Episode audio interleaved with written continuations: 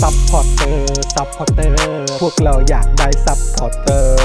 ซัพพอร์เตอร์ ซัพพอร์เตอร์ พวกเราอยากได้ซัพพอร์เตอร์ ไม่มีเงินก็ไม่เป็นไร แต่ถ้ามีเงิน สมัครซัพพอร์เตอร์ ซัพพอร์เตอร์ ซัพพอร์เตอร์ พวกเราอยากได้ซัพพอร์เตอร์ ซัพพอร์เตอร์ ซัพพอร์เตอร์ พวกเราอยากได้ซัพพอร์เตอร์ กดง่ายง่ายๆแค่กดจอยด้านล่าง หรือว่ากด subscribe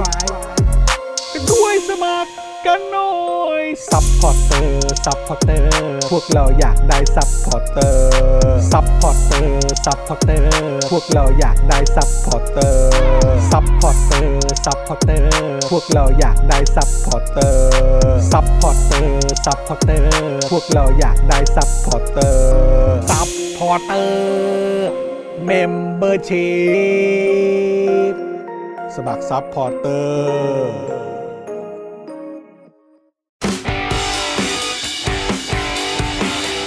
Daily t o p i c กกับจอห์นวินยู สวัสดีครับคุณผู้ชมครับ ต้อนรับทุกท่านนะครับ เข้าสู่ Daily Topics ประจำวันที่ 7 ตุลาคม 2565 นะครับ อยู่กับผม จอห์นวินยูนะครับ จอห์นดึกๆใจดีครับนะครับนะฮะแล้วก็แน่ แป น ล อน ว่าอะไรว่าดึกๆใจดี ผมก็ยังไม่รู้ ผมจะคุย ผมจะถามหลังไมค์อยู่หลายรอบแล้ว แต่ งง แต่ผมยังไม่ได้คุยแต่เรื่องนี้ยังไงก่อนที่จะรู้ที่มาที่ไปต้องหลังไมค์ก่อนครับครับผมนะฮะอ่ะแล้วก็แน่นอนนะครับ อยู่กับคุณปาล์มดึกๆงานดีด้วย สวัสดีครับคุณผู้ชมครับ ครับผม แล้วก็อีกหนึ่งท่านนะครับเขาไม่ดึกครับเขาเป็นช่วงเช้าช่วงตีสอง อ่ะข้าม ะครับ วันแล้ว พี่โรซี่ตีสองนั่นเองค ครั รับบ ผ ผม สวัสดีค่ะ อ่า ฉันเก่าสุดแล้วเพราะฉันตีสอง ผมว่า ใช่ ผมว่าเรื่องเราเราสามคนเนี่ยน่าจะเกี่ยวข้องกันนะ เออมันไปกลางคืนหมดเลยนี่หว่า กลางคืนหมดเลยไปทำอะไรกันเนาะนะครับอ่ะแล้วก็แน่นอนนะครับอยู่กับพี่บิวตะล่อมด้วย ครับผม ตะล่อมค่ะ ตะล่อมครับตะล่อม บิวตะลอมนี่ก็กลางคืนนะ กลางเอากลางคืนอยู่แล้ว บิวตะลอมก็กลางคืนนะ ตะ กลางคื ล่อน ม แล้ว จะเกิดขึ้นตอนก เอ ลางคืน อ นะ ครับ ใช่ ผมครับผม ค่ะ นะฮะ นะฮะอ่ะคุณผู้ชมครับใครมาแล้วก็ทักทายเซฮายกันเข้ามาได้นะครับ สวัสดีทุก ๆ ท่านด้วยนะครับ คุณสราวุธถามว่า พี่โรซี่ได้ไปเที่ยวบาร์โฮสหรือยังครับ ยังมั้ง ยัง ยั เล ง ย ไป ค่ะ นะฮะ ยังรออยู่ยังรอพักพวกอยู่ ครับ รอ ผม จูนอยู่นะ นะฮะเดี๋ยวสงสัยต้องต้องลงชื่อกันละ เออ นะครับนะฮะอ่ะเดี๋ยวเดี๋ยวเดี๋ยวค่อยเดี๋ยวหาจังหวะลงชื่อกัน ใช่ นะครับ แต่แล้วยังไงรู้ไหมสามีฉันเก่า ทำไม ว่า ไปแม่ไปด้วยกัน ได้ เดี๋ยว อ่ะ พาไปอืม ผมแปลกใจมากเล ทำไม ย ฮะทำไมฮะ คือเวลาผมได้ยินประโยคอย่างเงี้ย อืมอืมอืม คือผมไม่เข้าใจว่าทำไมทำไมแฟนอะ อืม ต้อง ต้องหมายถึงว่าต้อง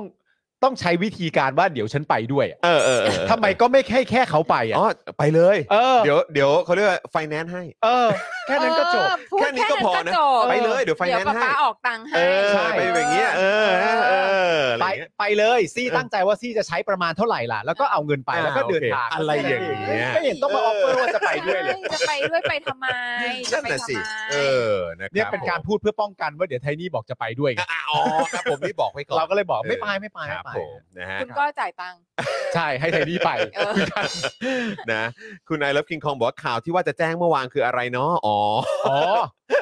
อ๋อเราก็แจ้งต้นรายการเลยก็ได้ เราเราจะแจ้งตอนนี้เลยป่ะ ได้ เออไม่คืออัปเดตคุณผู้ชมเรื่องเรื่องช่วงเอ่อปลายเดือนไง อ๋ออ อ่า ค่ะ ให้ให้ให้ ค่ะ พี่โรซี่เอ่อแจ้งข่าวได้ไหม แม่งมาถึงก็โยนทุกอย่าง พี่ ใส่ โร กู ซี่เนี่ยเป็นผู้ใหญ่ เมื่อวานตอนที่แรกก็จะอัปเดตแล้วแล้วก็ อ่า คุยกันเอ้ยเดี๋ยวให้ให้พี่โรซี่อัปเดตให้คุณผู้ชมด้วยดีกว่า ใช่ เนี่ยจะได้แบบเหมือน อ๋อ คุณผู้ชมจะได้แบบอ๋อเข้าเอ่อ อ๋อ เข้าใจทั่วกัน คุณผู้ชมไม่ต้องตกใจอะไร ใช่ อย่างนี้ ใช่ ไหม ใช่ ค่ะ อืม คุณผู้ช รับ มคือดิฉันเนี่ยเอ่อได้เอ่อขู่กันโชคนะคะ ครับ เอ่อบังคับนะคะ ให้น้องชายของดิฉันเนี่ย ครับ ไป ขู่กันโชคเลยนะ เอ่อไปพักผ่อน ไปพักผ่อน อ่า ฮะ ไปพักผ่อนนะคะ แล้วก็เนื่องจากว่าดิฉันกำลังจะพาบิดาเนี่ย อืม ไป ครับ เอ่อท่องเที่ยว ฮะ นะคะ ครับ เอ่ออ ม ยุโรป อืม ปะประเทศจอร์เจีย ไป อาร์ จ เม อร์ เนีย เจียฮะ นค ไปตามรอยประวัติศาสตร์ ตา กั ม นฮะ รอย อ่า เรือโนอาห์นะคะ อ่า ที่ เขา ประ อยาก เทศอาร์เมเนีย เขาอยากไปหาเรือโนอาห์ครับ ใช่ เออครับผ ใช่ ม เพราะฉะนั้นเนี่ยเอ่อเราจะไปกันวันที่เอ่อยี่ยี่สิบ อืม ตุลา ครับ คม ผม ถึงหนึ่งพฤศจิกายน ครับ ครับ นะ ผม คะแล้วเพราะฉะนั้นเนี่ยในช่วงนั้นเนี่ยรายการก็จะต้องถูกงดไป ใช่ นะ เอ คะ อฮะ ก็เพราะว่าทั้งเจาะข่าวตื้นด้วย ครับ นะคะแล้วก็ทั้ง Daily Topic ด้วย ครับ เพราะว่า ผม ไอตัว ไอตัวตุ๊กตาเสียกระบาลประจำรายการ อ่า มันไม่อยู่ไง อ่า อ่า ครับผม นะคะ เพราะฉะนั้นก็เลยจะต้องกราบเรียนนะคะ คุณผู้ชม เฮ้ย ตาม โอ้โห จอนยกมือไหว้รอแล้ว นะ ครับคะผม เ ขอ ให้ ขออนุญาตนะครับ ครับ ครับผม พานางไปท่องเที่ยว อ่าน นะคะอ่าแล้วก็อาจจะแบบอยู่ใกล้คุณพ่อก็จะได้รับการอบรมอะไรต่างๆ ใช่ แบบ ได้ นี้ รับข้อมูลเพิ่มเติม อะไร ใหม่ อย่างๆอ่า นี้ ผม ค่ะ ครับผม นะคะ เพราะฉะนั้นคุณผู้ชมไม่ต้องตกใจนะ ครั คะ บผม ก็เรียกว่าเราพักซีซั่นกันแล้ว อ่า กัน ครับผม นะคะ อืม แล้วก็ดิฉันก็ได้บอกแบบบรรดาแบบว่าเอ่อสตาฟต่างๆ ทั้งหมดที่เกี่ยวข้อง ครั น้ำ บ นิ่งน้ำนิ่งน้ำนิ่ง อืม เออเดี๋ยวพี่จอนจะไม่อยู่นะ อ่า น้ำนิ่งจะไปไหนไปเลยนะ เอออ อะไรอย่างเงี้ย ช่วงนี้ไม่ไปก่อนได้เลย ใช่ น้ำนิ่งได้ช่วยเหลือชีวิตพวกพี่มา ใช่ อย่าง ครับ ยอดเยี่ยมมาก นะคะ ขอบคุณน้ำนิ่งด้วย อ่า เรื่องก็ เ เป็นเช่นนี้ อ ค่ะ อ คุณผู้ชม ครับผ นะ นะค คะ รับก็ขออนุญาตด้วยนะครับคุณ ลา ผู้ชม ง ครับ านนะคะ ลางานประจำปี ฮะ ค่ะ ก็จะจะรู้สึกผิดเอ่อนิดนึง ครับ นะฮะก็เลยต้องขออภัยเออนะครับ ค่ะ นะฮะขก็อบคุณพี่โรซี่แล้วก็พ่อหมอด้วยนะค ครั รับบ ที่บอกว่าเฮ้ยไปไปกับพี่ซี่ด้วยไปกับคุณพ่อด้วย อ่า เออนะครับ นะคะ ก็จะได้ไปใช้เวลาด้วยกัน ใช่ นะครับ เป็นเรื่องที่ดีเป็นเรื่องที่ดีนะครับ อ่า ผมมันก็ถึงเวลาก็มีจังหวะได้พักผ่อนเนี่ย อ่ะ ก็ต้องพักผ่อนบ้าง ครับ ใช่ นะครับ ผม ผมก็ถามคุณจอนว่าจอนนี่มึงจะไปกี่ วัน แล้วมึงจะไปที่ไหนบ้าง เออ ที่กูถามเนี่ย เออ คือกูจะได้วางแผนพาลูกกูไปเที่ยวว่า เออถูก ก็ถือว่าเป็นช่วงช่วงพักซีซั่ นก็พัก ใช่ ซีซั่นจ จริ ริ ง ง ๆ ๆ นะครับแต่ว่าก็นับนับดูแล้วก็เท่าไหร่ประมาณ 10 11 วันไหมใช่ไหมประมาณสัก 10 กว่าวันเนอะ ใช่ เออ สิบกว่าวัน สิบก นะ ว่า ค วั รับ น สิบ นะ กว่าก็วันถือว่าเป็นการพักซีซั่นที่ไม่ได้ยาวมากนะครั ใช่ คุณผู้ชมครับนะก็ขออนุญาตแล้วกันนะครับ ก็นะคะแจ้งให้ทราบโดยทั่วกันนะคะ อืม ผู้ที่เกี่ยวข้องกับรายการนี้นะคะ ครับผม ก็เริ่มจองอะไรก็รีบทำกัน ใช่ ครับ นะะ ผมครับผมพักกันหน่อย อ่า สักสิบวันนะ คุณไอเลิฟคิงคอง ครับ ถามว่าเอ้ยก็แต่พี่ปาแมงอยู่นี่ตอนนี้ผมไม่ผมก็ไม่อยู่แล้วครับ ตอนนี้ผมก็จองที่พักทุกอย่างเรียบร้อยแล้วเหมือนกันนะ ผมเร็วฮะหลังจาก เออ รู้วันแรกปุ๊บผมก็กลับไปบอกคุณไทนี่ว่าภรรยาที่รัก ครับ จอนกับพี่ซี่กับคุณพ่อเนี่ยเขาจะไปต่างประเทศตั้งแต่วันนี้ถึงวันนี้นะ เออ เราจะอยู่นี่ทำไม อ่ะ เราก็ไปสิ ใช่ทุกคนก็ติดปีก ใช่ ใช่ ติด ใช่ ปีก ขอนิดนึงนะครับ ค คุ รั ณ บ ผู้ชมนะครับ เดี๋ยวกลับมานะครับ นะฮะ คุณผู้ชมครับ ใช่นะครับ สวัสดีคุณออลลี่นะครับ คุณ I am ฟิฟิลูหรือเปล่าผมไม่แน่ใจนะครับ คุณเจมส์นะครับ สวัสดีนะครับนะฮะเออคุณคามูนะครับ คุณ I love king ของคุณเอกบอกว่าพอรายการหยุดมีข่าวใหญ่ทุกที เลยครับผมนะกลับมาก็น่าจะมีอะไรเดือดๆเยอะครับคุณผู้ชม ไม่แล้วเราแล้ว อืม เราจะไปในที่ที่แบบว่าเราจะไม่รู้เรื่องเลยทั้งสิ้นเลยนะ ใช่ครับ ใช่ คือเราจะติดต่ออะไรต่างๆ กับทางประเทศนี้ได้ทางไลน์เท่านั้น ใช่ คือเราจะแบบเราจะไม่รับข่าวสารนะ เอ คะ อใช่ครัอ่าบ เพราะฉะนั้น ผม เนี่ยเราก็เราก็คิดว่าแต่ อืม แต่ประเทศไทยอ่ะ อืม ไม่มีเราก็อยู่ได้ ใช่ ครับ นะ ผ คะ ม ก็มีคนอื่น สปดักไม่มีเราก็อยู่ได้ ใช่ นะคะ คือจริง ๆ แล้วเนี่ยใคร ๆก็อยู่ได้ ใช่เขาอยู่ได้ นะคะ เพราะว่า เขาอยู่ได้ ต้องอยู่ เขาอยู่ได้ อย่างอดทนมานานแล้วกับประเทศนี้ ใช่ ครับผม นะ ฮ คะ ก็ก็เราก็แบบ ก็ขอให้คุณผู้ชมได้ไปเที่ยวพักผ่อนกันด้วยนะ ใช่ ถ้ามีโอกาส ใช่ครับ นะครับ ผม มี ก็ โอกาส จะได้เบรกกันด้วยเหมือนกันนะครับ ใช่ นะฮะสวัสดีคุณ Dragon Spirit นะครับ บอกว่าพักไปต่างประเทศบ้างก็ดีครับ ไปไปประเทศอ๋อไปจอร์เจียฮะไปจอ จ ร์ อร์ เจี เจียอาร์เม ครับ เนี ผ ย ม ครับ ค่ะ นะฮะอย่างที่ผมผมก็ตอนที่แรกก็คือได้ได้ได้ยินเรื่องเนี้ยมาจากพี่โรซี่ แล้วก็ ค่ะ ในครอบครัวเนี่ยมาพักหนึ่งแล้ว ค่ะ เพราะจริงๆ แล้วเหมือนจะเป็นทริปตั้งแต่ก่อนโควิด อ่าใช่ค ใช่ รับ ไหมเออ ค่ะ นะครับแต่พอโควิดมาปุ๊บนะฮะก็เออพอโควิดมาปุ๊บเนี่ยก็นี่เลย ใช่ ก็ก็เลยต้อง ทุก เบ ทริป ยาว ก็ต้อง ใช่ พักหมด ใช่ นะครับ แล้วแล้วผมก็เลยมาได้เขาเรียกว่าได้ได้ได้ความพิเศษนี้ไปด้วย อ่า เออนะครับหลังหลังโควิดพอดีนะครับ ใช่ นะฮะก็พี่ๆเขาว่าเอ้ยไปเถอะอะไรอย่าง ใช่ เงี้ย ใช่ คือ เออ ไงรู้ไหมคือ คือ พ่อหมอ อืม อืม มันไม่ไหวละ เออ เอามันไปหน่อย มันไม่ไหวละ พามันไปหน่อยพา เอา มัน มันไปหน่อย ไม่ไหวละ หนักละหนัก พา เอา มั มัน นหไปนั หกน่อย ละมันหนักละ หนักละ เอางั้นเหรอ หนักละ เอ หนักอละเออครับผ เดี๋ย ม วก็บอกมันไม่ต้องไปถามมันนะบอกมัน แจ้งแจ้งทราบ แจ้ แจ้ ง งทราบ อารมณ์แบบ บอกมัน เออ คือไม่ได้ อันนี้คือไม่ได้ถามว่าจะไปหรือจะไม่ไป บอก ไปเดี๋ยวนี้ เอ เอ อ อ ประมาณนี้ ไม่แล้วความน่ารักของพี่ซี่นะ ครับ คือพี่ซี่อ่ะตอนที่ตอนที่บอกคุณจรอ่ะ ครับ พี่ซี่ก็คือแจ้งทราบ ครับ แต่ตอนพี่ซี่มาบอกผมตอนที่นั่งข้างกันอ่ะ ครับ พี่ซี่ใช้คำพูดว่าปาล์ม อืม คือพี่อ่ะขออนุญาตขอตัวจอนไปเที่ยวกับพี่ด้วย นะ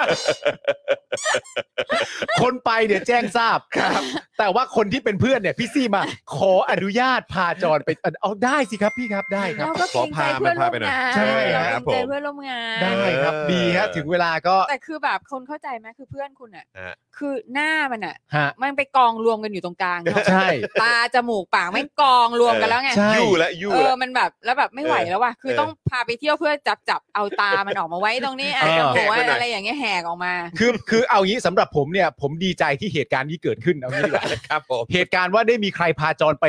เที่ยวแบบต่างประเทศไปเลย เนี่ย เป็นเหตุการณ์ที่ผมแบบโหแม่งดีว่ะ แม่งแม่งดีมากเลยอะ อารมณ์แบบ เออ มึงไปเถอะ ไปเถอะ ไปเถ ครับผม อะใช่ใช่ คือถ้าสมมติว่าใช้คำอย่างอันนี้ไม่ใช่ความรู้สึกกูนะ อ่าฮะ อันนี้แค่อธิบายให้มันฟัง เอ ง่ายๆเฉ เอย อฮะ ๆแต่ เออฮะ แต่ไม่ใช่ความรู้สึกกูจริงๆนะครับ ครับ มึง ครับ มึงตกลงกูแบบนี้ก่อน โอ นะ เคโอเค เออคือ เออ คือมันจะอธิบายง่ายๆว่าห่างๆกูบ้างก็ได้ที่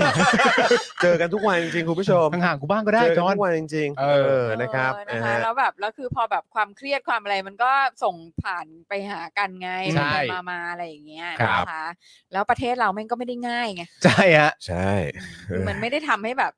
สุขภาพจิตใครแม่งดีอ่ะ ใช่ เออ ม ลงรูปกันเยอะๆนะลงรูปลงรูปเยอะ อ่ะได้ ลงรูป เดี๋ยวอัปเดตเดี๋ยวอัปเดตเออ อ่าน นะครับ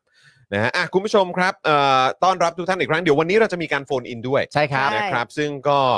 ต้องอัปเดตคุณผู้ชมก่อนว่าก็จะเกี่ยวข้องกับเหตุการณ์โศกนาฏกรรมเมื่อวานนี้ที่ ครับ หนองบัวลำพู ค่ะ นะครับนะ ค่ะ แต่ว่าเราจะมีโอกาสได้พูดคุยกับเอ่อคนที่เหมือนมีมีความจะใช้คำว่าอะไรอยู่อยู่ในแวดวง เรียกว่าคุยกับคนใน คนใน ครับ ละกันใช้คำว่าคุยกับคนในละกัน ค่ะ นะครับ เดี๋ยวเราจะเรามีนัด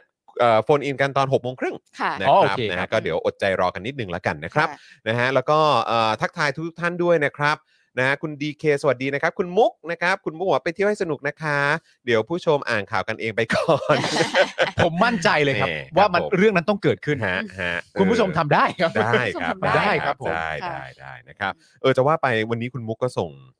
ส่งเหมือนเหมือนอัปเดตอะไรหลาย ๆ อย่างมาให้เลยนะครับ ใช่ นะไม่ว่าจะเป็นโอ้โหภาพเอ่อเหตุการณ์อะไรต่าง ๆ ด้วยซึ่งเดี๋ยวอาจจะขอ น้องมุกต้องไปใช่ไหมเนี่ย คุณคุณคุณมุก ต้อง คุณ ไปแน่ๆเลยใช่ คุณ ไหม มุกคุณมุกไม่ไปปะผม แต่ลงในทวิตเตอร์เห็นบอกว่าจะไปตอนแรก จะ แต่ว่าไม่ ใช่ห รู้ยังไง ฮะเอ เหอมือนกัน ใช่ใช่ใช่เออนะครับ เฮ้ย นะแต่ว่าก็เนี่ยแหละ ครับ คื แล้ว อ ก็ แม่ง มี จะเป็นที่ที่เราแม่งไม่ต้องการจะไปเลยอ่ะ ใช่นะครับ แล้วก็มีเรื่องของรายละเอียดกำหนดการอะไรต่างๆ ด้วยนะที่คุณมุกส่งมาให้นะครับนะฮะก็โอ้โหมีก็คือตั้งแต่เมื่อคืนก็มีคนเดินทางไปเยอะนะครับ เออนะครับ ก็มีแบบเอ่อมีอะไรบ้างอะมีก็มีคุณอนุทินไปนี่ ใช่ เออนะครับ วันนี้ก็นายกก็ไป ครับ เนี่ยนะครับ อืม นะฮะแล้วก็เดี๋ยวช่วงเท่าตามที่ดูก็คือช่วง6กโมงเย็น ฮะ พระบาทสมเด็จพระเจ้าอยู่หัวกับเอ่อสมเด็จพระนางเจ้า พระบรมราชินีเนี่ยก็จะเอ่อเสด็จไปด้วยนะครับ ครับ นะฮะอ่ะแต่ว่าเดี๋ยววันนี้เราก็จะมีการคุยกันนะฮะ ครับ แต่คงจะคุยกันในเรื่องของของรายละเอียดอะไรต่างๆ ที่เป็นเรื่องภายใน ใช่ นะครับเกี่ยวกับเรื่องระบบโครงสร้างอะไรต่างๆนะครับ ค่ะ เราอยากจะทำความเข้าใจกันมากยิ่งขึ้น นี่ ด้วย คุณผู้ชมก่อนเข้า นะครับ รายการนะผมกับคุณจรได้โทรไปหาครูทอมด้วยนะ อ่ะใช่ เอ ครับผ อมีโอกาสได้คุยกับครูทอมแล้วนะ อัปเดตกันด้วยครูทอมก็บอกว่านี่เอ่องานสัปดาห์หนังสือก็ใกล้เข้ามาทุกทีแล้ว ใช่ ช่วงนี้ก็ปั่นยับเลยปั่น ใช่ ยิกเลยนะฮะปั่นแบบโอ้ยปั่นปั่นปั่นปั่นปั่นปั่นปั่น ปั่นเหมือนปั่นเหมือนเขาถนัดด้านนี้อะ ปั่นแบบ ถนัดปั่นเนี่ย ถนัดปั่น อืม ถนัดปั่น ครับผมปั่น ถนัดปั่น ยับเลยครับนะฮะ ฮะ ตอนนี้ ปั่นอยู่ไหนก็ปั่นฮะ อยู่ไหนก็ปั่นนะตอนนี้นะครับแล้วก็เดี๋ยวเอ่อเข้าใจว่าใกล้ๆ เดี๋ยวก็ ค่ะ จะมีการอัปเดตไม่ว่าจะเป็น อ่า เรื่องของอาจจะเป็นหนังสือหรือว่าความพิเศษที่จะเจอกันได้ในงานสัปดาห์หนังสือที่ อืม บูธของ Avocado ใช่ Books ด้วย นางจะมาไหม ไม่รู้นี่นี่คุณปาล์มหยอดไปแล้วผมว่าาม หยอดไปแล้วว่า ผม เดี๋ยว บอก ใกล้ๆวันนะมาพูดคุยในรายการหน่อยซิ เออ จะได้โปรโมทนั่นนู่นนี่แต่คือจริง ๆ แล้วอ่ะคืออย่าไปบอกเขานะ เออ ว่าเราอะจะหลอกเขามาจัดราย การ แต่อย่าไปบอกเขานะ อย่าไปบอกเขา อย่าไปบอก ใช่ไหมอ๋ออย่าไปบอกอย่า เข มาถึงเราก็ยื่นสคริปต์ให้ไหม ใช่ว่า อ่ ครูทอมงานวันนั้นอ่ะสคริปต์ประมาณนี้ นะ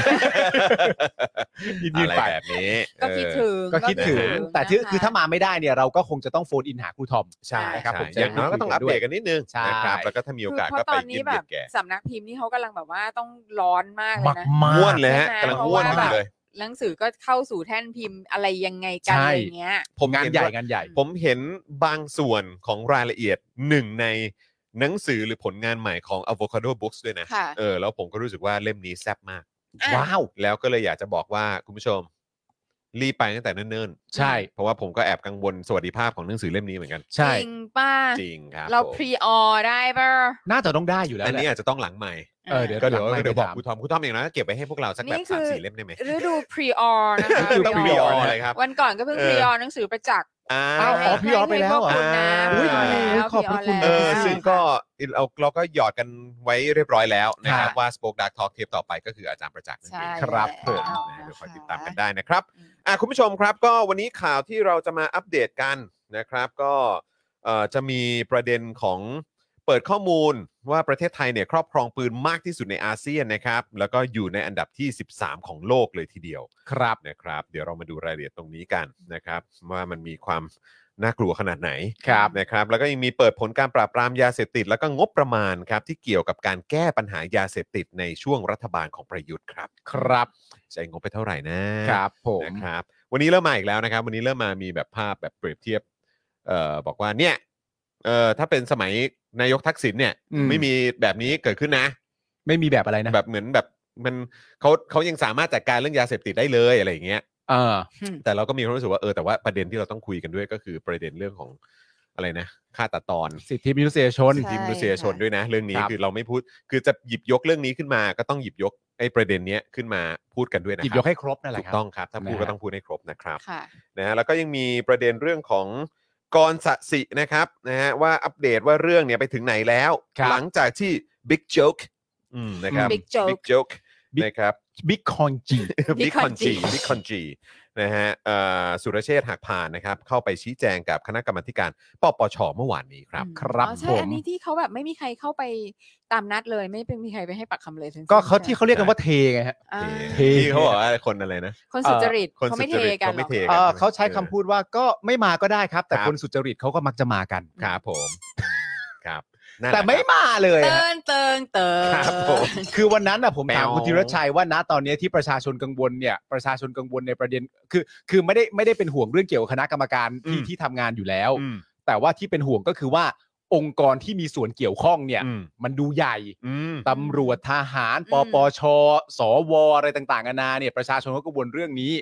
เอาแล้วก็เอาคุณธีรชัยก็เลยบอกว่าก็เนี่ยถ้าคนสุจริตไม่ว่าจะองค์กรไหนเขาก็น่าจะมากันนะแต่ว่า แต่ทีนี้เทไม่รู้ คนสุจริตอ่ะ คือจะให้คิดยังไงแล้ว ครับ คือแบบ แหมคือพาดหัวไว้ซะขนาดนี้ ใช่ เออ นะครับ ครับ ก็มันก็มีอะไรสแตมป์ไว้บนหัวใช่ไหมล่ะครับ ใช่ เอ ฮะ อ นะ คนสุจริตเขาไม่ทำ เอ กัน อ ครับผม โอ้เวล นะ ก็เนี่ยฮะก็ อืม แล้วพอพูดเสร็จปุ๊บหลักฐานมันออกเลยฮะ ครับ ไม่ไม่มา ครับ ไม่รู้ทำยังไง นั่นแหละครับ ครับผมเพื่อตีความว่ายังไงดี เออ วันเนี้ยผมไป เอ่อ ไปร่วมแจม อืม เอ่อ กับเหมือนเทปแรก อืม ของพอดแคสต์ของทาง เอ่อ ทางไทยรัฐออนไลน์ อืม อ่ะ เออ แต่ว่าก็ไปเป็นแขกรับเชิญเฉยๆนะ แต่ว่า ครับ ก็รู้สึกเป็นเกียรติมากคือเป็นแขกในเทปแรก โอ้โห คือแบบเขาเมตตาเรา ก็คิดถึงแกด้วยว่ะ มีคนเขาคิดถึงเราด้วย คุณก็ไปเป็นแขกรับเชิญ ดี ใจจังมีคนเชิญกูด้วย คุณก็ไปเป็นแขกรับเชิญ เออ ผมก็ไปเล่นละคร เออ ไทยรัฐนี่ดีจริง ไทยรัฐไม่ใช่ธรรมดา เราเคยทำรายการให้ไทยรัฐด้วยนะฮะ เออ ครับผม ไม่แต่ว่าก็คืออันนี้เป็นพอดแคสต์เอ่อชื่อว่าชื่อว่าอะไรนะเออผมแหมต้องขออภัยผมด้วยความที่มันเป็นรายการใหม่ ครับ เออแต่ว่าเป็นรายการที่ดำเนินโดยเออดำเนินรายการโดยคุณถาไอรอว์ อา เออ โอ้โห อ๋อเป็นคุณถาไอรอ คุณถาไอรอว์ ดำเนินรายการเองเหรอ ใช่ ว้า ไทยรัฐเหรอ ใช่ใช่เออเป็นเออพอดแคสต์ออนเออกับทางไทยรัฐออนไล Holy น์ shit ว้าวซึ่งผมรู้สึกว่าโอ้โหแบบดีมาก ล้ แล้ว รับนะ แขกรับเชิญอีกท่านหนึ่ง รับนะ เนี่ยก็คือคุณแรปเตอร์ ำน้องแรปเตอร์ ใช่ ซึ่งปกติผมก็ได้เจอแบบแวบๆผ่านๆกันอยู่เรื่อยๆอยู่แล้ว อ่าน นะครับ แต่ว่าวันนี้ได้มีโอกาสนั่งคุยกับเอ่อคุณแรปเตอร์เนี่ย อืม ค่ะ เป็นชั่วโมงเลย อ่า นะในรายการนั่นแหละ แล้วก็ อ่ารู้ รู้สึกว่าโอ้โหคุยสนุกมากเลยอะ น้องเก่งมากนะ ใช่ แล้วก็เอ่อครูไมมินท์เนี่ย อ่า ซึ่งก็เอ่อสอนลูกๆ ค่ะ ผมใช่ไหมแล้วก็ อ่า สอนสอนกระทิงด้วยเนี่ย ค่ะ ก็คือก็ก็ก็รู้จักอ่อ เขาหนีหนมกันนี่ สนิทกันดีอะไรอย่างเงี้ย อ่า แล้วก็แล้วก็คือเอ่อครูไมมินท์เนี่ยก็บอกก็เคยบอกมาตั้งนานแล้ว บอกมาตั้งแต่ช่วงต้นปีแล้วแหละ ที่ อืม ที่โฮมสกูลอะไรด้วยกันเนี่ยก็บอกว่าเอ่อคุณแรปเตอร์เนี่ยเป็นอีกหนึ่งบุคคลที่แบบว่า อืม น่าสนใจแล้วก็มี อืม ความสามารถมากๆ อืม ยังคุยกันอยู่เลยว่าเออถ้ามีโอกาสก็อยากจะแบบว่าอยากมาพูดคุยด้วยอะไรแบบเนี้ย อืม เออนะครับซึ่งวันนี้ก็มีโอกาสได้พูดคุยแล้ว แลก contact เรียบร้อยแล้ว ซึ่งเป็นไลฟ์เหรอ เออไม่ใช่ครับไม่ใช่เป็น อ๋อ เป็น เป็น มัน เท เป็ ป นพอดแคสต์ อ๋อ มันก็เป็น โอ เท เค ปเออก็ไปอัดเอาไว้ อ่า ครับ ค่ะ นะฮะ แล้วเราจะได้ดูได้ฟังได้เห็นเมื่อไหร่ น่าจะเร็วๆนี้แหละ โอเค เดี๋ยวเดี๋ยวถ้าถ้ามาเมื่อไหร่เดี๋ยวจะอัปเดตด้วย คุณ แล้วกันนะก็ครับ เอามาแชร์ ใช่ ได้ได้นะครับผมนะฮะอ่าโอเคก็เดี๋ยวติดตามกัน แล้วอุตส่าห์เชิญ ใช่โอ้โห รู้สึกรู้สึกมีค่าอืมครับผม ผมจริงๆเหรอครับอย่างนี้ เอ ป่ะ ออะไรอย่าง แล้ว เงี้ย เป็นผมแน่นะครับ เออ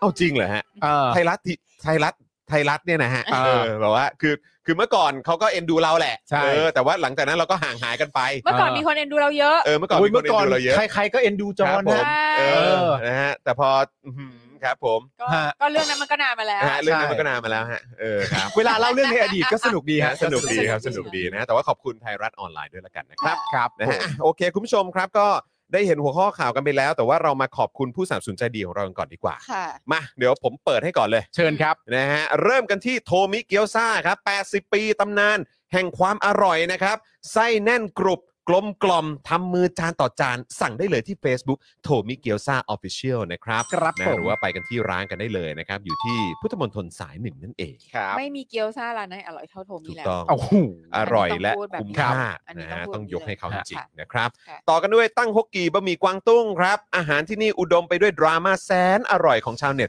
ทุกวันเลยนะครับ ครับ อันนี้เนี่ยก็อยากให้ไปตามตั้งฮกกีในทุกโซเชียลแพลตฟอร์มเลย อ่า นะครับ เพราะว่าคอนเทนต์แน่น แน่น นะครับ อาหารอร่อย ครับ นะฮะแล้วก็กำลังจะขยายสาขาแล้วนะครับ เอ้ยจริง เพิ่งเพิ่งไปกินมาเมื่อวาน ๆเห็นแล้วเห็นแล้ว เห็นแล้วฮะ ลงรูปแล้ว โอ้โห แล้ว ไม่ แบ ธร บ รมดาเลย แล้วแบบ อ้าว คุณอาร์ตไม่อยู่เหรอ นะฮะ ไปม็อบครับ ก็ แน่ หก นอน ตุลาไง แน่นอนอยู่แล้วแน่นอนอยู่แล้ว นะ นั่ง ครับบเอาะหมี่ไปแจก ดีมาก อ่า นะครับ ใช่ใช่ ค่ะ แล้วก็แน่นอนนะครับ The Meat Pan ครับ สวรรค์ชั้น 7 ของสายเนื้อจนคุณต้องร้องออกมาว่า oh yes ครับ นะ ผม มีโปรมาใหม่ด้วยนะครับ ตอน 5 โมงเย็นถึง 1 ทุ่มเนี่ยนะครับ ถ้าเกิดคุณสั่งเบอร์เกอร์เนี่ยก็แถมฟรีไปเลยครับ เครื่องดื่ม 1 แก้วนะครับนะแล้วก็อ่าสำหรับโค้ดอตอหอเนี่ยนะครับ คุณผู้ชมก็ยังสามารถใช้ลดค่าอาหารได้ 10%เหมือนเดิมเลยนะครับอ้อแล้วก็มีอัปเดตเพิ่มเติมมาด้วยว่า ถ้าคุณผู้ชม อ่ามียอดสั่งครบ 1,000 บาทเนี่ยนะครับหอืมครับ รือว่าเอ่อมากกว่านั้นเนี่ยนะครับแถมไปเลยครับพานาคอตต้าฟรี 1 จานนะครับอยากจะดูรายละเอียด อยากจะเห็นภาพเมนูนะฮะอยากจะรู้ว่าเอ้ยอยู่ที่ไหนอะไรยังไง เข้าไปดูได้ที่ Facebook ของ The Meat Pan นะครับ ครับผม นะฮะแล้วก็แน่นอนครับ น้ำว้าพาวเดอร์ครับ ผงกล้วยน้ำว้าดิบออร์แกนิกตราน้ำว้านะครับบรรเทาอาการกรดไหลย้อนอย่างได้ผลครับ อืม พร้อมเสริมพรีไบโอติกให้จุลินทรีย์ที่ดีในลำไส้เพื่อภูมิคุ้มกันร่างกายที่ดีด้วย เข้าไปดูรายละเอียดแล้วก็สั่งซื้อกันได้นะครับ ที่ Facebook น้ำว้าพาวเดอร์นั่นเอง ครับ นะค ผ รับ ม ต่อกันด้วย XP Pen นะครับเมาส์ปากการะดับโปร เขียนลื่นคมชัดทุกเส้นนะครับ เก็บครบทุกรายละเอียดในราคาเริ่มต้นไม่ถึงพัน ดูข้อมูลเพิ่มเติมได้เลยที่เพจ XP Pen Thailand นะครับ ครับ นี่เขาก็จะมี ผม อัปเดตแบบเขาเรียกว่าอะไรอ่ะ โปรโมชั่น อ่าน นะครับกิจกรรมดี ครับ นะครับนะแล้วก็ทริคดีๆนะครับสำหรับคนที่เป็นแฟนของ XP Pen ด้วย การ ครับ ดูโดลเนี่ยมันมันช่วยให้เราแบบว่า มันฝึกสมาธิได้ด้วย ใช่ ผ่อนคลายได้ด้วย ผ่อนคลา ใช่ ด้วยนะคะ ใช่ คุณน้ำว้าคุณต้องเปิดคลิปนะ อ้าวมีคลิปด้วยใช่ไหมฮะ มีคลิป อุ๊ย ดู ต้องขออภัย เปิด ครับ ลิป ขออภัย ค่ะ มาก ๆ ครับผ เปิด ม คลิปนะคะ อ่าได้เลย อ่า เดี๋ยวขอย้อนไปที่ น้ น้ำว้าพาวเดอร์นิดนึงนะครับ ค่ะ ำเฮ้ยของใหม่ของใหม่นี่คุณฉันจะบอกว่าใครที่เป็นสายผัดพวกผัดผักผัดผลไม้ผัดกันนะคะเพียงแค่คุณเนี่ยเติมผมด้วยของราคาต่อเดือนคุณก็จะได้ทุกอย่าง อ่าเพราะว่าขวดขวดนะคะคุณก็คือแบบว่าก็ทานไปด้วยพร้อมๆกันเลยอ่าคนที่แบบ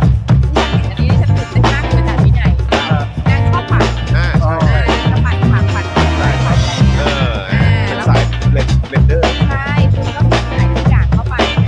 เห็นคุณชอบนะคะแล้วคุณก็เติมน้ำแข็ง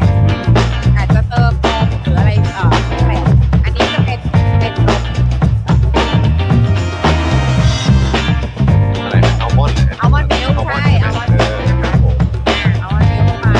เข้าไปแล้วก็ถ้าชอบเย็นก็เติมน้ำแข็งนะคะแล้วก็เติมน้ำว้าพาวเดอร์เข้าไป โอ้เยี่ยมเลยโอ้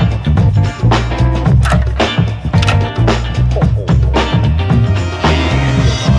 รียบร้อย คือสายปั่นน่ะจะบอกว่าคุณแค่เติมอันนี้เข้าไปอ่ะคุณก็จะได้ละ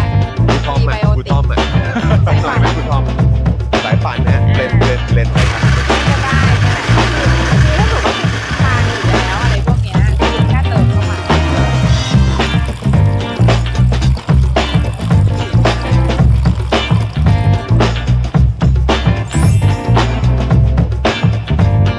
ก็เป็นไอเดียเป็นไอเดียคุณผู้ชม โอเค เดี๋ยวพอดีเมื่อสักครู่นี้คุณผู้ชมบอกว่าเอ่อเสียงพี่โรซี่ไม่ค่อยชัด อยากให้พี่โรซี่ช่วยอัปเดตอีกทีได้ไหมว่าคำแนะนำพี่โรซี่เมื่อกี้คืออะไร อ่า วิธีการวิธี ก็ การ คือว่าสายเอ่อคุณผู้ชมที่ชอบใช้เบลนเดอร์เนาะ ครับ ปั่นผักผลไม้ อืม ดื่ม อะไรกันตอนเช้าหรือ ครับ อะไรเงี้ ผ ย ม ประจำวันนะ ครั คะ บ สายสุขภาพนะ เออเออ อ่าอันเนี้ยก็คือจะบอกว่าคุณก็แค่เติมผงน้ำว้าพาวเดอร์ลงไปด้วยพร้อมๆกัน อืม กับเวลาที่คุณปั่นอ่ะ อ่า อ่าก็คือเหมือนว่าเป็นการแบบเหมือนเติมซูเปอร์ฟู้ดเข้าไป อืม อ่าแล้วคุณก็จะได้รับเอ่อพรีไบโอติก ฮะ ที่คุณต้องการในแต่ละวันเนี่ย สารอาหารก็ครบถ้วน ใช่คุณ เออ ก็ได้วิตามินคืออะไรต่างๆ ที่ของดีๆ ที่ ไฟ คุณ เบอร์ คุณได้รับเข้าไปตอนที่ในผักในผลไม้ใน อืม เอ่อในนมนม Almond almond milk milk อะไร นี่เหมือนติดนมอัลมอนด์มากเลย อัลมอนด์มิลค์เนี่ย ครับ นะคะ เออ แล้วก็คุณก็แค่ใส่อันนี้ลงไปด้วย อืม อ่ามันก็เหมือนหรือว่าคุณใส่ใส่เชียร์ซีดหรืออะไรอย่างเงี้ย อ่าใช่ใช่ ต่าง ใช่ใช่ ๆ เพราะฉะนั้น ใช่ เนี่ยอันเนี้ยก็คือก็คือเป็นเป็นอีกอย่างหนึ่งที่คุณเติมเข้าไปได้ อืมโอเค อ่าเพราะฉะนั้นเนี่ยก็คือแค่จะบอกว่าถ้าคุณทานอยู่แล้ว ครับ ณเติมอันนี้เข้าไป ครับผม perfect โอ้นะครับ ก็น่าจะคืนนี้เลยแหละมั้ง ต้องลองแล้วแหละ สายปั่น ลองเลย สายปั่น ดีกว่า ค่ะ มั้ง สายปั่นก็ก็อยากจะแนะนำกัน ครับผม นะ ได้ คะ เลย ก็คือแบบ ได้เลย คือเพราะบางคนเนี่ยจะรู้สึกว่าแบบว่า ฉันจะต้องกินวันละกี่อย่างเนี่ย อืมอื นึ ม กกไหม อ่าโอเคเข้าใจ บงนแบบ เข้าใจ วิตามิน โปรไบโอติกอะไรต่างๆนะเอ่อผักผลไม้ปั่นอะไรอย่างเงี้ย อ่า คืออันนี้คือคุณแค่เติมเข้าไปอ่ะ ก็รวมเลย ออ จบเลย มันมันก็แบบโคตรสะดวกอ่ะ ใช่ ฮะ มัน อ่า ก็ดูเป็นซูเปอร์ฟู้ดจริงๆ ใช่ โอ้โหนะครับ ค่ะ ผ ไม่แล้วดูชื่นใจมากเลยนะ ใช่ พอปั่นออกมาแล้วอ่ะคือดูชื่นใจมาก ใช่ เลย ใช่ ใช่แล้วก็แบบ ใช่ แล้วก็คือเหมือนกับว่าแบบคุณไม่ต้องแบบ คือทุกอย่างมันลงไปอยู่ในแก้วเดียว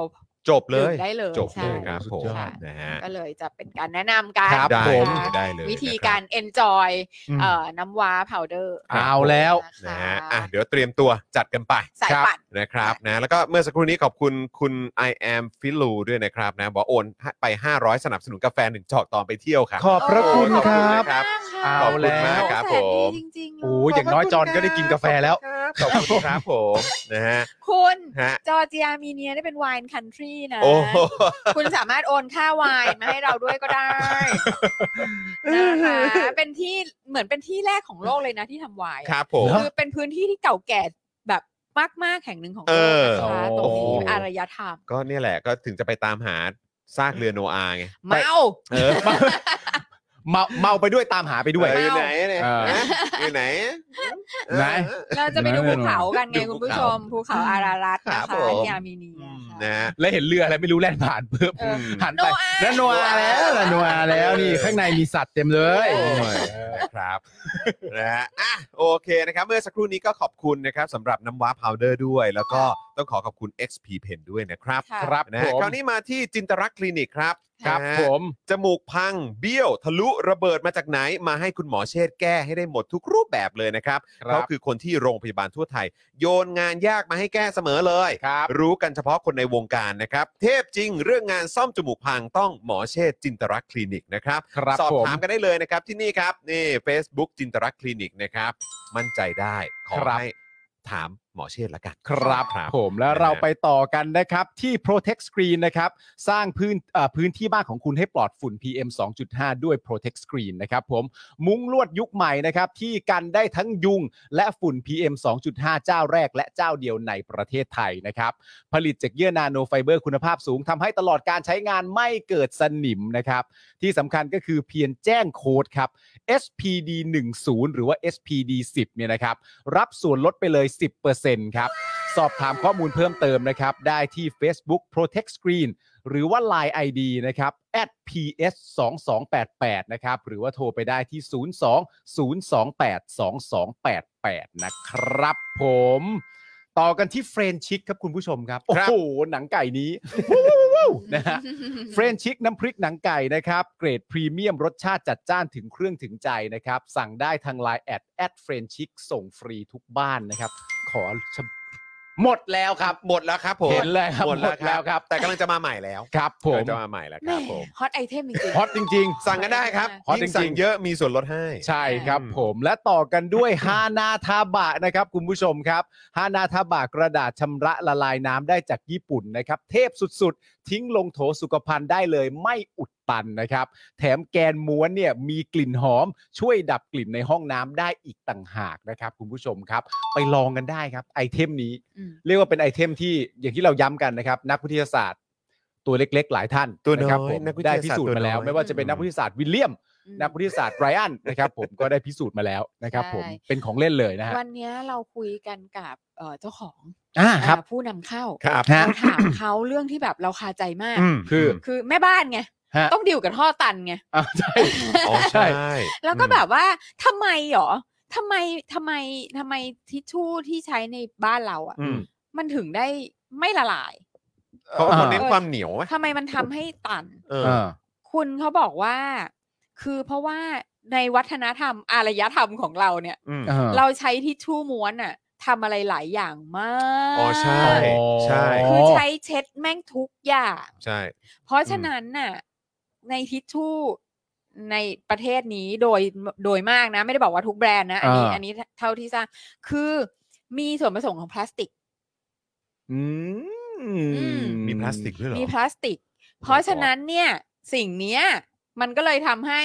มันไม่ละ ย่อย ลาย สลายยาก ไงใช่ อืม ใช่ วัน ใช่ นี้เพิ่งรู้นะเนี่ย เออ ใช่ เพิ่งรู้เหมือนกั เพิ่ น งรู้ว่าในกระดาษทิชชู่ม้วนทั่วๆไปนี่ ใช่ มีส่วนผสมของพลาสติกด้วย ใช่ อ๋อ ใช่ เหรอฮะ โอ้ my god ใช่แล้วเราก็แบบ โหเพิ่งเก็ตไง โอ้โห อ๋อ เพราะว่าเนื่องจาก วัฒนธรรมไทยของเราเนี่ย ใช่ เราใช้ทิชชู่ ม้วน ม้วนเนี่ย ทิชชู่เออ ในการแทบจะเรียกว่าทุกอย่างที่เรียกว่าเช็ดอะ ใช่ เราใช้มันหมด ใช่ มันก็เลยมี เออ ความจำเป็นต้องทำให้ยังไงอะ ถึงว่าดิเพราะว่าคือบางทีเนี่ย เรารู้สึกว่ามันเขาเรียกว่าอะไรอะเรา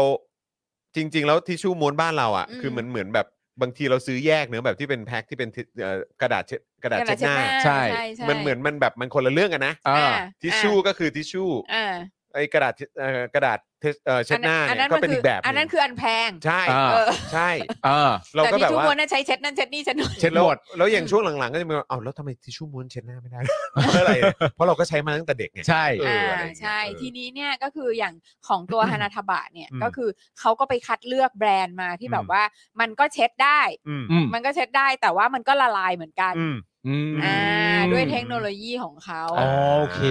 อ่าเพราะฉะนั้น โอเค เนี่ยก็คือเนี่ยแหละ อืม คือเหตุที่ท่อบ้านเขาไม่ตัน อืม อ๋อ แล้วแล้วแล้วท่อบ้านเราอ่ะ มันก็คงจะมีความ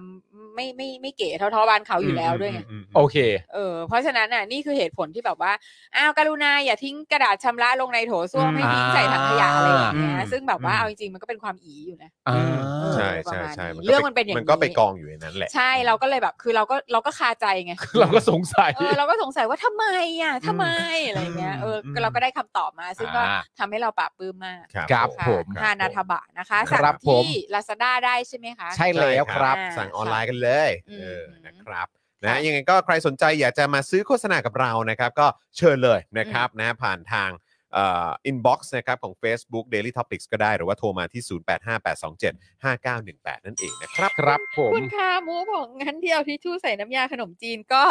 คุณมันมันเป็นเออร์บันเลเจนมันไม่จริงหรอกนะ เขาทำไว้แซว มันเป็นประโยคแซว มันเป็นประโยคแซว คุณก็ เอานะ เออ นะ แต่ว่ามันเป็นภาพจำอะนะ ทิชชู่ ภาพ สีชมพู จำเออ ใช่ ใช่ ใช่เออ ที่ยุยยุยๆนั่นเนื้อปลาใช่ไหมหึกระดาษทิชชู่มันแซว ครับผม แซวฮะแซว เออ ค่ะ เอาแล้วก็แน่นอนนะครับ ก็อยากจะประชาสัมพันธ์เจาะข่าวตื้นตอนใหม่ด้วยนะครับนะฮะสำหรับเอ่อเจาะข่าวตื้นตอนที่ 334 นั่นเองนะครับ อือหือ ดิกตู่อยู่ต่อ ทออใหญ่ครับฟ้า สลิมสะใจ ชัดชาติแก้น้ำท่วมไม่ได้ เอาแล้วไงดีใจกันใหญ่เลย นะครับประเทศเนี่ยก็ยังวนเวียนอยู่กับฤดูน้ำท่วมหลายจังหวัดนะครับ แล้วก็ที่กทมเนี่ยแปลกประหลาดแบบสุดๆเลยครับพบเอ่อพบกลุ่มคนดีใจนะครับ ตอนฝนตกหนักน้ำท่วมนะครับ เพราะว่าได้ถล่มผู้ว่าที่มาจากการเลือกตั้งครับ ครับ อืมนะฮะต้นเดือนตุลาครับเหล่าพอบอเหล่าทัพต่างๆเนี่ยนะครับเดบิวต์กันใหญ่เลย ทั้งกองทัพอากาศที่ปิดดอนเมือง แล้วก็เอาเครื่องบินรบเนี่ยมาบินโชว์เจ้านายนะครับแล้วก็กองทัพเรือที่เปลี่ยนผบทรแล้วนะครับ ก็ยังยื้อเวลาไม่แก้ปัญหาเรื่องเรือดำน้ำไม่มีเครื่องอยู่ดีครับ ครับ ประยุทธ์ 8 ปียังมีประเด็นน่าคุยนะครับ เมื่ออาจารย์วรเจตน์ภาคีรัฐ ชี้ให้เห็นว่าการนับวาระประยุทธ์ตั้งแต่ปี 2560 เป็นเรื่องที่ถูกที่สุดแล้วในทางกฎหมายครับ อ๋อเหรอครับ และเด็ดกว่าทุกเอกสารหลุดนะครับ เอกสารการประชุมคณะร่างรัฐธรรมนูญปี 60 อืม ครั้งที่ ค่ะ 64 และ 66 ครับ ที่ทำให้เห็นความคิดของคนพวกนี้ว่า จริง ๆ แล้วกลัวอะไรกันแน่ครับ เออ ทั้งหมดนี้นะครับไปดูกันได้เลยนะครับในเจอข่าวตื้นตอนที่ 334 นะครับดิกตู่อยู่ต่อทออใหญ่ครับฟ้า สลิมสะใจชัดชาติแก้น้ำท่วมไม่ได้นะครับเดี๋ยวแปะลิงก์ทั้ง Facebook แล้วแล้วก็ YouTube ให้ทางช่องคอมเมนต์นะครับ คุณผู้ชมครับ ค่ะ ไม่แล้วประเด็นก็คือสลิมก็ไม่นิ่งด้วยไง ใช่ เวลาเราพูดพูดเรื่องชัดชาติน้ำท่วมแบบชัดชาติน้ำท่วมชัดชาติน้ำท่วม อืม แล้วพอเราไปจัดประเด็นงบประมาณ อืมอืม ในการจัดการน้ำ บริหารจัดการน้ำ อ่ะ การจัดการน้ำของรัฐบาลประยุทธ์ อืม ก็จะมีคอมเมนต์สลิมเข้ามาว่าน้ำมันก็ท่วมทั้งโลกอ่ะ คือถ้าถ้าใจไม่นิ่งก็อย่าเสี่ยงดีกว่านะ อืม เอานิ่งๆก่อน เอา เฉยๆ เอาว่าจะ ไปเถอะ เอาว่าจะเอาอันไหนกันแน่ก่อน เฉยๆไปเถอะนะ เออ ครับ แล้ว ผม ก็ใช่เอ่อรู้สึกคือเข้าใจไหมว่าได้คนเนี้ยเป็นผู้ว่า อืม นี่คือแบบโชคดีเฮียเลยนะ โชคดีเฮียได้คนนี้เป็นผู้ว่าเนี่ยแบบ โอ้ย วันเนี้ยผมเพิ่งไปพาน้องเอริไปเรียนว่ายน้ำ ค่ะ แล้วก็เจอคุณพ่อคุณแม่ของอาน้องนักเรียนที่มาเรียนเหมือนกัน และบ้านเขาว่าอยู่ช่วงประมาณแจ้งวัฒนะตรงศูนย์ราชการเนี่ย ค่ะ ซึ่งก็ถือว่าเป็นจุดที่โหดมาก ค่ะ แล้วก็เป็นจุดที่โหดในทุกๆ ปีด้วย อืม อืม ซึ่งคนที่อยู่ในจุดเนี้ยสิ่งที่มันเกิดขึ้นกับตัวเขาอ่ะ อืม คือเขาสามารถจะเปรียบเทียบได้จริง อืม ๆ ว่าอะไรคือการระบายเร็วหรือไม่เร็ว อืม เพราะว่าที่อื่นบ้านผมมาบอกไม่ได้นะ อืม เพราะบ้านผมไม่เคยท่วม อืม เพราะฉะนั้นไอการที่ที่ไหนระบายระเบย บ้านผมไม่ตั้งแต่เด็กบ้านผมไม่เคยน้ำท่วมเลย โอ้ นะ โห คุณอยู่ที่ไหนอ่ะ จังหวัดนนทบุรี อ๋ออ๋ออยู่นนท์เหรอฮะ ครับผม ครับ ขิง โอเค นี่ขนาดชัดชาติไม่ได้ไปดูนะ คุณอะไรนะนนท์น่ะ อ่ะ คุณอะไรนะ ท่านอบจอ่ะ จำชื่อ ไม่ได้ ที่แบบได้ทุกสมัยอะ จำแต่ได้ตลอดได้ตลอด เออได้ได้วัคซีนด้วยน้ำไม่ท่วมด้วยแบบอะไรทุกอย่าง โอ้โห เออ นนนนโมเดล อ่าน น นโมเดล นี่เอามาแลกกับผู้ว่าคนก่อนๆได้ไหมฮะ เอ่อคนก่อนก่อนๆไหนฮะคนก่อนก่อน ก่อน คนก่อนก่อนๆจิ้มปะล่ะ ๆคนก่อนๆนั่นแหละ คนก่อนได้ คนก่อนๆกูก็ชี้ได้เลยอ่ะ ใช่ เออครับผม แจ้งวัฒนะคือคือกรุงเทพครับ เออ เพื่อนกรุงเทพแล้วแล้วคุณพ่อของของของน้องคนเนี้ยที่เป็นเพื่อนเอริที่ไปเรียนด้วยกันเขาก็บอกว่า คือมันเปรียบเทียบได้ชัดเจนมากว่า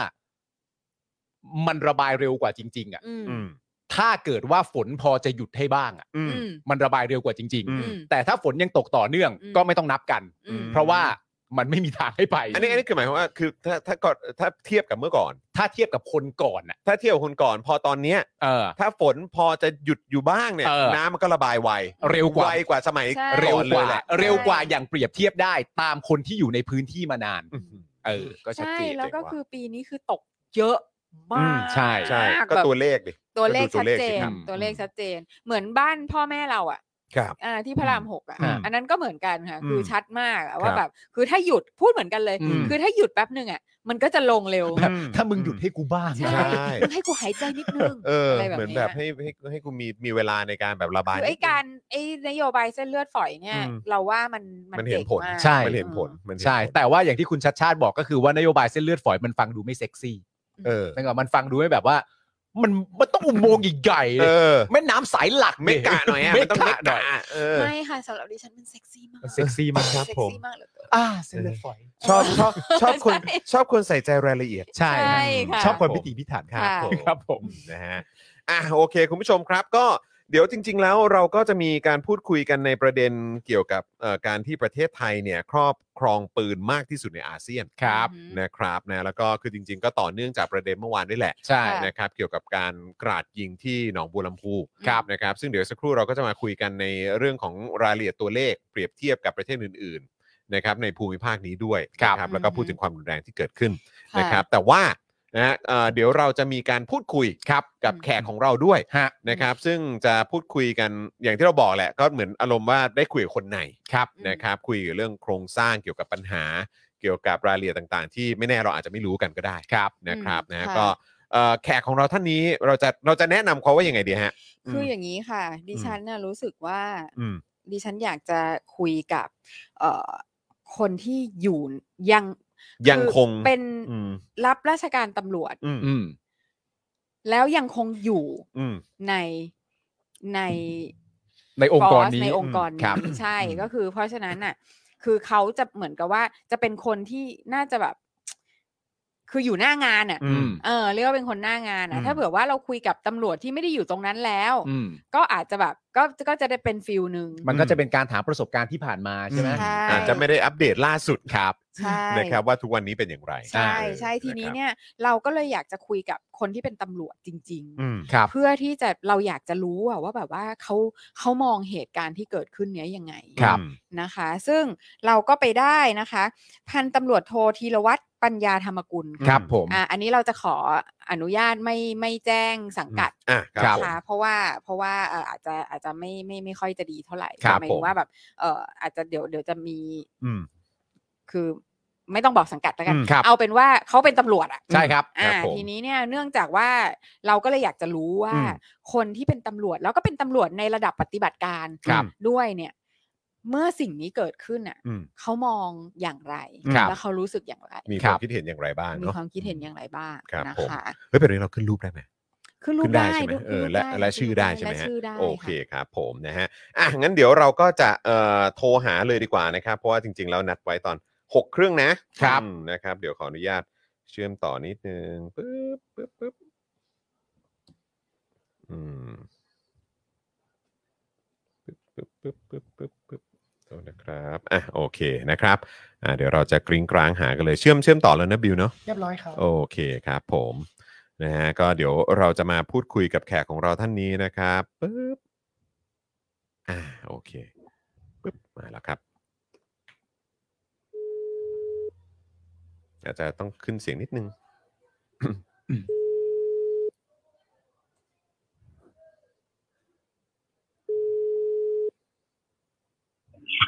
ครับ สวัสดีครับ สวัสดีครับผม สวัสดีครั ส บ วัสดีค่ะ สวัสดีครับนะฮะคุณธีรวัตรหรือว่าขอขออนุญาตเรียกเรียกว่าเอ่อคุณคุณโอ๊ตนะครับ ค่ะได้ไหมคะ เรียกคุณโอ๊ตเนาะ คุณโอ๊ตสบายดีนะครับ สบายดีครับ ครับผมนะฮะต้อนรับคุณโอ๊ตเข้าสู่รายการของเรานะครับ อยู่กับจอห์นอยู่กับปาล์มนะครับ อยู่กับพี่โรซี่ด้วยนะครับ แล้วก็ชาว Daily Topics ทุกคนด้วยนะครับ คุณโอ๊ตครับ ครับผม ค่ะ ครับผมอ่ะ โอเค เดี๋ยวเราจะเริ่มกันตรงไหนก่อนดีพี่โรซี่ เอ่ออ ม คือคือสิ่งที่สิ่งที่เราเราอยากจะคุย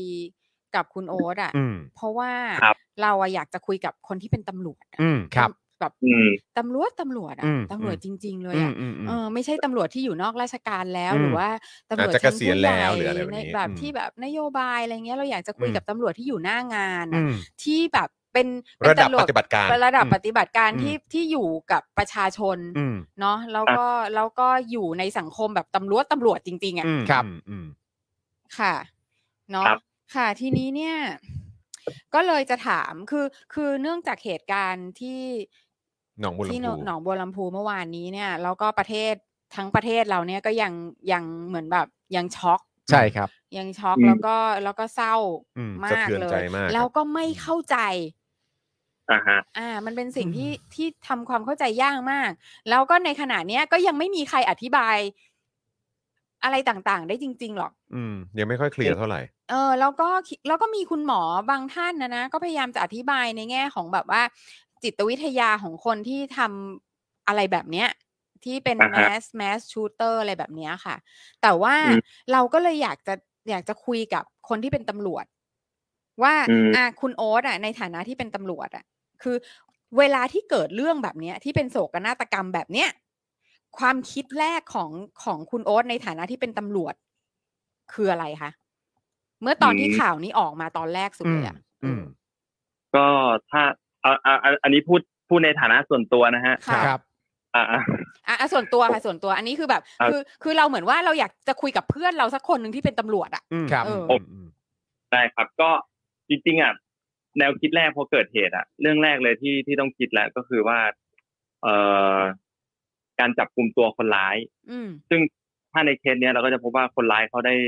เอ่อฆ่าตัวตายไปแล้ว อืม ครับ ค่ะ คือ ครับ คือก่อนก่อนที่จะมีข่าวว่าฆ่าตัวตายก็มีการเอ่อไล่สกัดจับมีการส่งข่าวส่งวิทยุอะไรเงี้ย ตาม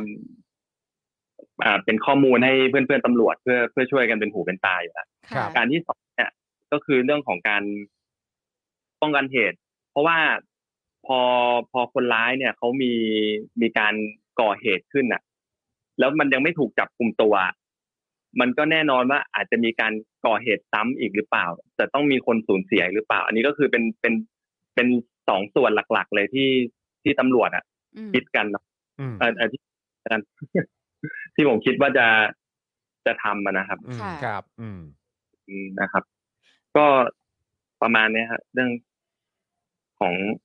เหตุการณ์ที่ อันนั้นคือแบบว่าในแวบแรกที่ได้ยินข่าวใช่ไหมครับ อืม นะฮะก็คือแบบว่าสิ่งแรกที่คิดขึ้นมาเลยว่าเฮ้ยนี่ยังจับไม่ได้ อืม แล้วจะมีการสกัดจับอะไรยังไงกัน อืม นะครับ แล้วก็แบบมันมันอาจจะเกิดเหตุการณ์เพิ่มเติมขึ้นอีกได้ อืม คือมันมันเหตุการณ์มันอาจจะไม่ได้จบอยู่แค่ที่สถานที่เกิดเหตุที่เดียวเท่านั้น อืม ครับ โอเค อันนี้คือในทางเทคนิคของ อืม คนที่ประกอบอาชีพนี้ อ่า อ่ะคราวนี้ถ้าอย่างนั้นน่ะเราถามทางเทคนิคต่อไปอีกนิดนึ อื ง ม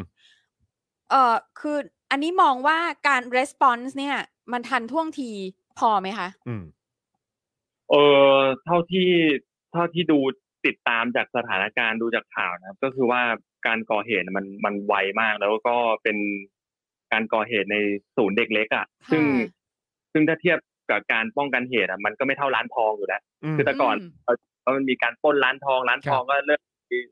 อ่านวัตกรรมใหม่ ๆ เช่นอ่าการทำประตู อืม ที่ว่า กรงติดอะไรแบบนี้อืม อืม อะไรลูกกงบ้างอะไรบ้าง เพราะมันเป็นที่เกิดเหตุบ่อย ครับ คราวเนี้ยพอพอพอมาเป็นศูนย์เด็กเล็กเนี่ย มันก็ไม่มันไม่มีใครคิดว่ามันจะไปเกิดเหตุขึ้นนะฮะ ค่ะ อืม อ่า มันค่อนข้างจะแบบเป็นอะไรที่เซอร์ไพรส์มาก ใช่ใช่ก็คือแบบโอ้โหโคตรสะเทือนใจกันทุกๆคนนะอย่างผมมีลูกเล็กนี่ก็แบบโอ้โหแบบดิ่งอะดิ่งเลยอะ ครับ อืม ครับ นะครับ คือพอเราเราเราจะเห็นว่าสถานการณ์อ่ะอย่างของอเมริกาเนี่ย มันก็จะมีการก่อเหตุที่ที่ไปตามโรงเรียนอ่ะ ค่ะ อืมครับ มันก็เด็กอ่ะ มันไม่มีทางสู้ไอ้คนร้ายที่มันมีอาวุธได้อยู่แล้วถูกไหม ค่ะ มันก็จะมีเรื่องของกระบวนการป้องกันที่เขา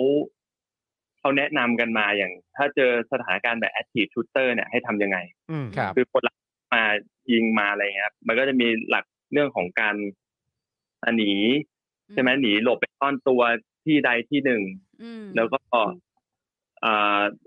ขอความช่วยเหลือรอแจ้ง แล้วก็รอแจ้งตำรวจ อืม แล้วก็ หรือสู้กลับคือคือหลัก ๆ เนี่ย มันมันไม่สามารถตอบโต้ได้แล้ว ถ้าอย่างคนร้ายมีปืน อย่างอย่างในในข่าวนี่คือเขาใช้อาวุธมีดด้วยใช่ไหมครับ ใช่ครับอืม เออการที่จะเอาเด็กมาสู้เนี่ยโอ้โหมันก็ลำบากไม่ไม่ไม่ต้องเด็ก ขนาดแค่ผู้อ่าครูอะที่อยู่ตรงนั้นอ่ะ ค่ะ ยังรับมือไม่ไหว หรือจะ เล ป้อยงกัน อืม เออมันมันมันค่อนข้างยากลำบากมากนะแล้วยิ่ง เอ่อคนร้ายก็เป็นอดีตตำรวจด้วยอย่างเงี้ยครับ ค่ะ มีทั้งอาวุธมีทั้งอ่ายุทธวิธีมีทั้งอะไรอย่างเงี้ย แล้วก็เอ่ออารมณ์ณขณะนั้นอาจจะพลุ่งพล่าน คนเราก็จะมีกำลังมากขึ้นกว่าเดิมหลายเท่าเลย ค่ะ อย่างเงี้ยก็ค่อนข้างที่ยากจะป้องกันนะทันทีของของเขาณตอนนั้นใช่ไหมครับ อืม การการหนีไปซ่อนตัวเนี่ย ก็เลยเป็นการประวิงเวลาช่วงหนึ่ง อืม ที่ให้อ่าตำรวจเนี่ย มามาช่วยเหลือ ก็คือจะเป็นเป็นหลักในในเรื่องนั้น ซึ่งเท่าที่ทราบข้อมูลมาเนี่ย ก็คือเหตุเหตุการณ์มันเกิดขึ้นไวมาก ใช้เวลา เอ่อเพียงเอ่อไม่ถึงสิบนาทีอะ่ะ อืม แล้วก็จัดการชื่อชึบแล้วก็ออกไปเลย ค่ะ ซึ่งถ้าถ้าเทียบความจริงๆมันก็มีหลักของการที่เอ่อฝ่ายป้องกันปราบปรามหรือสายตรวจเนี่ยจะไปถึงที่เกิดเหตุก็มีอยู่นะในประมาณ คือถ้าถ้าเขาอยู่แถวนั้นพอดี มันก็อาจจะทันท่วงที คือเราก็ไม่รู้ว่าไอ้ข้อเท็จจริงเนี่ย ตรงนั้นอยู่อยู่นะตรงไหน แต่ก็ทราบว่าก็ไปได้ได้ได้เร็วอยู่นะฮะ แต่ อืม แต่แค่มันไม่ทัน เหตุการณ์เหตุการณ์มันมันมันเกิดขึ้นไปแล้ว อ่า ใช่ใช่มันเกิดขึ้นไปแล้วนะอันเนี้ย เป็น point ที่ที่เราไม่ได้คิดเลยนะ อืม เรื่องที่ว่า เออ ถ้าเป็นร้านทองอ่ะ อืม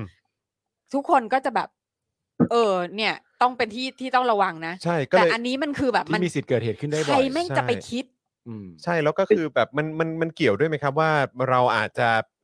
คือเหตุการณ์การกราดยิงเนี่ย อืม มันเอาตรงๆก็ไม่ใช่เรื่องใหม่ อืม ในบ้านเรา เพราะมันก็อย่างในช่วงที่ผ่านมาก็เกิดขึ้นไปแล้ว 3 ครั้งใช่ไหมฮะที่ อ่ะ ที่เราสามครั้งล่าสุดใช่ไหมฮะ อืม ก็แต่ว่าโดยส่วนใหญ่ก็จะเป็นเอ่อเจ้าหน้าที่เอ่อเหตุการณ์ที่เกิดขึ้นกับเกี่ยวกับเจ้าหน้าที่ทหาร อืม ใช่ไหมฮะแล้วก็เอ่ออาจจะมีเกิดขึ้นแบบ ข้าราชการครู เอออ่าใช่แล้วก็อะไรพวกนี้แต่ว่าก็คือ แบบเราก็มันมันเกี่ยวด้วยไหมว่าว่าไม่ได้มี มันเขาโดยปกติแล้วไอ้เรื่องการเทรนการให้ความรู้เกี่ยวกับการรับมือสถานการณ์แบบเนี้ย ในบ้านเราให้ความสำคัญกับเรื่องนี้กันเยอะไหมครับ อืมเท่าที่ ก็แล้วแต่แล้วแต่ที่นะอย่างอย่างศูนย์เด็กเล็กผมผมก็ไม่แน่ใจว่าเขามี ไม่คือคือหมายถึงว่าอย่างในพาร์ทของตำรวจนะครับ คือเขา อ๋อ เขาเขามีการแบบเหมือนให้ความรู้มีการอบรม มีการ หรือมี ฝึกใน drill เรื่องพวกนี้ไหมฮะ ไหมอะไร เออห เงี้รือยค่ะ มีดริลกับเรื่องพวกนี้ไหมครับ เท่าที่คุณอ๋อ โอ ก็ ทราบ ก็ อืม ก็มีอยู่นะมันก็จะเป็นของแผนป้องกันเหตุอยู่นะครับ หลัก อืม การไป อ่าให้ความรู้ทางด้านกฎหมายรวมถึงยุทธวิธี อันนี้ก็เป็นหลักที่คือคือทางตำรวจอะแต่ละพื้นที่ก็มีนโยบายกับผู้บัญชาไปไปให้ข้อมูลไปอะไรกันอยู่แล้วอย่าง ถ้าส่วนใหญ่นะโรงเรียนอ่ะที่ที่ผมเคยเคยไปเนี่ย ก็จะเป็นความรู้เกี่ยวกับกฎหมายจราจรอะไรเงี้ยน่ารักน่ารัก อืม ม เออว่าข้ามถนนไงไม่โดนรถชนอะไรเงี้ยรู้ อืม ครับ คือก็คือเป็นเป็นเบสิกก่อนนะครับ ครับ ค่ะ ผม แต่เรื่อง Active Shooter นี่ยังไม่ ยัง ยั ไม่ ไม่ มีเนาะอืม ยังไม่เคย หรือเรายังไม่เคยเห็นนะเนาะเออ ไม่คือมันเป็นเรื่องที่รับยากนะ อืม มันเป็นเรื่องที่ทำใจยากมากเลยนะ ที่ อืม เราอยากจะคิดว่าแบบว่าที่โรงเรียนน่ะ เราก็ต้องสอนลูก หรือนึกออกไหม ให้ระวังว่า มัน จะ จะต้องมีแบบ จะโดน มี ยิง น อะ โยบาย เป็นนโยบายลงมาว่าถ้าเกิด active shooter คือซึ่งแบบ อืม ซึ่งมันเป็นสิ่งที่เราในฐานะพ่อแม่รับยากมากเลยนะ อืม ใช่ คือว่าแบบมันจะเกิดขึ้นอีกใช่ไหมอะไรอย่างเงี้ย เห็นเห็นว่ามันคือเท่าที่อ่านนะ อ่านในข่าวที่ติดตามนะ ก็คือว่าถึงแม้ล็อกประตูแล้วก็ยังมีการถีบหน้าต่างกระโดดเข้าไปอีกนะถีบกระจกเนี้ย อืมอืม มันก็โอ้มันก็อาจจะต้องเป็นเรื่องที่ต้องต้องต้องต้องคิดอะเป็นเคสตัดดี้แล้วว่า แล้วมันจะมีแนวทางป้องกันยังไงต่อในอนาคตอย่างถ้าอย่างโรงเรียนของที่ลูกผมไปเรียนเงี้ย ค่ะ ขนาดผู้ปกครองไปรับก็ยังยากเลย อื อื ม มอืม อืม เออมันต้องมีการสแกนบัตรไอ้รู้จากหน้าค่าตาผู้ปกครอง คือถ้าโรงเรียนเข้มๆมันก็จะเป็นอย่างนั้นนะ อืม ค่ะ แต่คราวเนี้ยพอศูนย์เด็กเล็กอ่ะเท่าที่เห็นก็คือ เอ่อเปิดประตูก็เข้าไปเลยอะไรอย่างเงี้ย ค่ะค่ะค่ะ อย่างว่าแหล้วมันมันก็ไม่มีใครคาดคิดอ่ะ ค่ะค่ะ อืม แล้วแล้วในฐานะของที่ที่มองในฐานะที่เป็นตำรวจ แล้วผู้ก่อเหตุเป็นตำรวจเนี่ย คือคุณโอ๊ตมองว่ายังไงคะว่ามันแบบ คือคือเหมือนแบบ แวบแรกที่เห็นคือแบบ เอาแล้ว หรือว่า อืม หรือว่า เออ ไอคนแบบนี้มันก็มีเยอะในในอะไรอย่างเงี้ย คือคือความรู้สึกยังไงคะที่ผู้ก่อเหตุเป็นตำรวจ อืม โอ้เฮดเอ็ดเลยฮะ เฮ็ดเอกเลยอะ ก็คือคือปกติอะตำรวจเนี่ยเป็นอ่าต้นทุนทางทางสังคมมาต่ำอยู่แล้ว เพราะว่าเป็นเป็นหน่วยงานที่บังคับใช้กฎหมายถูกไหมครับเพราะฉะนั้น ค่ะ มันการการปะทะกันอยู่แล้ว ม อย่างผมเวลาอ่าเวลาลูก เอาง่ายๆ เวลาเด็กอ่ะ อืม เด็กร้องอ่ะเอ้ยอย่าร้องนะ อืม เดี๋ยวให้ตำรวจมาจับเลย นี่ อ่า นี่ไปไป ทำอะไร คือมันก็เกิดความรู้สึกไม่ดีแล้ว อืม หรือแม้กระทั่งสมัยก่อนที่เราเคยทำเอ่อเกี่ยวกับยาเสพติดอยู่ฝ่ายสืบสวนเนี่ย เวลาเราไปจับ อันนี้อันนี้เป็นเป็นที่เรียนมาเลยนะในตอนเรียนในร้อยเนี่ย ค่ะ ก็คือว่าเวลาเราเราไปจับครอบครัวเขาเนี่ย คน ค่ะ ขายยาตามแม้ว่ากระทั่งคนขายยา ก็กลายเป็นว่าเหมือนแบบเฮ้ยพ่อกับแม่กูโดนตำรวจพรากไปอะไรเงี้ย มันคือมันเป็นความรู้สึกที่มันไม่ดีอยู่แล้วอะกับตำรวจอะ อืม แล้ว แล้วคราวเนี้ยอ่าหรือแม้กระทั่งเวลาซอฟต์ที่สุดอะเวลาขี่ขี่มอไซค์อย่างเงี้ย อืม มาตลาด แต่ไม่ได้ใส่หมวกกันน็อกแล้วเผอิญตำรวจแม่งตั้งด่านจับพอดี อืม โอ้แล้วก็โดนปรับมันก็รู้สึกรู้สึกแย่ ถามว่า อืม แต่มันมันก็เป็นข้อกฎหมายที่ว่าทุกคนต้องสวมหมวก อืม คราวเนี้ยพอที่มาเป็นตำรวจก่อเหตุ อดีตตำรวจแล้วกัน อืม อืม คือโดนไล่ออกไปแล้ว อืม ครับ พอยิ่งมาก่อเหตุเนี่ยโอ้โหแม่งก็ยิ่งแบบ ก็คือ มัน เหมือนเหมือนว่าจากภาพลักษณ์ตำรวจบ้านเราเนี่ยที่ก็เอาเป็นว่าก็ไม่ได้ไม่ได้ ไม่ได้สวยงาม ไม่ได้สวยงามอยู่แล้วเนี่ย ก็คือมามาเจอเรื่องนี้อีกก็จะซ้ำลงไปอีกรอบแน่นอน อืม ก็แน่นอนก็เป็นเรื่องที่ต้องรับสภาพก็ยังคุยกับคุยกับคนในครอบครัวอยู่เลย อืม ค่ะ แต่ก็ดีนะฮะที่ที่ภรรยาก็ยังรักผมเหมือนเดิม ครับผม ค่ะ ครับ เออ อืมอืมอืมเออแล้วแล้วแล้วแล้วภรรยาว่ายังไงบ้างอะคุณ อื โอ๊ ม ต อืม โหเออเขาเขาก็แยกเป็นตัวบุคคลออกได้อะเขาก็ อืม บอกเขาเขาเขาก็พูดมาเลยบอก มันเป็นธรรมดาอยู่แล้วที่ยังไงตำรวจก็ต้องโดนถล่มเพราะมันมีทั้งทั้งเรื่องของยาเสพติด อืม ครับ ทั้งทั้งเรื่องของอาวุธปืน อันนี้ก็ อืม ก็ก็ก็มันก็เป็นคำถามอะว่า อืม อ่ะคุณคุณเป็นตำรวจเนี่ย อืม อาวุธปืนมายังไง อืม เป็นเป็นหลวงไหม อืม อะไร อ๋อใช้ปืนหลวงหรือเปล่า อืม หรือว่าอะไรแบบนี้ด้วย อืม ใช่ไหมฮะ อืม พอเรามาดูอ่ะคุณโดนออกจากราชการไปแล้ว เพราะฉะนั้นอ่ะปืนหลวงคุณก็ไม่มีทางได้ใช้อยู่แล้ว เพราะว่ามันต้องเป็นกะลักษณะของการเบิกแล้วคืนเบิกแล้วคืนอยู่ทุก อืม ครั้งที่ไปที่ อ๋อ แต่ว่า ปืนที่ใช้ก่อเหตุเนี่ยจะเป็นปืนโครงการด้วย ก็คือเอ่อก็สรุปว่าเป็นปืนส่วนตัวนั่นแหละนะครับ อืม ครับ อืมพอเป็นปืนส่วนตัวเนี่ย เราก็ เออมันก็ยังไม่ได้มีมาตรการที่ถึงขั้นว่าแบบเฮ้ยถ้าคุณออกจากตำรวจต้องริบปืนหรืออะไรอย่างนั้น เพราะเราก็ไม่รู้ว่า เวลาคุณออกไปแล้ว คุณจะมาก่อเหตุกันทุกคนหรือเปล่าอะไรเลยเพราะมันก็เป็นสิทธิ์ในการ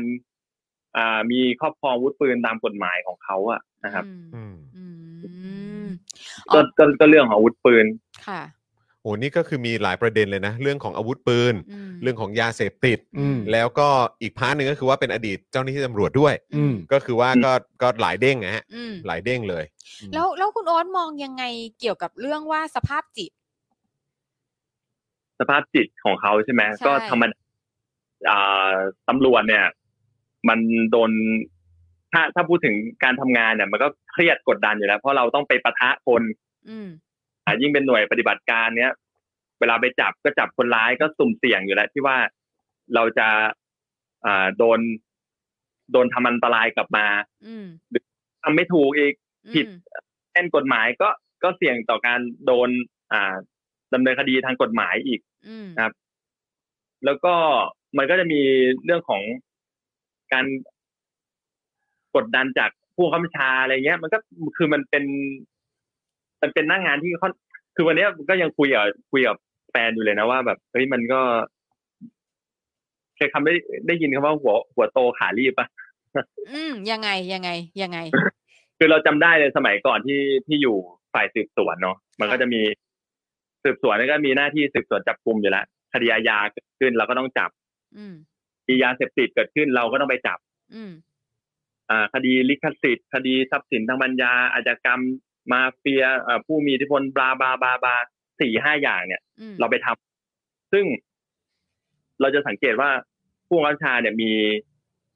รับผิดชอบอะงานละคน ฮะ อืม อะแต่ผู้ปฏิบัติอะแม่งคนเดิม อืม อืม อืม ครับ นั่นแหละ อันเนี้ยก็ก็เป็นเป็นเป็นอีกอันหนึ่งที่ แต่คือมันก็อย่างว่าแหละมันครอบหน้าที่ตำรวจมันค่อน คือถ้ามันมีความผิดทางอาญาเนี่ยมันก็ครอบคลุมทั้งหมดอ่ะ ครับ อืมแล้วคราวเนี้ยพอเป็นเป็นแรงกดดันด้วยสภาพ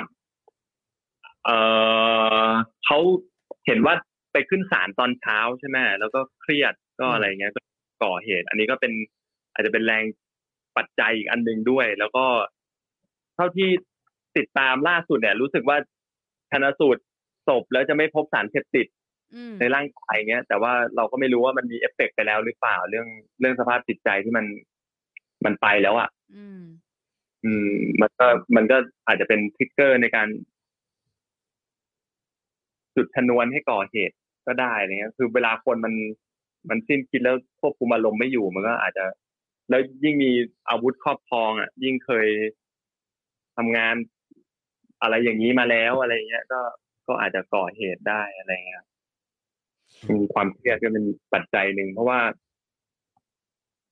เออจริง ๆ อ่ะ ทางทางตำรวจ เราก็มีมีการตรวจสุขภาพนะ ไม่ใช่สุขภาพร่างกายอย่างเดียวสุขภาพจิตก็มีนะ อย่างล่าสุดผมว่าเพิ่งตรวจมานะ ค่ะ ร่างกายเขาก็จะมีแยกโซนสุขภาพจิตอย่างเงี้ย อืม อืม ก็มีให้ทำแบบสอบถามเนี่ยแต่เราก็ไม่ได้คือตอนนี้เรากลับมาจิตเป็นปกติแล้วแต่ถ้าก่อนหน้านี้สักสามสี่ปีอย่างเงี้ย อืม อันนั้นเราก็มีไปใช้บริการของโรงพยาบาลตำรวจบ้างอะไร อืม ฮะ อืม ก็ก็คือมีแอกนี้โดยตรงอ่ะที่ ครับ ที่ที่จะช่วยเหลือเรื่องสุขภาพจิต ฮะ อืม ไอยการตรวจเรื่องสุขภาพจิตนี่ความถี่ในการตรวจมันระยะเวลาต่อครั้งหนึ่งมันประมาณเท่าไหร่อ่ะ คือต้องเป็นประจำทุกปีไหมครับ มัน หรือ มัน ว่า เอ่อ หรือว่าแค่ตอนที่รู้สึกว่าเหมือนเหมือนท่าจะไม่ดีแล้ว ก็คือมันถ้าถ้าเป็นโดยรวมแบบมันก็ปีละครั้งเนอะแต่ว่าทีเนี้ยตำรวจอ่ะ มันจะมีสายการบังคับบัญชาถูกไหมครับ ครับ มันก็จะมีหน้าที่เอ่อในการควบคุมดูแลผู้ใต้บังคับบัญชาของผู้บังคับบัญชาอยู่แล้วอะอย่าคงรับ อย่างผมอ่ะเราก็มีหน้าที่ที่ต้องดูแล อ่า ผู้ใต้บังคับบัญชาของเราอยู่แล้ว อืม แล้วคนที่จะมาดูแลเราก็คือผู้บังคับบัญชาเรา ขอ อี ง ก เราอี ที กทีหนึ่ง ครับ นี่ก็เป็นกฎระเบียบเลยที่เขาเรียกว่าหนึ่งสองหนึ่งสองอ่ะก็มีการดูแลกันอยู่แล้ว อืม เพราะว่ามันจะใกล้ชิดกันเพราะทำงานด้วยกันอะไรประมาณเนี้ย อ๋อก็คือ ครับ เราเองเนี่ยก็จะต้องดูแลผู้ที่อยู่ใต้บังคับบัญชาของเรา ดูว่าเออแบบ ใช่ เฮ้ยอาการเป็นยังไงดูสภาพจิตใจโอเคไหมอะไรแบบนี้ถ้าเกิดว่าอะไรยังไงก็ไปตรวจก็ก็อาจจะแบบว่ามีการมีคำสั่งให้ไปตรวจ ใช่ อะไรแบบ ก็ นี้ใช่ไหมแล้วคือตัว ก็คุยกัน คนที่เป็นผู้บังคับบัญชาเรา ก็ก็ดูดูเราอีกทีนึง แล้วก็ดูว่าเออเขาจะให้เราเนี่ยเออไปตรวจหรือเปล่า ใช่คือคือถ้าเป็นกรณีแบบพิเศษเลยอะไรประมาณเนี้ย ครับ เพราะว่ารู้สึกว่าในในเคสเนี้ยเพื่อนร่วมงาน คือถ้าอ่านประวัติมาบอกเออก่อนที่จะโดนจับดำเนินคดีเนี่ย ก็มีประวัติแล้วก็นายเคยเรียกไปคุยแล้วอะไรแล้วอะไรประมาณเนี้ย อืม ครับ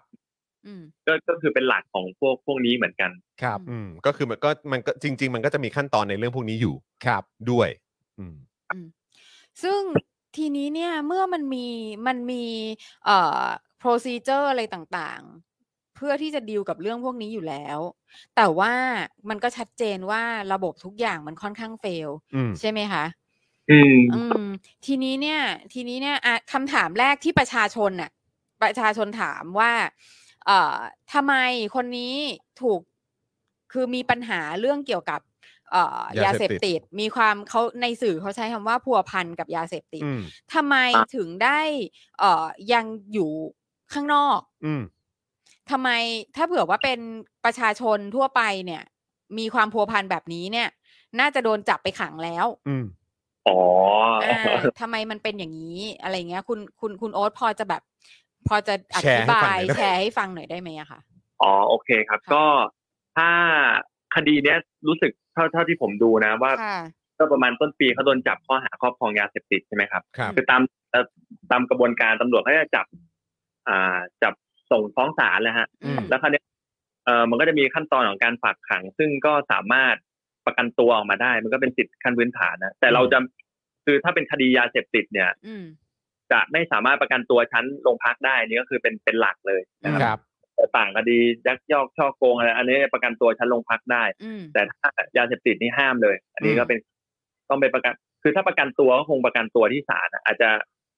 เป็นกระบวนการนั้นหรือเปล่า เพราะว่า เอ่อสุดท้ายวันเกิดเหตุตอนเช้าเขาก็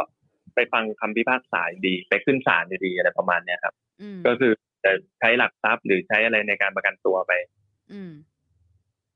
ประมาณเนี้ยคือแต่แต่แต่จริง ๆอ่ะมันก็เป็นสิทธิ์ของพื้นฐานของทุกคนนะที่ว่า อืม มีสิทธิ์จะประกันตัวเงี้ย อืม ยกเว้นถ้าเป็นคดีเสพเสพไม่ต้องประกันเพราะเสพถือว่าเป็นผู้ป่วย อื อื ม ม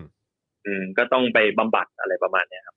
อืม อ๋อ ก็คือถ้าว่าถ้าเป็นคดีที่มีความรุนแรงน้อยเนี่ยเขาก็ อืม ประกันกันได้เลยที่สอนอ อืม แต่ถ้าเกิดว่ามีเรื่องของยาเสพติดเข้ามาแล้วเนี่ย ถ้าเกิดว่าจะได้รับประเอ่อการประกันตัวออกมาเนี่ยก็คืออยู่ที่ว่าศาลจะให้ประกันหรือเปล่า อืม อืม ซึ่งในในในในความคือประชาชนน่ะ ก็จะรู้สึกว่า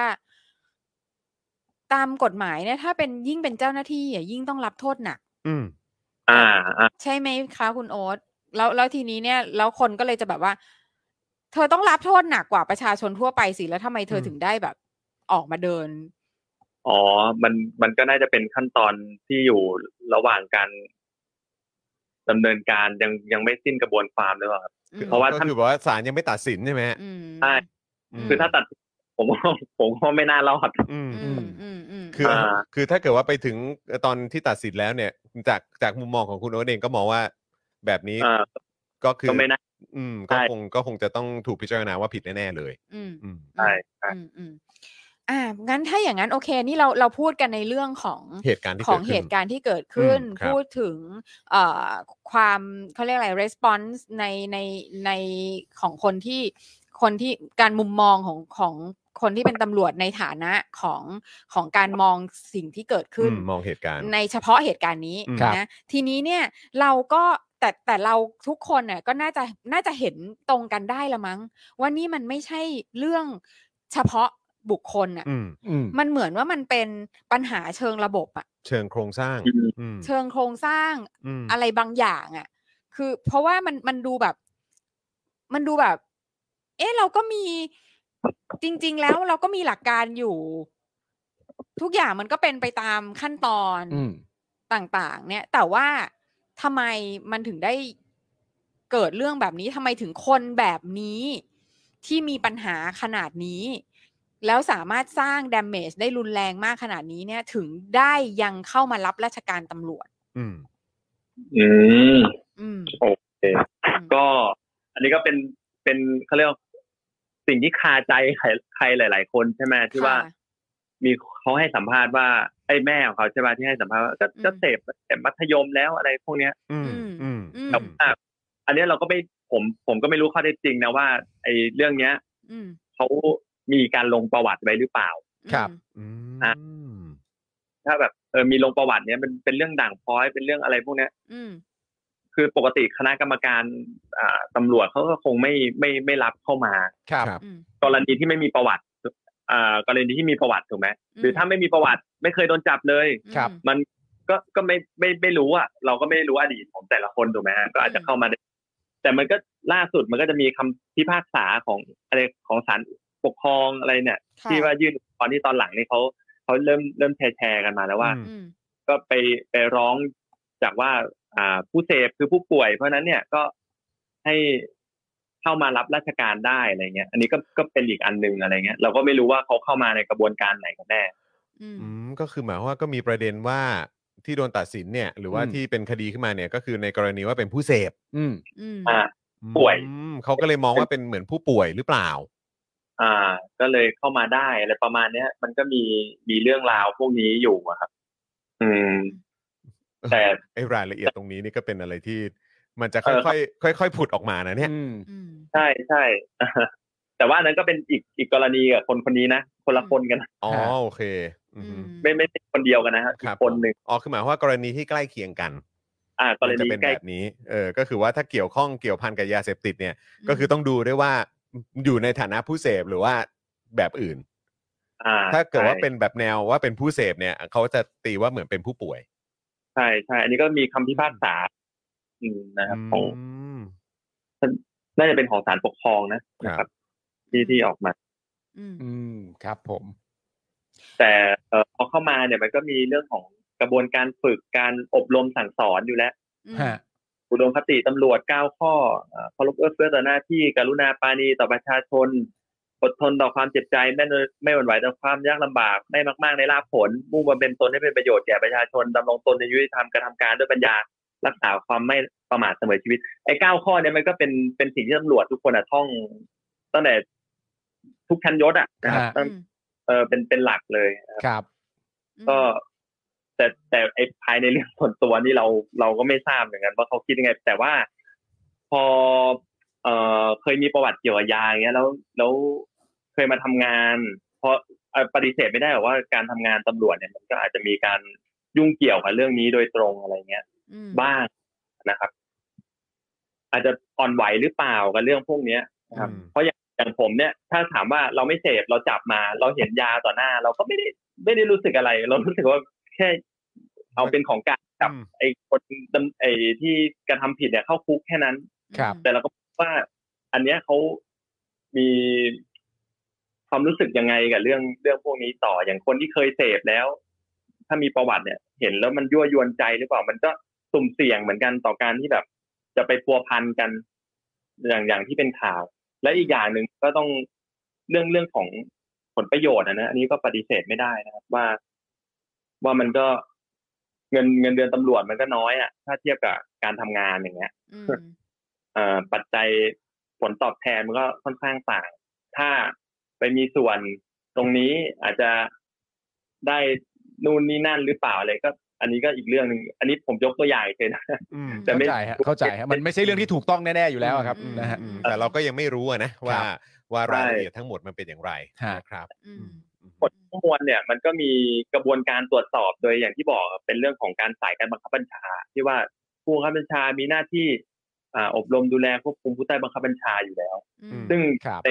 จนสุดท้ายในเคสนี้พอพบว่ามีการพัวพันยาเสพติด สุดท้ายก็โดนออกจากราชการ ก็โดนจับโดนอะไรก็ว่าไป อันนี้ก็คือเป็นเป็นการทำทำตามขั้นตอนการสอดส่องอะไรกันอยู่แล้วอะ อืม มันเศร้าเนาะคือ โอ้โห เพราะ โคต แบ ร บ มันมันมันเหมือนกับแบบ ทุกอย่างมันก็เป็นไปตามขั้นตอน แต่ทำไมมันยังเกิดเรื่องแบบนี้ขึ้นมา คือคือแล้ว คือประเด็นเนี่ยเอา อื ต ม รงๆก็คือว่าเรามักจะได้ยินคำยืนยันจากเจ้าหน้าที่ตำรวจ หรือว่า อืม เอ่อผู้ผู้ผู้มีอำนาจเนี่ยเอ่ออ ม โดยส่วนใหญ่เนี่ยว่าเฮ้ยทุกอย่างเนี่ยมันเป็นไปตามขั้นตอนมันมีระบบมันมีอะไรทุก ๆ อย่างแหละเอออแล้วก็คุณมั่นใจได้ปลอดมันแบบมันชัวร์มันแบบว่าทุกอย่างเราเป็นมืออาชีพ อืม เออแต่แบบพอท้ายสุดมันเกิดเหตุการณ์แบบนี้ แล้วก็ไม่ใช่เหตุการณ์เบาๆด้วยมันเป็น อืม เหตุการณ์ที่รุนแรงมากที่ขึ้น ชื่อว่าเป็นโศกนาฏกรรมที่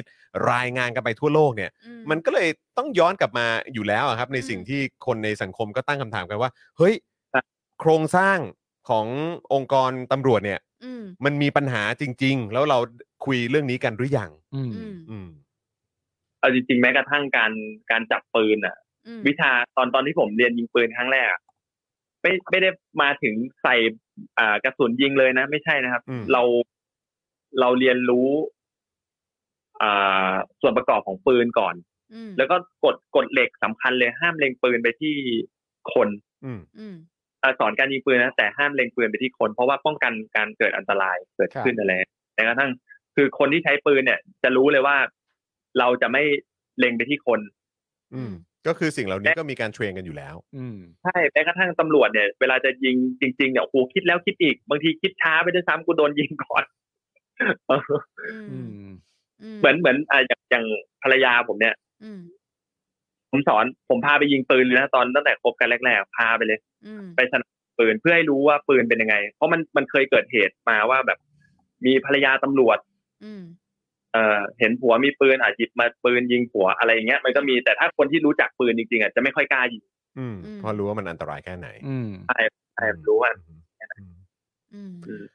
คำถามอีกอย่างหนึ่งฮะที่ อื อัน นี้ถามจากมุมมอง ของประชาชนแล้วกัน ฮะ อืม ถามต่อเออคนที่อยู่ในแวดวงวงการตำรวจด้วยคำว่าปฏิรูปตำรวจเนี่ยนะครับ อืม นะมันเป็นสิ่งที่ถูกหยิบยกขึ้นมาพูดอีกครั้งหนึ่ง อืม นะครับ ถามในฐานะที่เป็นเจ้าหน้าที่ด้วยครับ มองยังไงเกี่ยวเรื่องของการปฏิรูปตำรวจครับ อืม ผมปฏิรูปตำรวจนี่โคตรกว้างเลยผมก็ มันนำมาทำมากเลยตั้งแต่ อืม ที่แบบได้ได้ยินได้ฟังมา อืม ใช่ไหมเอ่อพรบตำรวจที่ออกมาล่าสุด แล้วก็ไม่รู้ว่ามันจะ มันปฏิรูปยังไงก็ไม่รู้ อืม อืม สวัสดิการเหรออะไรอย่างเงี้ย อืม เพราะว่า แล้วผมก็ไม่ได้รู้สึกว่ามันได้มีการปฏิรูปอะไรเกิดขึ้นนะรู้รู้สึกแค่ว่าที่เกี่ยวข้องกับผมนะว่าการแต่งตั้งแค่นั้นแหละ อืม อืม เออมันก็ คือคือไม่ได้รู้สึกถึงการเปลี่ยนแปลง หรือว่ารู้สึกถึงอะไรที่ที่เรารู้สึกจับต้องได้ว่าอ๋อนี่ไงมันคือการปฏิรูป ก็ก็ยังไม่เห็นมีอะไรขนาดนั้นอะ อืม แม้กระทั่งเจ้าหน้าที่ตำรวจที่อยู่ที่กำลังปฏิบัติหน้าที่อยู่ก็ก็รู้สึกเหมือนกันใช่ไหมฮะอืมหรือว่าหรือว่ายังไม่เห็นผลหรืออะไรแบบนี้ ก็ไม่แน่ใจผมเหมือนเขาเออเจ้านายมาแล้วเจ้านายก็ไป อืม อืม ผู้ปฏิบัติเป็นในสิบก็ยังเป็นในสิบเหมือนเดิม อะไรเงี้ย คือที่ที่ผ่านมาปฏิรูปตำรวจที่ค่อนข้างเปลี่ยนแปลงเลย ก็คือ เมื่อตำรวจชั้นประทวนอายุห้าสิบสามจากในายดาบได้เป็นในายร้อย อันนี้คือ อืม คือที่เห็นจริง ๆ เลยอะ อืม ที่เหลือผมก็ ก็ไม่ได้เห็นมี คือที่เหลือยังรู้สึกว่าเหมือนเดิม ไม่ได้มีอะไร ใช่ เปลี่ยนแปลง ถึงแม้ ถึงแม้จะมียศที่เปลี่ยนไป การทำงานก็ไม่ได้ต่างจากเดิม ทุกอย่างเหมือนเดิม ก็แปลว่าเหมือนเดิมนั่นแหละใช่ไหมฮะ เออ ก็แปลว่าเหมือนเดิม สิบปีก่อนผมเพิ่งจบมาผมลงสอนอใจกลางกรุงเทพ ครับ เราเราทำงานยังไงพอผ่านมา ผมมากลับมาเป็นพนักงานสอบสวนอีกครั้งหลังจากโดนอ่าทำลงวินัยเสร็จอะไรพวกเนี้ย ครับ ก็ปรากฏว่า ก็เหมือนเดิม ก็ก็ก็ขอหมายเหมือนเดิม ก็กระบวนการทุกอย่างเหมือนเดิม ก็ไม่ได้เห็นความเปลี่ยนแปลงอะไร อืมก็แบบฟอร์มว่าแบบฟอร์มเดิมการรับแจ้งเหมือนเดิม ต่อให้มีการรับแจ้งที่ ไม่รู้นะในในในในทางสุดท้ายมันก็ยังต้องส่งหนังสืออะไปขอเอกสารจากที่ต่างๆ เราก็ยังไม่ยังไม่เห็นความเปลี่ยนแปลงตรงไหนเลย โอ้โหแม้กระทั่งเรื่องของการส่งหนังสือส่งเอกสารอะไรต่างๆ ก็ยังเหมือนเดิม อ่าใช่ก็ก็ไม่ได้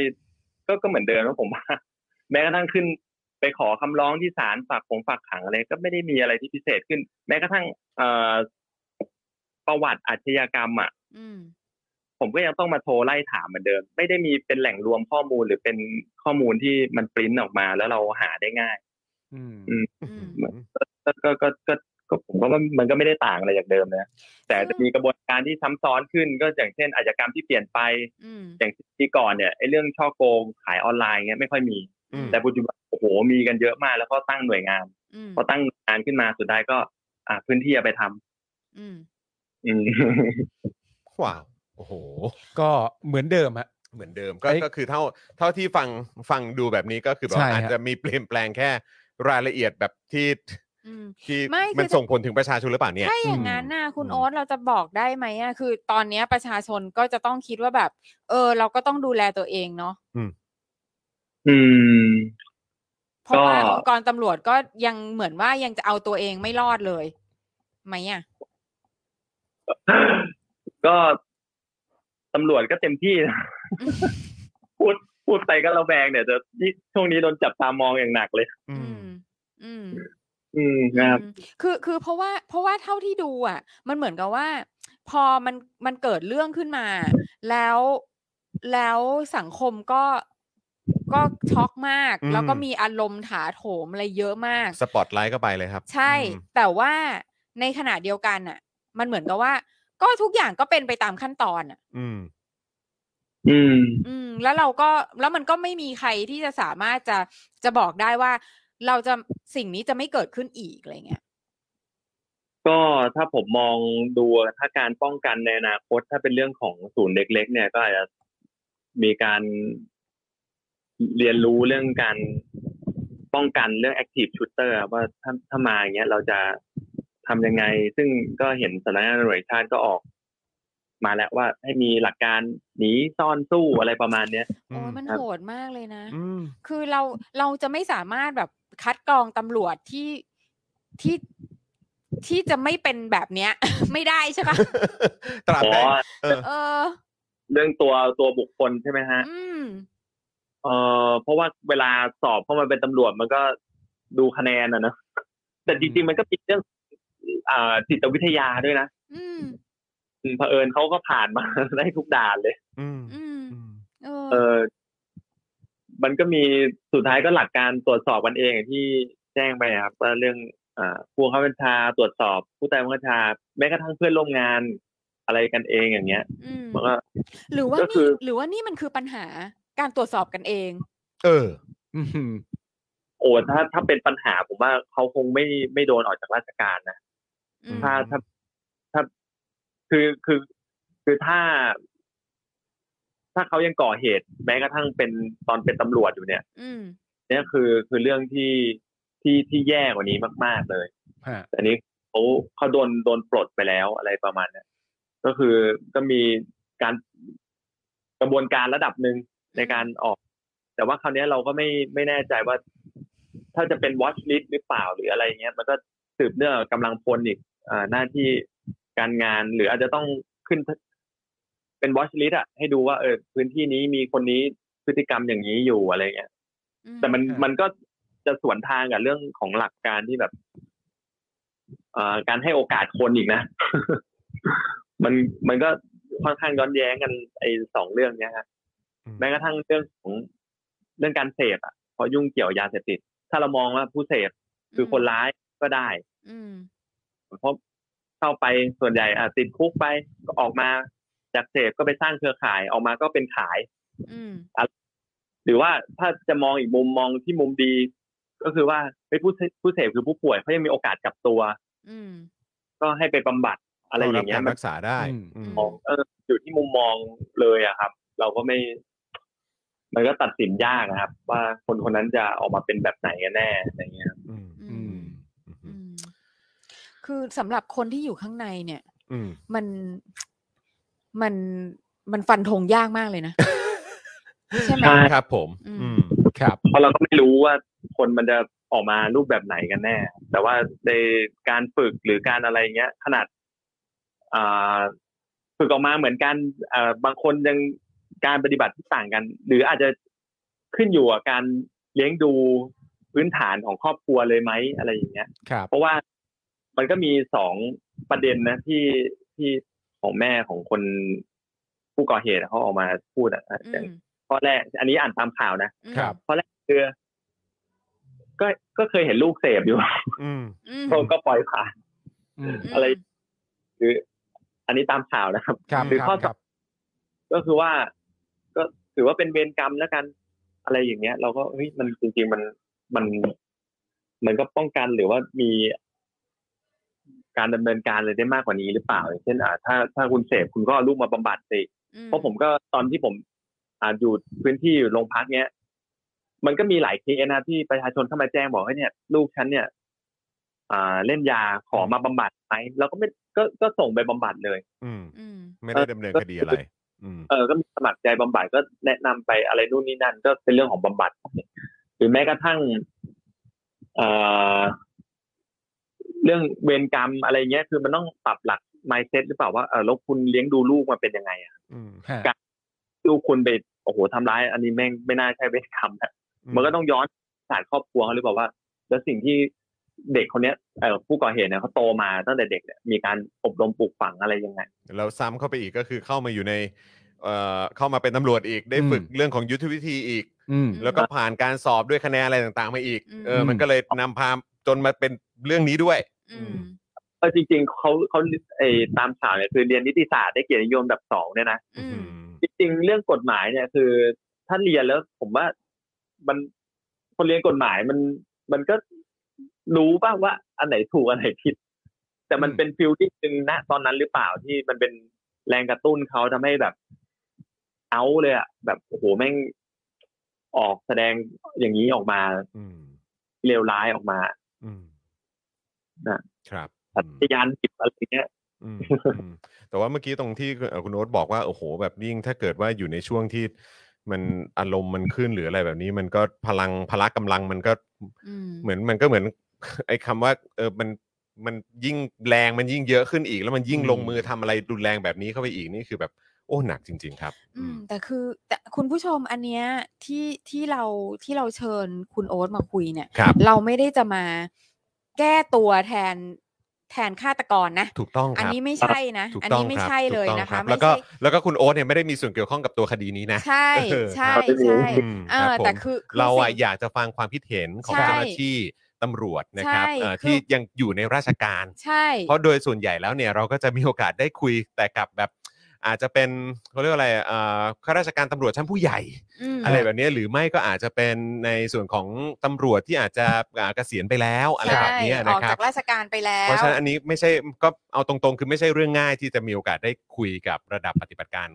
ออกสื่อขนาดนี้คใช่ใช่ บนคบ เพราะว่าเราอะ อืม อยากจะรู้ว่าแบบว่า แล้ว ความ เขา คิดเห็น ใช่ อืม คือตำรวจระดับปฏิบัติการอยู่หน้า อืม งานอะ ที่เผชิญอยู่อะ ที่เผชิญ ม อยู่แล้วก็เผชิญกับกฎเกณฑ์ต่างๆ ในองค์กรด้วย ที่ ครับ ที่ที่ข้างบนส่งลงมา ใช่ อืม แล้วก็ระบบต่างๆขององค์กรด้วยเนี่ย อืม ฮะ คือมันมีตรงไหนมันเวิร์กตรงไหนมันไม่เวิร์กบ้าง ตรงไหนยังไม่ได้รับการแก้ไขเลย ใช่ นะฮะ ใช่ใช่ อืม แล้วก็การที่เราไปฟังอย่างรัฐมนตรีมหาดไทยอย่างเงี้ย อืม อนุพงศ์พูดอ่ะ ครับ ก็คือหรือว่าประวิตย์เงี้ย อืม อืม ที่บอกว่าก็คนมันติดยาจะให้ทำไง คืออันนั้นมันไม่ใช่มันไม่ใช่สิ่งที่มันจะสร้างความเข้าใจอะไรเลยอะ อืม ใช่ เออ แล้วไม่ได้ให้ความหวังอะไรเลยด้วย ใช่ อืม ใช่แล้วก็แล้วก็เราคือเราอยากจะฟังจากเจ้าหน้าที่เลยจริง ๆ ว่า เนี่ยสิ่งนี้มันเกิดขึ้นอ่ะ มันมีอะไรที่มันคอยป้องกันอยู่บ้าง อืม ครับ แล้วในทางปฏิบัติอ่ะมันมันเวิร์กหรือเปล่า อืม แล้วมันเกิดขึ้นแล้วหรือยัง อืมอืม แล้วปรากฏว่ามันก็น่ากลัวตรงที่ว่าทุกอย่างมันก็เกิดขึ้นตามที่ตามตาม ขั้นตอน ตามขั้นตอนอ่ะ อืมอืมอืม แล้วอ่ะ อืมอืม แล้วมันก็ยังเกิดโศกนาฏกรรมที่ใหญ่ขนาดนี้ได้อ่ะ อืมงั้นก็แปลว่าคือแบบนี้เราพูดกันได้ไหมว่า แปลว่ามันมันก็ยังไม่ดีพอ มันไม่ เวิร์ ใช่ กอะ คือมันมันต้องมันต้องมีอะไรที่ที่จะต้องถูกแก้ไขอย่างรุนแรงอ่ะ อืมอืมอืม แล้วแล้วแล้วที่ที่เราอยากจะถามคุณโอ๊ตอ่ะก็เพราะว่าคุณโอ๊ตคือคนที่อยู่ข้างหน้าตรงนั้นจริง ๆอ่ะ เป็นสายปฏิบัติเอ้ยเป็นแบบเป็นคนที่ปฏิบัติหน้าที่อยู่อะ ใช่ อยู่หน้างาน ใช่อันนี่ก็อยากจะให้คุณผู้ชมเข้าใจนะ ใช่ คะ เพราะว่าหลายท่านอาจจะแบบหุ้ยอะไรเนี่ยโหแบบทำไมไม่ฟันธงเลยหรืออะไรเนี่ย เออ เราก็แบบว่า คือเราต้องต้องเข้าใจสถานะของคุณ ใช่ ของอ่าแขกรับเชิญของเราด้วย ใช่ นะครับ ใช่แล้วก็ตำรวจเนี่ยก็ อืม คือคือเป็นองค์กรที่มีคนเยอะมาก อืม แล้วก็มี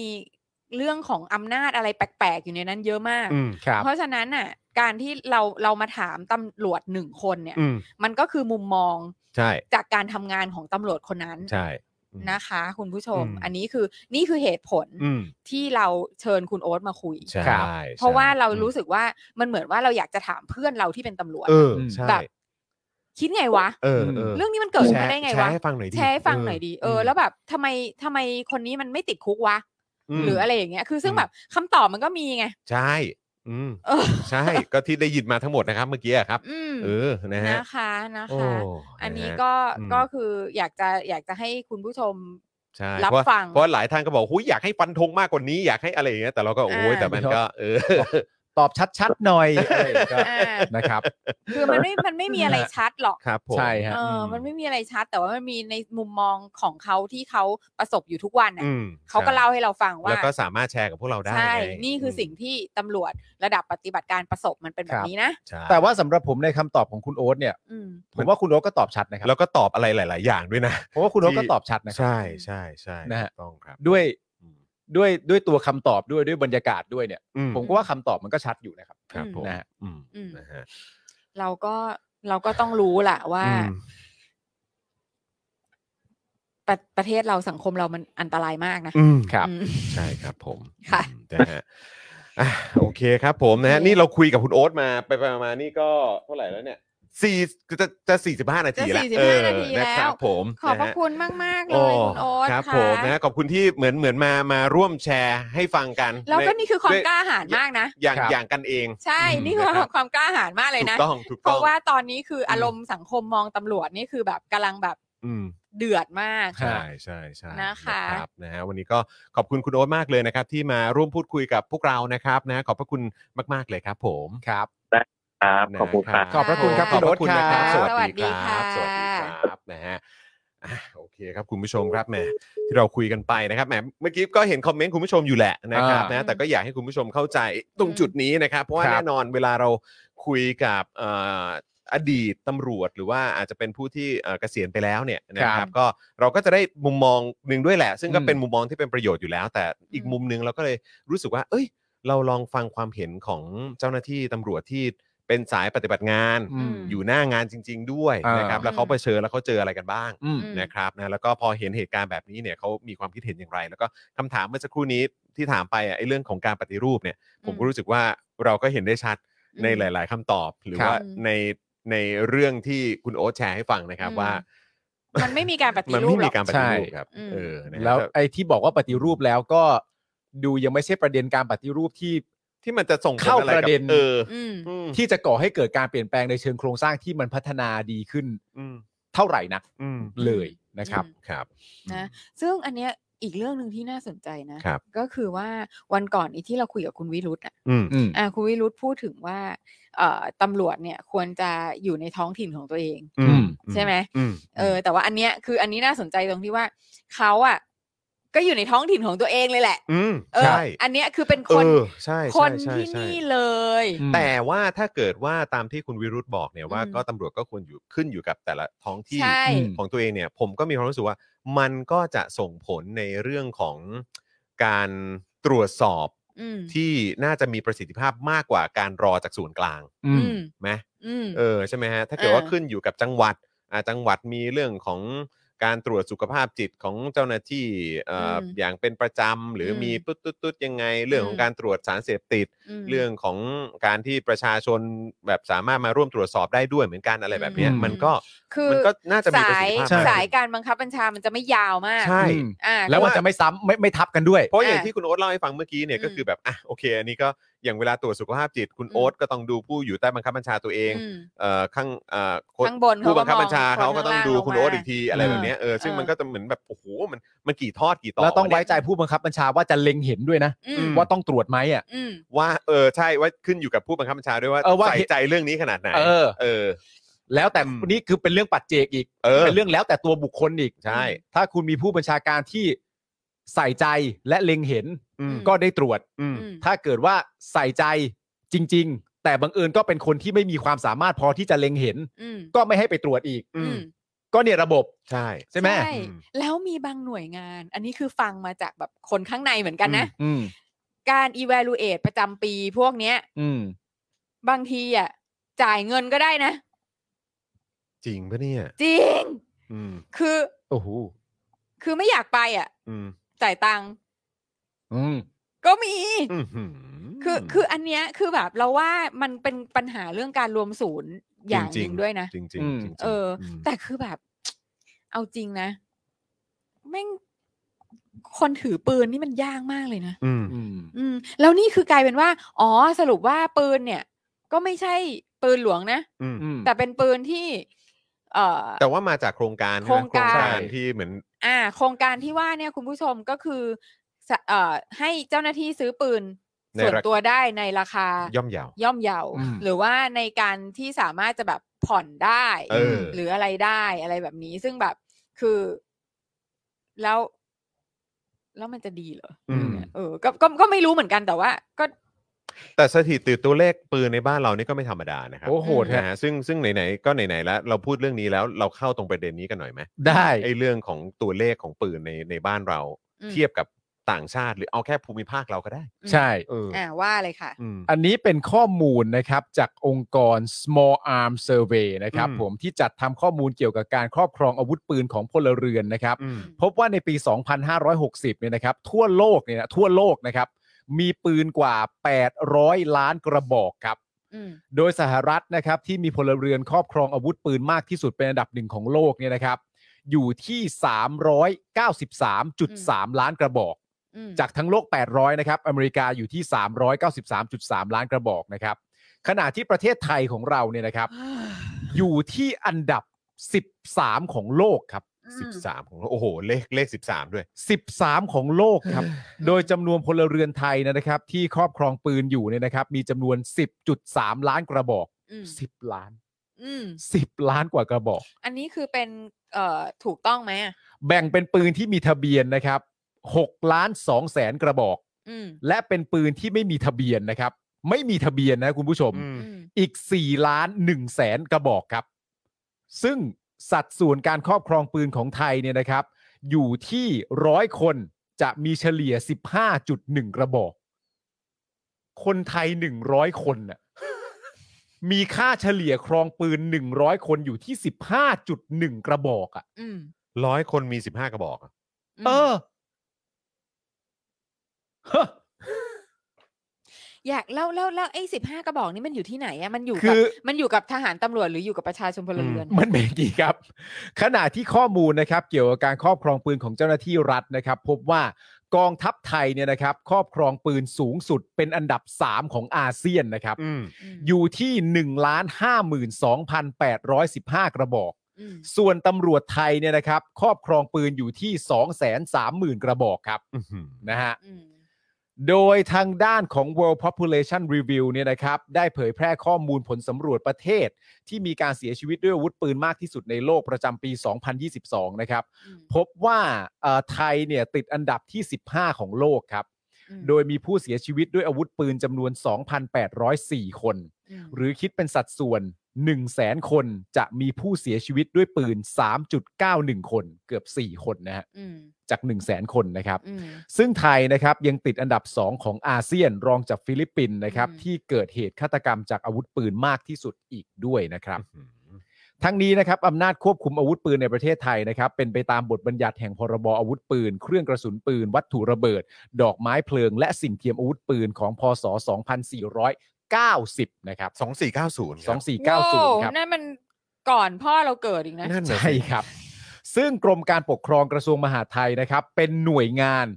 หลักนะครับ ที่มีหน้าที่รับผิดชอบในการบังคับใช้ควบคุมกำกับและดูแลนะครับ อันนี้คือกระทรวงมหาดไทยนะ กระทรวงมหาดไทยครับ กระทรวงมหาดไทยนะครับ พูดถึงกระทรวงมหาดไทยแล้วนะครับ ในวันนี้เนี่ยนะครับพลเอกอนุพงศ์นะครับ รัฐมนตรีว่าการกระทรวงมหาดไทยเนี่ยนะครับ ก็ได้ตอบคำถามนักข่าว เรื่องที่ช่วงหลังเนี่ยมีเหตุกราดยิงด้วยอาวุธปืนบ่อยครั้งนะครับ ว่า คุณลองคิดเอาสิเขาไม่ได้ใช้ปืนอย่างเดียว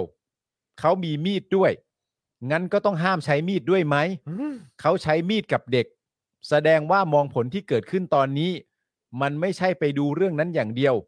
มันต้องดูว่าทำไมคนที่มีจิตใจข้างในเป็นอย่างนี้ได้เนี่ย สังคมเราจะต้องป้องกันไม่ให้มี เขาไม่รู้จักความเมตตาปราณี ไม่ใช่สังคมเราจะต้องป้องกันไม่ให้มีคนแบบนี้เข้ามาเป็นตำรวจ และจับอาวุธปืนโว้ยไม่ แล้วพอบอกว่า ไม่ใช่ เออ ป้องกันนี่ไงมาอีกแล้วเนี่ย แล้ว คน แล้ว ดีคนไม่ดีเนี่ย แล้วแล้วพอบอกว่ามีประเด็นเรื่องของเอ่อของอาวุธมีดขึ้นมาเนี่ย ก็ก็ไปที่มีดเลยนะ อืม เออ ไปที่มีดอย่าง ก็ไป เร็วเล ที่ ย มีด นะ เลยนะ ไป อืม ที่มีดอย่างไวเลยนะ อืม ครับ เออ อืม ขณะที่ปลัดกระทรวงมหาด เออ ไทย ใช่ นะครับ คุณผู้ชมบอกเขาใช้รถด้วยห้ามใช้รถไหมอ่ะ เออ ม เอ อ เออ ใช่ไหม เออ อืม ขณะที่ปลัดกระทรวงมหาดไทยนะครับได้เรียกประชุมด่วนผู้บริหารระดับสูงนะครับ เพื่อถอดบทเรียนเหตุกราดยิงนะครับ อืม โดยเน้นย้ำให้ตรวจสอบคุณสมบัติของผู้ขออนุญาตให้มีและใช้อาวุธปืน อืม หากพบว่าขาดคุณสมบัติให้เพิกถอนทันทีเหรอครับ จะทำเหรอครับ อืม จะทำกันเมื่อไหร่อะ ไม่แล้วการที่จะขอทะเบียนปืนอะไรต่างๆ เนี่ย มันเฉพาะคนมีตังค์นะที่ทำได้ อืม ม เอาจริง อืม ๆ มันไม่ได้มันไม่ได้ง่ายนะ คือหมายถึงว่าถ้าเผื่อว่าคุณคุณจะไปทำแบบไปเดินเอกสารอะไรอย่างถูกต้องอ่ะ อืม มันไม่ง่ายนะ ไม่ง่าย มีหลายขั้นตอน แต่ มาก คุณมีตังค์อ่ะคุณเข้าไปร้านปืนอ่ะเขาทำให้ ใช่ อืม ดำเนินการให้ อืม ด้านอาจารย์ปริญญาเทวานฤมิตกุลนะครับ ผมอาจารย์จากคณะนิติศาสตร์มหาวิทยาลัยธรรมศาสตร์นะครับได้โพสต์ถึงเหตุการณ์ที่เกิดขึ้นว่า ในสหรัฐอเมริกานะครับการกราดยิงประชาชนหรือเด็กนักเรียนแม้จะเกิดขึ้นบ่อยครั้งแต่เท่าที่ทราบเนี่ยคือไม่มีสักครั้งที่คนลงมือจะเป็นเจ้าหน้าที่รัฐนะครับ อืม อาจารย์มีพอยต์มาก ครับผมขณะที่ผู้ลงมือกราดยิงในประเทศไทย 2-3 ครั้งที่ผ่านมาล้วนแล้วแต่เป็นทหารหรือตำรวจทั้งสิ้นนะครับ อืม การที่คนก่อเหตุทั้งสองครั้งเป็นทหารและตำรวจไม่น่าจะเป็นเพียงปัญหาที่ตัวคนลงมือที่เครียดหรือว่าติดยาเท่านั้น อืม นะครับ แต่น่าจะเป็นปัญหาบางอย่างภายในกองทัพ และสำนักงานตำรวจแห่งชาติที่ต้องแก้ไข ม เพื่อไม่ให้เกิดเหตุการณ์อย่างนี้อีก ม สิ่งที่ประชาชนได้ยินจากรัฐบาลกลับเป็น จะป้องกันไม่ให้เกิดเหตุการณ์นี้อีกได้อย่างไร และกองทัพสำนักงานตำรวจแห่งชาติจะดูแลเจ้าหน้าที่ที่มีปืนไม่ให้เอาปืนมากราดยิงประชาชนเด็กๆ อีกได้อย่างไร อืม นะครับผมส่วนด้านคุณพิธาหัวหน้าพักก้าวไกลนะครับ โพสต์ข้อมูลว่าในปี 2550 ถึงปี 2560 นะครับ รัฐบาลประยุทธ์ตั้งงบซื้อปืนให้ตำรวจ 3,590 กระบอก ขณะที่ปี 2,561 ถึงปี 2,565 เนี่ยนะครับ มียอดขอซื้อปืนถึง 8,303 กระบอก อืม เพิ่มขึ้น 20 เท่าในช่วง 10 ปี โหที่เวลาเขาซื้อปืนกันเขาซื้อกันเยอะอย่างนี้เลยเหรอ อืม เอาไปแล้ทำวคื อะ แบ ไร บบริษัทปืนเนี่ยเขาแบบขนาดไหนเนาะ ครับ ใช่ แล้ว นี่ แล้ว คือ นี่ย ประเทศเดียวนะ มันก็เป็นมันก็เป็น อืม อย่างหนึ่งนะ คือ คือพี่ซี่คุยกับพ่อหมออยู่เรื่อยนะ อืม เรื่อง ครับ ปืนเนี่ย อืม ฮะ อืม เออเขาบอกว่าเขาบอกว่าที่อเมริกาไม่มีการยึดอำนาจเนี่ย อืม เพราะว่าคนอเมริกันเนี่ยไม่มีปืนเยอะ เออควักปืนออกมา ยิงกัน ม แต่ นะ ควักปืนออก เอ มา อเอามายิง ม คนยึดอำนาจ ใช่ อืม แต่บ้านเรามันก็ปืนเยอะมากนะ ใช่ ถ้าบอกว่าอันดับที่สิบสามของโลกอ่ะ อืม ก็เยอะอะ ก็เยอะอ่ะ แต่ว่าแต่ว่าถ้าเกิดว่าบอกว่าคนส่วนใหญ่ก็คือต้องคนมีตังค์ไง อืม ใช่แต่ก็ เออ ก็คือแสดงว่า อืม แสดงว่าจริง ๆ แล้วเนี่ยมันไม่ใช่ว่าอยู่ที่ประชาชนมีปืนมากวะ ใช่ อ๋อว่าว่าว่าจะสู้ ว่า หรื จะ อไม่ ก สู้ ล้า ใช่ ห ไหม รือไม่กล้า เออ ใช่ เออเออเออ มันเหมือนกับว่าการยึดอำนาจได้สำเร็จอ่ะ มันเป็นมันเหมือนว่ามันเป็นฉันทานุมัติของอีลิทมากกว่า อืม มันไม่เกี่ยวกับว่าประชาชนมีปืนจะสู้หรือไม่สู้อะ เออ หรือเปล่าวะ คือ อันนี้ แต่ ไม่รู้ แต่ นะคุณผู้ แต่ ช เรา ม ไม่แต่มันไม่เคยเกิดขึ้นไง ใช่ อ่าอันนี้ ใช่ไหม คืออันนี้คือสิ่งที่ดิฉันน่ะ กับพ่อหมออ่ะ แต่ว่าถ้าเกิดว่าสามารถซื้อปืนได้ง่าย จะคุยเถียงกันตลอด เหมือนในสหรัฐอเมริกา เออ ถ้าไปซูเปอร์มาร์เก็ตยังซื้อปืนได้อะ เออ ผมว่าก็ก็ไม่แน่นะ อืม อืม คือผมรู้สึกอย่างนั้นนะ อืม คือถ้าถ้าดูจาก vibe เออ ในช่วงที่ผ่านมาของคนที่แบบรังเกียจการรัฐประหารนะ เออ ดู vibe นะดู vibe นะ เออ คือถ้าเกิดมันหาซื้อปืนง่ายเหมือนในซูเปอร์มาร์เก็ตอย่างนั้นนะ อืม อืม เออ ก็ไม่แน่นะครับ อืม แต่ แล้วมัน คือแต่คือการที่จะมีปืนขายในซูเปอร์มาร์เก็ตได้ขนาดนั้นน่ะ เออ ในบ้านเราอ่ะ มันก็เราก็คงจะไม่เจอไอ้การรัฐประหารแบบนี้ สักเท่าไหร่หรอกใช่ไหม อืม เพราะฉะนั้นก็คงแบบแม่งอืม คือผมเคยดูรายการ มองได้ ไอ้ หลายมุม ไอ้ What Would You Do อ่ะ อืม อืม มันทำสถานการณ์ขึ้นมาเป็นสถานการณ์ที่เหมือนอารมณ์ประมาณว่า อย่าบอกนะว่า active shooter ไม่ใช่ อ๋อ สถานการณ์ว่าพ่อบังคับให้ลูกซื้อปืน อ๋อโอเค เป็นคุณพ่อบังคับให้ลูกซื้อปืน แล้ว อ๋อ ลูกก็จะ โอเค ปฏิเสธว่าไม่เอาไม่ชอบอะไรต่างๆนานาแล้วพ่อก็จะเหมือนอารมณ์บังคับให้ลูกซื้อต้องดูนะมันจำเป็นนะมันอะไร อืม ต่างๆนานา ด้วยความปลอด ย ภัยลูก แต่ว่าเอ่อสถานการณ์ของสหรัฐอเมริกาเนี่ยมันการที่จะทำ what would you do หรือทำการทดสอบอะไรต่างๆนานาเนี่ยข้อสำคัญมันอยู่ที่รัฐไหนด้วย อืม เพราะว่ารัฐแต่ละรัฐจะได้ reaction ที่ไม่เหมือนกันแทบจะร้อยเปอร์เซ็นต์เลยด้วยซ้ อืม ำอย่างชัดเจนอะไรอย่างเงี้ย อืม ซึ่งเหตุการณ์ที่เกิดขึ้นอ่าครั้งเนี้ยที่ทำเป็นเหตุการณ์ขึ้นมาแบบว่า ซื้อปืนอะไรต่างๆนานานั่นนู่นนี่ก็เรียกว่าเกือบเกือบหกสิบถึงเจ็ดสิบเปอร์เซ็นต์อ่ะ อืม ก็เหมือนอารมณ์ประมาณแบบบอกเด็กว่าแบบว่าไม่เป็นไรหนูดูไปเถอะ อืม มันดูได้ลูก อืม ปืนมันไม่เป็นไรดูไปเถอะอะไรอย่างเงี้ย อืม แต่ในขณะเดียวกันถ้าคุณทำลักษณะอย่างนี้กับอีกรัฐอื่น ๆ อย่างเงี้ย อืม มันก็คงจะมีคนเข้ามาเบลม คุณพ่อคุณแม่ว่า เฮ้ยนี่มันคืออาวุธประหัตประหารนะ อืม และลูกคุณปฏิเสธอย่างเสียงแข็งแล้วอ่ะคุณ อืม จะบังคับให้ลูกต้องดูให้ได้นี่คุณเป็นพ่อแม่ที่แย่มากนะ อืม รัฐแต่ละรัฐเนี่ยก็จะมีมายเซตที่แตกต่างกันโดยสิ้นเชิง Reaction ไปเลยด้วย reaction ต่าง นะฮะ กัน ก็ เลย ก็จะก็จะ อืม ก็จะเป็น ซึ่ง ประเด็น ซึ่งอันนี้เป็นตัวอย่างที่ดีนะ อืม เป็นตัวอย่างที่ดีมากเลยอะ อืม ก็คือว่าให้เห็นว่าเออในแต่ละสังคมอ่ะ ใช่ มันมีความคิดเห็นกันยังไงเนาะ ใช่ ใช่ แล้ว เอออ อเมริกาคือห้าสิบรัฐก็คือห้าสิบประเทศะ ถูกต้อง ใช่ ไม่เหมือนกั ไม่เหมือนกันเลยฮะ อืม ไม่เหมือนกันเลย ถูกต้อง ค่ะ อืมครับผม เออ ซึ่งแบบ อ่ะ เราอยากจะเราขอถามหน่อยเหอะ อืม คือคิดว่าสิ่งที่เกิดขึ้นที่หนองบัวลำพูอะ ครับ อืม ปัญหามันคือ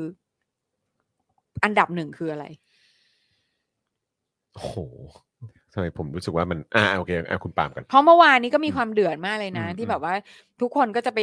ไปที่ยาเสพติดก่อนอะ อืม โอ้ย ผมว่ามันไม่ใช่มันไม่ใช่เรื่อง มันไม่มันไม่ใช่เรื่องยาเสพติดอะ คือจริง ๆอ่ะผมผมมีความรู้สึกว่าอย่างนี้นะ อืม อันนี้ไม่ได้แปลกอะไรกับกับกับ reaction เหรอ กับ reaction หรือแม้กระทั่งแปลกใจกับคำถามพี่ซี่นะ อืม แต่ผมมีความรู้สึกว่า มันเหมือนณตอนเนี้ยสังคมมันกำลังป่วนอยู่อะ อืม เพราะมาแย่งกันหาคำตอบว่าอะไรคือปัญหาอันดับหนึ่งอะ อื อื ม ม ทั้งทั้งที่ปัญหามันเป็นปัญหาโดยรวมได้อะ อืม นึกออกไหม ใช่ ไม่ว่าจะเป็นเรื่องยาเสพติด ไม่ว่าจะเป็นการพกอาวุธปืน แล้วก็เมื่อกี้ลืมถามไปด้วยว่า อืม เอ่อหลังจากตำรวจถูกปลดประจำการหรือออกจากราชการแล้วเนี่ย นโยบายในการตามติดดูแลบุคคลพวกนี้เนื่องจากว่าเขาก็ซื้อปืนได้ในราคาที่ถูกลง เขาก็สามารเอถยู่แล้วว่าเขามีปืน เขาก็มีความสามารถในการใช้อาวุธประหัตประหารได้อย่าง อืม คล่องแคล่วอะไรต่างๆ นานาเหล่า ถู นี้ ก เนี่ย เทร หลั น ง มา ถูกเทรนมาหลังจากปลดประจำการเขาเสร็จเรียบร้อยเนี่ยมีการตรวจสอบดูแลกำกับอย่างต่อเนื่องไหม อืม แล้วรู้ทั้งรู้ด้วยนะว่าคนคนเนี้ยถูกปลดประจำการเนื่องจากปัญหาเรื่องยาเสพติด อืม แล้วก็รู้ มีา ทั้งรู้ ยึดใบอนุญาตปืนไหมอะไรแบบนี้ อะไรอย่างเงี้ย อืม ตั้งเยอะแยะมากมาย ซึ่งผมมีความรู้สึกว่าปัญหาเรื่องนี้มันคือปัญหาเรื่ององค์กรตำรวจ เพราะอาจารย์ปริญญาให้ผมมาน่าสนใจ มีคนกำลังถกกันมากมายในประเด็นนะตอนนี้ว่า อันเนี้ยไม่เกี่ยวกับเรื่องอาชีพแล้วแหละ อืม มันเกี่ยวกับการกดปัญหาที่กดทับกันในสังคม อืม ว่ารูปแบบเนี้ยสามารถจะออกหน้าไหนก็ได้ อืม แต่ในเมื่อเราอยู่ในประเทศไทยเนี่ยเราก็ต้องดูบริบทในประเทศไทย อืม บริบทในประเทศไทยคือ 4 ครั้งหลังสุดเกิดจากคนในเครื่องแบบ ไม่ คน ท มี หา สี รก็ตำรวจคนมีสี อืม เพราะฉะนั้นเราก็ต้องพูดประเด็นว่ามันคือคนมีสี อืม เพราะล่าสุดมันเกิดแบบนี้ สี่ครั้งล่าสุด สี่ อ ครั้ง นมี ล่าสุด ค มั รั น บ เกิดแบบนี้ อืม ไม่ว่าสังคมจะอะไรต่างๆกันานาก็แล้วแต่แต่ประเด็นการกดทับในสังคมขององค์กรแต่ละองค์กรที่ออกเหตุการณ์ให้เกิดแบบนี้เนี่ย อืม จะบอกว่าองค์กรไม่เกี่ยวเลยเนี่ย ผมว่าแม่งก็เกินจริง อืม อืม มันก็เป็นไปไม่ได้ ใช่ อืม เพราะฉะนั้นปัญหาทุกอย่างเนี่ยมันเกิดขึ้นทั้งองค์กรของตำรวจ องค์กรของทหารเรื่องของคนมีสี กฎหมาย การพกอาวุธปืน กฎหมายการดูแลอย่างต่อเนื่องอาวุธปืนยาเสพติด อืม มันก็พูดพร้อมกันได้หมดนะฮะ อืม อืม ผมก็เลยไม่ การ เห็น กระจายอำนาจ การกระจายอำนาจไปสู่ เออ ท้องถิ่นการตรวจสอบ ความ ดูแล เป็นประชาธิปไตยของประเทศนี้ ใช่ไหม ใช่ ครับ เออ นะฮะ การปฏิรูป ใช่ การปฏิรูปไม่ใช่การแค่ปฏิรูปตำรวจเท่านั้น อืม ทหารด้วย อ่า ใช่ไหมฮะ กองทัพใช่ไหมฮะ เอ่อ ปฏิรูปเรื่องของกฎหมาย อืม อะไรต่างๆโอ้มันมันมันมีเยอะมากเลยอะ อืม คือผมก็เลยก็ค่อนข้างเห็นด้วยกับคุณปาล์มว่า เออ ดูเหมือนว่าปัญปัญหา ถ้าเราจะตอบว่าปัญหาเรื่องนี้เนี่ยมันคืออะไรเนี่ย คงจะตอบเป็นกขคไม่ได้ อืม ก็คงจะต้องเป็นการตอบคำถามนี้แบบเหมือนอารมณ์แบบต้องเรียงความอะ ใช่ อืม เออ คือมันมันมันมันมันไม่ใช่แค่คำตอบเดียวอะ อืม เออนะครับ มันมีหลากหลายคำตอบ ใช่ ที่ที่เป็นคำตอบที่เราที่มันต้องแก้ปัญหา อืม เออแต่ใน 8 9 ปีที่ผ่านมาเนี่ย ในฐานะประชาชนเนี่ย อืม แล้วก็เมื่อสักครู่นี้ที่ได้ฟังเนี่ย อืม ก็มีความรู้สึกว่าปัญหาก็ยังคงถูกค้างไว้ แล้วก็มีปัญหาใหม่ ๆ เพิ่มขึ้นมาอีก ใช่ ใช่ เราไม่ คือ ได้รู้สึกเห็นถึงการแก้ปัญหา Active เมื่อกี้ที่เราฟังไป Shooter นี่แม่งแบบ เมื่อกี้ อืม เมื่อกี้ที่เราฟังคำการตอบคำถามไปเนี่ยก็คือว่า8ปดปีที่ผ่านมา อืม มันก็เหมือนเดิมอะครับ เออ ใช่ แม้กระทั่งเรื่องของกระบวนการปฏิบัติการ อืม ดำเนินการจัดการอะไรต่างๆ เนี่ย อืม คือทุกอย่างยังเหมือนเดิมได้ยังไงอะ อืม ม ใช่ไหมฮะกฎหมายก็ต้องมีการอัปเดตอะไรพวกนี้ไหมอะไรแบบนี้ อืม คือแบบ เฮ้ย คือผมว่าปัญหาที่ชัดๆอย่างหนึ่งก็คือว่าการที่เราเหมือนโดน ไม่ฟรีซเวลาไว้ เหมือน อืม หยุดเวลาไว้ ก็คือพาเราให้เราย้อนหลังไปกว่าเดิมอีกด้วยซ้ำ อืม อื ผมว่าอันนี้อันนี้คือปัญหาถ้าจะให้ตอบแบบ ตอบแบบอ่ะปัญหาเดียวเลย ก็คืออะไรอ๋อก็คือประเทศไทยโดนหยุดเวลาไว้ครับ อืม โดนหยุดอยู่กับที่ไว้ ไม่ให้ อืม พัฒนาอะไรเลย อืม ต่อจากการรัฐประหารนี้แล้วอันนี้ก็เป็นผลอย่างหนึ่งที่มันตามมา อืม จากการถูกฟรีซและพาเราถอยหลังไป อืม ขนาดนี้ ซึ่งเราก็ชัดเจนมากเพราะว่าตั้งแต่เรื่องที่โคราชอ่ะ อื อื ม ม ก็ดูไม่มีอะไรเปลี่ยนเล ไม่ ย มีอะไรเลย เลย ใช่ แล้วก็ปัญหาเรื่องเออ แล้วอีกอย่างหนึ่งที่อยากจะอยากจะ point out นะ ครับ เรื่องของเอ่อการดูแลกันทางด้านจิตวิทยา อืม จิ ครับ ต ผม เวชศาสตร์ ครับ ของประเทศเราเนี่ย อืม คือมันก็ต่ำตมมาก ครับ อืม อืม อ่า คือเอาจริงเอาจริง ๆนะคะ แค่เป็นประชาชนทั่วไป ที่ค่อนข้างจะมี privilege กว่าคนอื่นนะ อืม อืม ยังเข้าถึงการดูแลทางด้านจิตเวชอะ ได้ยากเลย ยากแล้วก็ ที่มีคุณภาพนะ อืม แล้วก็ราคาอีกนะครับ ได้ยากเลย อืม นะ อือฮึ คือคือเรา ได้ยากนี่มันหมายความว่าอะไรฮะหมายถึงว่าจำนวนหมอกับคนไข้หรือว่า ใช่ อันนั้นก็เรื่องหนึ่ง และคุณภาพ คุณภาพด้วยครับ ด้วย อืม เออคือคืออันเนี้ยมันมันเรามีเหมาะการดูแลทางด้านจิตเวชของประเทศนี้คือ แย่มากอะ อืม อืม หมอก็ไม่พออ อืม แล้วหมอก็เท่าที่เอางี้แบบฮิตแอนมิสมากนะ หาพบหมอจิตเวชเนี่ย คือสามคนสี่คนห้าคนกว่าจะเจอคนที่ใช่อ่ะ อ๋อ อ่านึกออกไหมคือแบบ คือเพราะว่าก็ยังขนาดว่าเราไปในที่ที่แบบ ไม่ได้ถูกนะเว้ย อืม อืม ก็ยังถูกสั่งสอนให้ไปนั่งสมาธิ สั่งสอน อ่า ให้ ใช่ ให้ใช้ธ เข้ารวัด ร สิ มะ เออ ให้เข้าวัด อ่าใช่ใช่ อะไรแบบเนี้ย อืม คือซึ่ง อืม แบบ คือมันเหมือนกับว่า คนที่เป็นจิตแพทย์อะแบบ แบบเป็นอะไรกันวะ อืมอืม เออ ม คือคือคือไม่แต่คือจะบอกว่าหมอที่ดีก็ดีมากๆนะ ฮะ แต่ว่าคนคือไม่มีวันน่ะ ที่คนทั่วทั่วๆไปอ่ะ จะได้มาเจอหม อ๋ อ อ อะ โอเค บุคลากร เข้าใจไหม เอ่อที่มีที่มีประสิทธิภาพมีคุณภาพมีอะไร ใช่ นะ แล้วคุณคิดว่าถ้าคุณแบบไปโรงพยาบาลตำรวจอ่ะ อืม แล้วคุณเจอหมอที่เป็นตำรวจอ่ะ อืม คือฉันน่ะเคยเจอมาแล้วหมอที่เป็นทหารอ่ะ อืม อ่า แม้ว่าจะเป็นโรงพยาบาลเอกชนก็ตามอ่ะ อืม แต่เขาก็มารับงานที่โรงพยาบาลเอกชนด้วย ใช่ แต่ อืม มารับงานแล้วก็แบบ โอ้โห นี่คือหมอเลยเนี่ย เออ นึกออกไหมนี่คือ นี่นี่จะนี่เป็นจิตแพทย์จริงเหรอ นึกออกปะ ผมว่าน่า เออ น่าจะคนเดียวกันแน่เลย ผมก็เจอคนนั้นหรือเปล่าเอออ อะไรอย่างเงี้ยคือซึ่งแบบคือซึ่งมันไม่มีทางเลยไง อืม ที่ อ่า แบบที่กำลังพลน่ะ อืม แม่งจะได้มี access จะเจอจะเจอหมอ เออ หมอที่มีคุณภาพอ่ะ อืม ใช่ แล้วระบบมันก็กดทับมาก ทางด้านทางด้านเอ่อจิตเวช จิ นะ ตเวช อืม ก็ระบบกดทับมาก เลวร้ายมาก รังแกมาก อืม แล้วก็ระบบการรับคนเข้ามาทำงานก็เอ่อดูเทามาก อืม อืม ด้วยอีกต่างหาก อืม นึกออกไหมคือ คือมันแบบมันมันมันเละเทะไป อืม ทุก มันพัง อพย นะ พ มัน อะ พัง ใช่ ถอนหายใจเลยครับถอน ค่ะ หายใจนะเออเห็นเมื่อสักครู่นี้มีคุณผู้ชมบอกว่าคุณจอนมันเป็นเรื่องของปืนสวัสดิการอะไรหรือเปล่าเออคืออันนี้อันนี้คือคือหมายถึงตรงเอ่อเรื่องไอ้นี่ป่ะฮะ เรื่องเรื่องใบอนุญาตปืนอะไรหรือเปล่าฮะเออตอนที่เราคุยกัน คือเหมือนกับว่า ปืนสวัสดิการมันราคาถูกใช่ไหมฮะเออ อื ก็คือมันมันก็เป็นนโยบายด้วยปะ ใช่ มันก็เป็นนโยบายด้วยแต่คือคิดว่าไอ้ไอ้ประเด็นที่เราคุยกันด้วยเนี่ยก็คือเรื่องของตัวท่านหลังเขาถูกออกจากราชการแล้วเนี่ย เออจะมีการติดตามเรื่องของใบอนุญาตปืนเรื่องของอะไรพวกนี้หรือเปล่า อืม นะครับ อันนี้เป็นเป็นข้อสงข้อ คื การ อยั ตั้ง ไง สังเกตข คุณ อง เป็น เรา ข้าราชการอ่ะคุณได้ อืม ใบอนุญาตง่ายกว่า อ่าใช่ อยู่แล้ว ใช่ ใช่ไหม อือืม อืม ครับผมนะฮะคุณ WTF บอกว่ามันไม่ใช่แค่เหมือนเดิมนะ มันกลับแย่ลงด้วยซ้ำเออรู้สึกเหมือนกันครับ ครับ คุณจูนบอกว่าเราต้องเอาสุขภาพจิตตัวเองไปรักษากับอะไร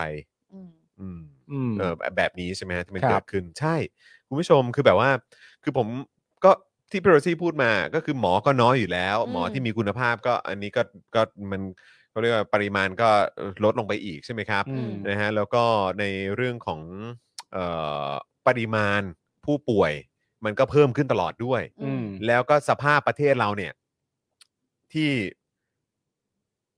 กำลังถูกนำพาไปอ่ะ อืม โดยองคาพยพอำนาจนี้อะ อืม เออ มันก็ไม่ได้ช่วยให้สถานการณ์ดีขึ้นเลย อืม มีแต่จะแย่ลงในทุกมิติด้วย อืม ใช่ นะครับอืมเมื่อเช้านี้ก็เหมือนกันเนาะไอเห็นภาพอะไรต่างๆ ที่แบบที่เขาแชร์กันอะ อืม ค่ะ สถานที่เกิดเหตุ ค่ะ ใช่ไหมฮะ ต่างๆ หรือว่าแม้กระทั่งแบบ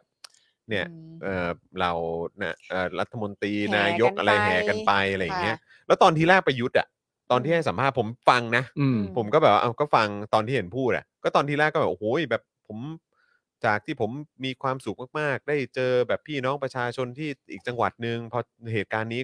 ถูกความสุขถูกพรากไปจากผมหมดเลยอะไรแบบเนี้ย it's not about you ก็นั่น ไง แต่ก็คือแบบว่าตอนที่แรกเปิดมาแบบนี้ก่อนแล้วหลังจากนั้นก็แบบ แต่เราไม่รู้นะจิตใจเขาเป็นยังไงอะไรคือเราก็อ่ะมาอีกละเออคือ คื แบบ อ ก็มา จะบอก ทรงเดียวกันหมดนะฮะ จะบอกว่านายกรัฐมนตรีอังกฤษอ่ะ อืม ยังยังยังพูดแสดงความเสียใจได้เข้าท่ากว่า ใช่ หรือนายกรัฐมนตรีออสเตรเลีย มาแล้วมาไวด้วยครับ อืม ค่ะ ไ มาเร็วกว่า เออ ทั้งแคบิเนตประเทศไทยนี่แหละ ใช่ ค่ะ ครับ ผม อืม โอ้โหสุด แล้วของประเทศไทยตอนมาก็มาอย่างเงี้ยฮะ อืม แล้ววันนี้มีคนพยายามจะช่วยเหลือด้วยนะ อะไร มีคนพยายามจะช่วยเหลือคำพูดป้อมอะ อืม ว่า เพราะ อ๋อของเมื่อวานเนี่ยเหรอ ใช่ เรื่องแบบก็ติดยาจะให้ทำไงอะ ใช่ แล้วก็มี มีคนพยายามช่วย มีคนพยายามช่วย อืม เอ่อสมมติเราสมมติว่าเขาเป็นสมมติเล่น ๆนะ สมมติเล่นๆว่าเขาเป็นรองโฆษกแล้วกัน เออ เออ อ่า เขาก็พยายามช่วยอยู่แล้วเขาก็พยายามจะบอกประชาชนว่าให้ประชาชนเนี่ยไปดูคลิปเต็ม อืม อ๋อไปฟังให้ครบ ไปฟังให้ มด ครบไปฟังให้หมด อ๋อ มันแบบไม่ได้อยู่ในบริบทที่ถูก อื ต้อง มถูกเข้า ไม่ ใจ ครับ ผิดเหรออืม ฟังเต็มก็ไม่เข้าใจผิดครับ ฟังเต็มก็ไม่เข้าใจผิด ฟัง ใช่ไหม เต็มก็ประโยคเดิมครับ อืม ประโยคนั้นก็เป็นประโยคนั้น คอน ครับ เท็กซ์เดียวกัน context เดียวกัน ถูต้อง และประเด็นคือณตอนก่อนที่พูดเรื่องว่าตัวป้อมบอกว่าแสดงเจตนาเจตนารมณ์ว่าเออเสียใจกับเหตุการณ์ที่เกิดขึ้นนั่นนู่นนี่ก็ไม่มีใครพลาดประเด็นนี้ครับ อืม ทุกคนก็ได้ยินว่าป้อมพูดประเด็นนี้ครับ อืม แต่ประเด็นที่บอกว่าจะให้ทำยังไงก็เขาติดยาก็ไม่ได้หายไปเนี่ย อืม มัน ไปฟังคลิปเต็มแล้วมันจะมันจะทำไม ก็คือประโย อะ คนั้นไง ประโยคนั้นก็ประโยคนั้นเนี่ยฮะ อืม เห็นไหมว่าตอนแรกป้อมพูดแบบนี้ก็ฟังตั้งแต่แรกแล้วก็เห็นว่าป้อมพูดแบบนี้ แล้วป้อมก็แสดงความเสียใจกับสิ่งที่เกิดขึ้น ไม่ว่าจะแบบเพิ่มมากขึ้นหรือที่เป็นอยู่นะตอนนี้ป้อมก็บอกว่ามันก็เป็นเรื่องที่น่าเสียใจทั้งหมดที่มีคนเสียชีวิต อืม ก็ได้ยิน อืม แต่ว่าการที่จะไปพูดว่าก็แต่จะให้ทำไงก็คนมันติดยา ก็แล้วทำไมฮะแล้วฟังคลิปเต็ม และไอ้คำคำถามนี้มันก็เลยจะหายไปไอ้คำตอบนี้ก็เลยจะหายไปอะฮะ อืม คือใครใครประเด็นเนี้ยเป็นประเด็นที่ได้ยินบ่อย อืม ประเด็นที่แบบว่าให้ไปฟังคลิปเต็มก่อนอะ เออ และในแบบว่าในพวกเราหลาย ๆ คนทุกคนผมก็เชื่อว่าก็ฟังคลิปเต็มกันอะ อื อ ม ม ก็ฟังแล้วไง แล้วก็ได้แต่งงว่า จะให้ฟังทำไมอีก ให้ฟังซ้ำทำไม เออ ให้ฟังซ้ำแล้วมันได้อะไร หรือว่าอยากให้เราไปฟังจริง ๆ จะได้แบบยิ่งสุมไฟ เออมัน แค้ ก็ น อุ เข้าไป บา อี ท กแล้วคเท่ารับ เดิมอะ แล้วหลาย ๆ ทีอะผมจะบอกให้นะ ฟังคลิปเต็มมาเฮี้ยกว่านะ อื อื ม ม จริง ใช่ ๆ โถเอ้ย อ่ะก็เรื่องที่มาคู่กันก็คือเรื่องของปืนนะครับ ที่เอ่อถูกหยิบยกขึ้นมา ตั้งแต่เมื่อวานนี้นะครับ แล้วก็พูดกันไปทั่วโลกก็คือเรื่องของปริมาณปืน อืม เรื่องของการกราดยิงอะไรต่างๆด้วยนะครับ แต่ว่าอีกพาร์ทหนึ่งที่ถูกหยิบยกขึ้นมา เพราะว่าในข่าวเนี้ยมันมีเรื่องของยาเสพติดเข้ามาเกี่ยวข้องด้วย อืม นะครับแล้วก็วันนี้เนี่ยก็มีการหยิบยกอย่างที่บอกไป มีการเปรียบเทียบว่าเออสมัยนายกคนเอ่ออย่างตอนคุณ ค่ะ ทักษิณเป็นยังไงตอนนี้ อืม เป็นยังไงนะครับ อืม นะก็คือเรามาดูเรื่องของยาเสพติดในปัจจุบันนี้กันดีกว่า ครับ ะ แล้วก็ในช่วงที่ผ่านมาเนี่ยใช้งบนะไปเท่าไหร่ อืม นะครับทำอะไรไปบ้างใน ครับ ยุคของลึงตื่อเนี่ย ประยุทธ์เนี่ย เออดิกตื่อดิกตื่อเนี่ยอืม ค่ะ ครับ นะคะ ยังไงดีฮะพี่โรซี่ มาค่ะ ครับ ก็เป็นอีกประเด็นหนึ่งนะคะ ที่ถูกพูดถึงหลังเหตุกราดยิงที่หนองบัวลำพูนะคะ คือเรื่องของยาเสพติด ครับ ที่เมื่อวานนี้มีรายงานว่าผู้ก่อเหตุมีประวัติเรื่องการใช้ยามาตั้งแต่มัธยม อืม กระทั่งถูกไล่ออกจากราชการตำรวจเพราะมียาเสพติดในครอบครอง และมีการสันนิษฐานกันว่าที่ก่อเหตุเพราะหลอนยา แต่ล่าสุดวันนี้โฆษกตำรวจยืนยันแล้วว่าจากการชนะสูตรพลิกศพผู้ก่อเหตุไม่พบสารเสพเสพติดในร่างกาย ส่วนแรงจูงใจที่ก่อเหตุอยู่ระหว่างการสืบสวน อืม สอบสวนนะคะ ครับ อย่างไรก็ดีนะคะ เกี่ยวกับสถานการณ์ยาเสพติดในประเทศประเทศไทยเนี่ยเมื่อเข้าไปดูข้อมูลจากคณะกรรมการก็คือปปสเนี่ยนะคะ พบว่าสถานการณ์การลักลอบนำเข้าและแพร่ระบาดของยาเสพติดยังคงรุนแรงอย่างต่อเนื่องในช่วงหลายปีที่ผ่านมา เฉพาะแค่ช่วงรัฐบาลประยุทธ์เนี่ยพบว่ามีจำนวนคดียาเสพติด อยู่ที่ประมาณ 1 8 0 0 0 0ถึง200,000 คดีต่อปี อื้อหือ ซึ่งปี 2563 มีการดำเนินคดียาเสพติดมากที่สุดถึง 324,552 คดี เฮ้ย มีผู้ต้องหารวมกว่า 3 3 8 5 6 0 คน โอ้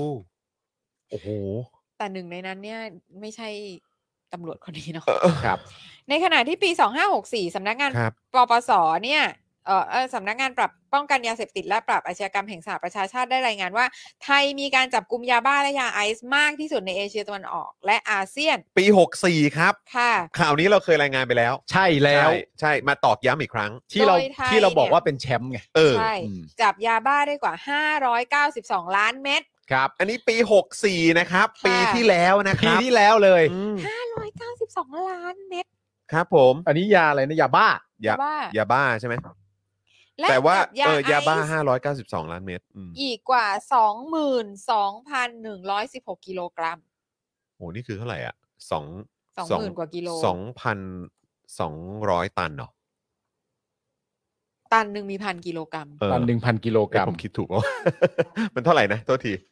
ยี่สิบสอง 22ตั ตัน น ยี่สิบสองตัน เออ โทษทีฮะยี่สิบสองตัน เย็ด ยี่สิบสองตัน ยาไอซ์ยี่สิบสอง ยี่สิ ตั บส น องตัน แล้วที่จับไม่ได้อีกอะ จับยาไอซ์ได้ยี่สิบสองตันเหรอ เออ ใช่ไหมยี่สิบสองตันถูกเนอะคุณผู้ชม ใช่สิ นะ ใช่สิ เออบิวถูกเนอะเออนะฮะคือแล้วอันนี้แล้วแล้วแล้วแล้วที่จับไม่ได้ล่ะครับ รวมถึงยังรายงานด้วยว่า ราคายาไอซ์ในไทยถูกลงมากที่สุดเป็นประวัติการณ์ในปี 2564 โอ้โห ปี 64 เป็นปีที่ราคายาไอซ์ถูกลงมากที่สุดเป็นประวัติการณ์ด้วยนะครับ อะไรฮะ breaking bad มาเมืองไทยเหรอครับหรือว่าอะไร มา ฮะ เขาหัวโล้นมาเลย ค่ไฟแพง น้ำมันแพง ครับผม อาหารแพง ครับผม แต่ยาไอซ์ถูกนะ ยาไอ้ยาบ้าก็ถูก ยาบ้าก็ถูก ยาบ้าก็ถูกครับ ข้าม เออ ค ครับ เออคุณผู้ชมพอจะทราบเอ่อราคาเอ่อยาไอและยาบ้าในท้องที่ไหมฮะ ของคุณผู้ช ม สามารถแชร์มาได้นะครับ ว่าแถวบ้านคุณผู้ชมเนี่ย ตอนนี้ราคามันอยู่เท่าไหร่ อัปเดตมาได้นะ อ่า คือแล้วผมจะตกใจมากถ้าคุณผู้ชมอัปเดตมาเนี่ยแล้วก็แบบโอ้ยของผมอยู่จังหวัดนี้อยู่ นั่นนู่นนี่แล้วคือแบบเฮ้ยทำไมมันหลากหลายอย่างนี้เนี่ยทำไมคุณรู้กันหมดเลย ำยา เอ บ้า อ มันง่ายเหรอครับ เม็ดละห้าบาทนี่ใช่ เอ ไหม อ ด้ อะไรอย่างเงี้ยซื้อ ครับ ซื้อเท่าไหร่ฮะเออตอนนี้มันอะไรยังไงฮะเนี่ยอ่าใช่ที่ตำรวจไต้หวัน เจอหรือเปล่าอ๋อที่ที่เจอที่ส่งมาจากเมืองไทยก็มีใช่ไหมฮะ อืม ครับผม นะคะ ขณะที่ในเรื่องงบประมาณค่ะ เกี่ยวกับการปราบปรามยาเสพติดหากดูเฉพาะแค่ในงบประมาณบูรณาการป้องกันปราบปราม และบำบัดรักษาผู้ติดยาเสพติดตั้งแต่ปี 2560 ถึง 2566 อืม อันนี้คือยุคตู่ทั้งหมดนะ ยุคตู่นะครับ 2560นะ อ๋อ คะ เมื่อวาน ศูนย์ถึงหกหกนะ เมื่อวานเรารายงานเรื่องน้ำไปแล้วอ่ะ อ่า วันนี้เรารายงานเรื่อง ยาย า เรื่องยาหกศูนย์ถึงหกหกนะครับ อ่า เพราะฉะนั้นก็คงจะ ผมว่าน่าจะห่างจากยุคเจ๊ปูมาแล้วมั้ง เออ เออนะ อ่า ออ เราจะถอยกลับไปนะคะ อ่าครับ ผม แต่ หกหก 60 เนี่ยไม่ได้บอกว่าวันไหนนะ อ่ะ ถ้าบอกวันเน้นๆหน่อยจะได้รู้ว่าเป็นนายก แล้ว ไม่รู้ไม่ได้บอกกูวันไหนด้วยไง โอ้จะได้จะได้ จะได้ชัด จะ ๆ ได้ ว่าเป็น ชัวร์ๆ เป็นนายกแล้วไม่มั่นใจ อ๋อโอเค งบประมาณ 60 ก็ต้องเริ่มแบบ เออ ก็ต้องเริ่มตั้งแต่ตุลาไหม อ่ะออกเป็นต้นไปแหละ เป็นต้นไป ตุลา 59 ถูกไหม อ่าครับ อ่ะ ผม ตุลาห้าเก้า เอาก็ยังได้อยู่ยังได้อยู่ยัง ใช่ ได้อยู่ แน่ๆ เพราะว่า ใช่ คือคือก่อนหน้านั้นเขาอยู่ในอำนาจอะแต่แค่ไม่ใช่นายก นี่ไม่ใช่นายก ใช่ครับ อ่ะมาฮะ ปี 66 นะคะ วงเงิน 4,187 ล้านบาท ครับ อ่า 65 4,261 ล้าน 64 6,129 ล้า โอ้ น โหขึ้นมา 2,000 ล้านเลย เออไม่ อันนี้คือถอยไป อ๋อถอยนี่ ถอย ถอยลง ถอยลง มาดิโทษทีฮะ ถอยลง หกหกห้า 63 สี่พันหกสี่เนี่ยหกพัน ใช่ เออ หกสามประมาณ 5,200 เออ หกสองห้าพันสองหกหนึ่งสี่พันเก้าหกศูนย์สี่พันแปดร้อยเก้าสิบเก้า เออ อืม ก็เนี่ยแหละอยู่ในแถวแถวสี่พันล้านถึงหกพันล้านอ่ะ ไม่แต่คุณผู้ชมนะฮะเดี๋ยวก่อนนะครับ ถ้าเราดูเงินในปี 64 เนี่ย คืองบสูงที่สุดนะฮะ อืม งบ 6,129 ล้านบาท ใช่ ในขณะเดียวกันยาไอซ์เนี่ยนะครับ ในปี 64 เนี่ย ก็ราคาถูกลงที่สุดเป็นประวัติการณ์ใน ก็เล ปี ยจับ 64 ได้ เช่น เยอะเดียวกัน ไงพองบเยอะก็จับได้เยอะ งบเยอะจับเยอะ เอองบเยอะจับเยอะ ไม่และงบเยอะเกี่ยวกับราคาถูกป่ะ ก็นั่นแหละก็ คือ รอบเยอะเกินไป แล้วแล้วแล้วมันก็คือ มัน ปีเดียว ฝ กั รั่ น งไงเลยจับง่าย ปีเดียวกันกับที่ว่าจับกลุ่มยาบ้าและยาไอได้มากที่สุดในอาเซียน อ่าก็ใช้งบเยอะไง มใช่ ต้องลงทุนเยอะถึงจะจับได้เยอะ โอ้โห แต่ไม่รู้ไม่รู้มาจากไหนด้วคยนะ รับผมนะแล้วคือกูอยากรู้เลยว่าแล้วไอ้ที่ยังจับไม่ได้แม่งอีกเท่าไหร่ ใช่ จับได้เยอะมากเลยนะ เออ นี่ล็อตใหญ่นะ รวมแล้วนะ แผนบูงานบูรณาการป้องกันปราบปรามและบำบัดรักษาผู้ติดยาเสพติดในรัฐบาลประยุทธ์ใช้งบไปแล้วทั้งสิ้น 34,943 ล้านบาท ครับ ทั้งนี้งบประมาณปี 57 ถึง 59 ไม่มีการจัดงบประมาณบูรณาการเรื่องยาเสพติด ครับ อ๋อ อ๋อ ครับผม แปลว่าอะไรไม่รู้นะไม่มีการจัดงบบูรณาการ ตอนนั้นไม่มีเหรออืมห ไม่ รือว่า มี ตอนนั้ กาน ร ไม่ใช่ปัญหา คือของแต่ละกระทรวงก็มีไปคือไม่เกี่ยวกับเป็นบูรณาการ คือเดี๋ยวนี้เหมือนกับว่ามันแบบมันเหมือนมันมันตั้งงบเป็นคอลัมน์คอลัมน์คอ มัน ลั ย่อย มน์ มันย่อย อ๋อ ใช่ไหม ย่อย แล้ว ว่า ก็ อัน ค่อย นี้กคือ ระ งบ จาย สำหรับ ไป อั ตาม นนี้อันนี้ อันนั้น แล้วทุกคอันนนี้ ก็มาตอดเอางบนี้ไป อ่าก ระทรวงต่ ครั า บ งๆ ผ อะ ม ไรอย่างนี้นะคะ อืม หรือหากนับเฉพาะหน่วยงานที่รับผิดชอบด้านยาเสพติด คือสำนักงานคณะกรรมการป้องกันและปราบปรามยาเสพติด ได้รับการจัดสรรงบประมาณในแต่ละปีตลอด 10 ปีที่ผ่านมา ตั้งแต่ปี 57 ถึง 66 เนี่ย รวมได้งบกว่า 25,129 ล้านบาท โอ้โห โอ้โหวันนี้ปปสนะเนี่ย ครับผม หรืออันนี้คือน้ำนิ่งคือแตกอะไรมาให้ได้ทุกอย่างนะ น้ำน้ำนิ่งเขาไม่ปล่อยจริงๆครับ น้ำนิ่งนักยี่ นักยี่ นักยี่ นักยี่ เออชอบยี่ นะคะ ม หรือ ค หา บ กรวมเฉพาะ 8 ปีของประยุทธ์ อ้าวครับผม จะใช้งบประมาณไม่ต่ำกว่า 46,947 ล้านบาท ครับ ในการปราบปรามยาเสพติด อืม นี่ไม่รวมนับรวมบำเหน็จความชอบให้กับเจ้าหน้าที่ที่ปฏิบัติงานด้านการปราบปรามยาเสพติดทุกปีด้วย โอ้มีค่าตรงนี้ด้วยเหรอ เอามัน โ ก็ต้องมีสิ โบนัส อันนั้นมันก็แยกกันออกไป อะไรอย่างเงี้ย อันนี้หรือเปล่าเลยทำให้แบบต้องมีการแบบขอเบิกงบกลางอะ อ๋อ เออเพราะว่าแบบ ไม่ไม่ ต้ง รอบล่าสุดอะ ไง ไม่ แต่ ใช่ แต่แต่อันนั้นมันของกลาโหมอะนะ ไอ้ขอเบิกงบการนั้นมันคือมันคือให้มาจำนวนไม่เต็มตั้งแต่แรกตามที่เขาพูดเขาเลยต้องขอ ไม่แต่ก็ เพิ่ ไม่รู้ไงมีเพิ่มหรือเปล่าไง ชอบคุณอา เอ กิ อ โกะบอก ใช่ไห ไห ม นๆไทยเสีย เออ แชมป์ส่งออกข้าวแล้วเลยหันมาส่งออกไอซ์แทน อ๋อครับผม มก็จริง ครับทำไมฮะมันดูเมนสตรีมกว่านะฮะ มันดูตามซี มัน รีส์แหละ ไม่ มันเป็นของที่แบบว่าเขาเรียกอะไรอ่ะ มัน มันมีการผ่านขั้นตอนมาแล้วไง อ่า คือข้าวก็ข้าวไง อ่าอ่าา อ่า อันนี้มันคือแบบว่ามันเหมือนว่า มี มี การ process แล้ว ใช่ process แล้วอะไรอย่างนี้ ครับ เขาเรียกเพิ่มมูลค่าแล้วจ้ะ ข้าวข้าวก็แค่อิ่ม ครับผม ใช่ใช่ อิ่ม เออแต่อันเนี้ย ตอนเนี้ยฟิน อันเนี้ยอันเนี้ยได้หายเออครับผมเออ นะคะ ครับผม อ่าข้อมูลเคียงนะคะ เรื่องยาเสพติดมีคนนำเรื่องการปราบปรามยาเสพติดในรัฐบาลประยุทธ์ไปเทียบกับรัฐบาลทักษิณ โดยในยุคทักษิณมีการจับกลุ่มยาเสพติดในปี 2545 อยู่ที่ 215,345 คดี ปี 46 อยู่ที่ 102,521 คดี ขณะที่ปี 2547 อยู่ที่ 5,000 เอ้ย 56,749 คดี อืม อืม อันเนี้ยเราไม่รู้นะ ครับ เพราะว่าเราไม่มีจุดอะไรเทียบ อืม ระหว่างอะไรกับอะไร หมายถึงว่าจับเยอะ คือเราไม่รู้ไงว่าทั้งหมดอ่ะมันมีเท่าไหร่ อืม แล้วจับเท่าไหร่ อืม อ๋อ นึกออกไหม อ๋อโอเค เพราะฉะนั้นเนี่ย อ่า ตัวเลขพวกเนี้ยมันไม่ได้ทำให้เรารู้สึกดีหรือไม่ดีอ่ะ อืมอืมอืม อืม ม เออ เพราะว่ามันแบบคดีเยอะแล้วยังไงเหรอ แต่ก็ต้องเตือนใจคุณผู้ชมไง เออ แล้วก็ อืม เตือนใจหลาย ๆ คน อืม ที่แบบว่าบอกว่า เฮ้ย บอกว่าแบบแก้ปัญหาได้ไม่เหมือนยุคนั้นเลย อืม อืม แต่คือประเด็นมันก็คือว่าพอคุณยก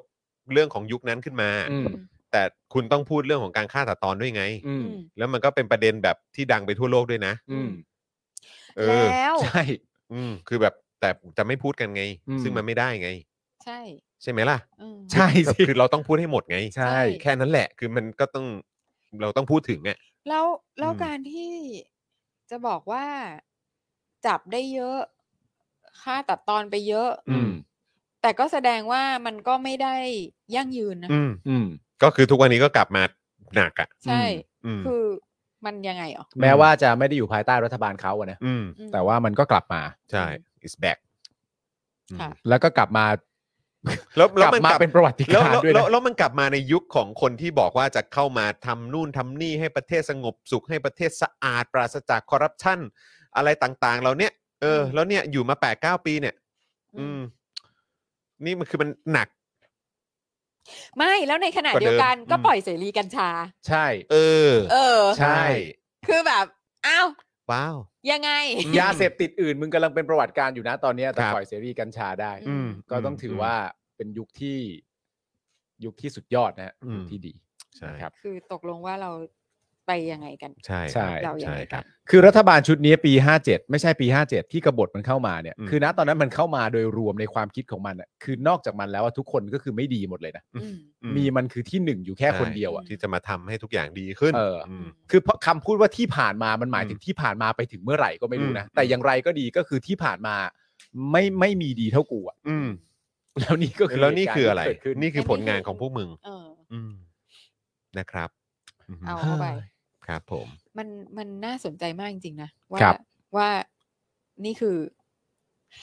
ปล่อยเสรีแล้วอีกอย่างหนึ่งอะอย่างที่คุณโอ๊ตพูดเมื่อกี้เนี่ย อืม มันก็จะมีเรื่องของว่าที่ที่มันดูเป็นนโยบายที่ progressive อืม คือ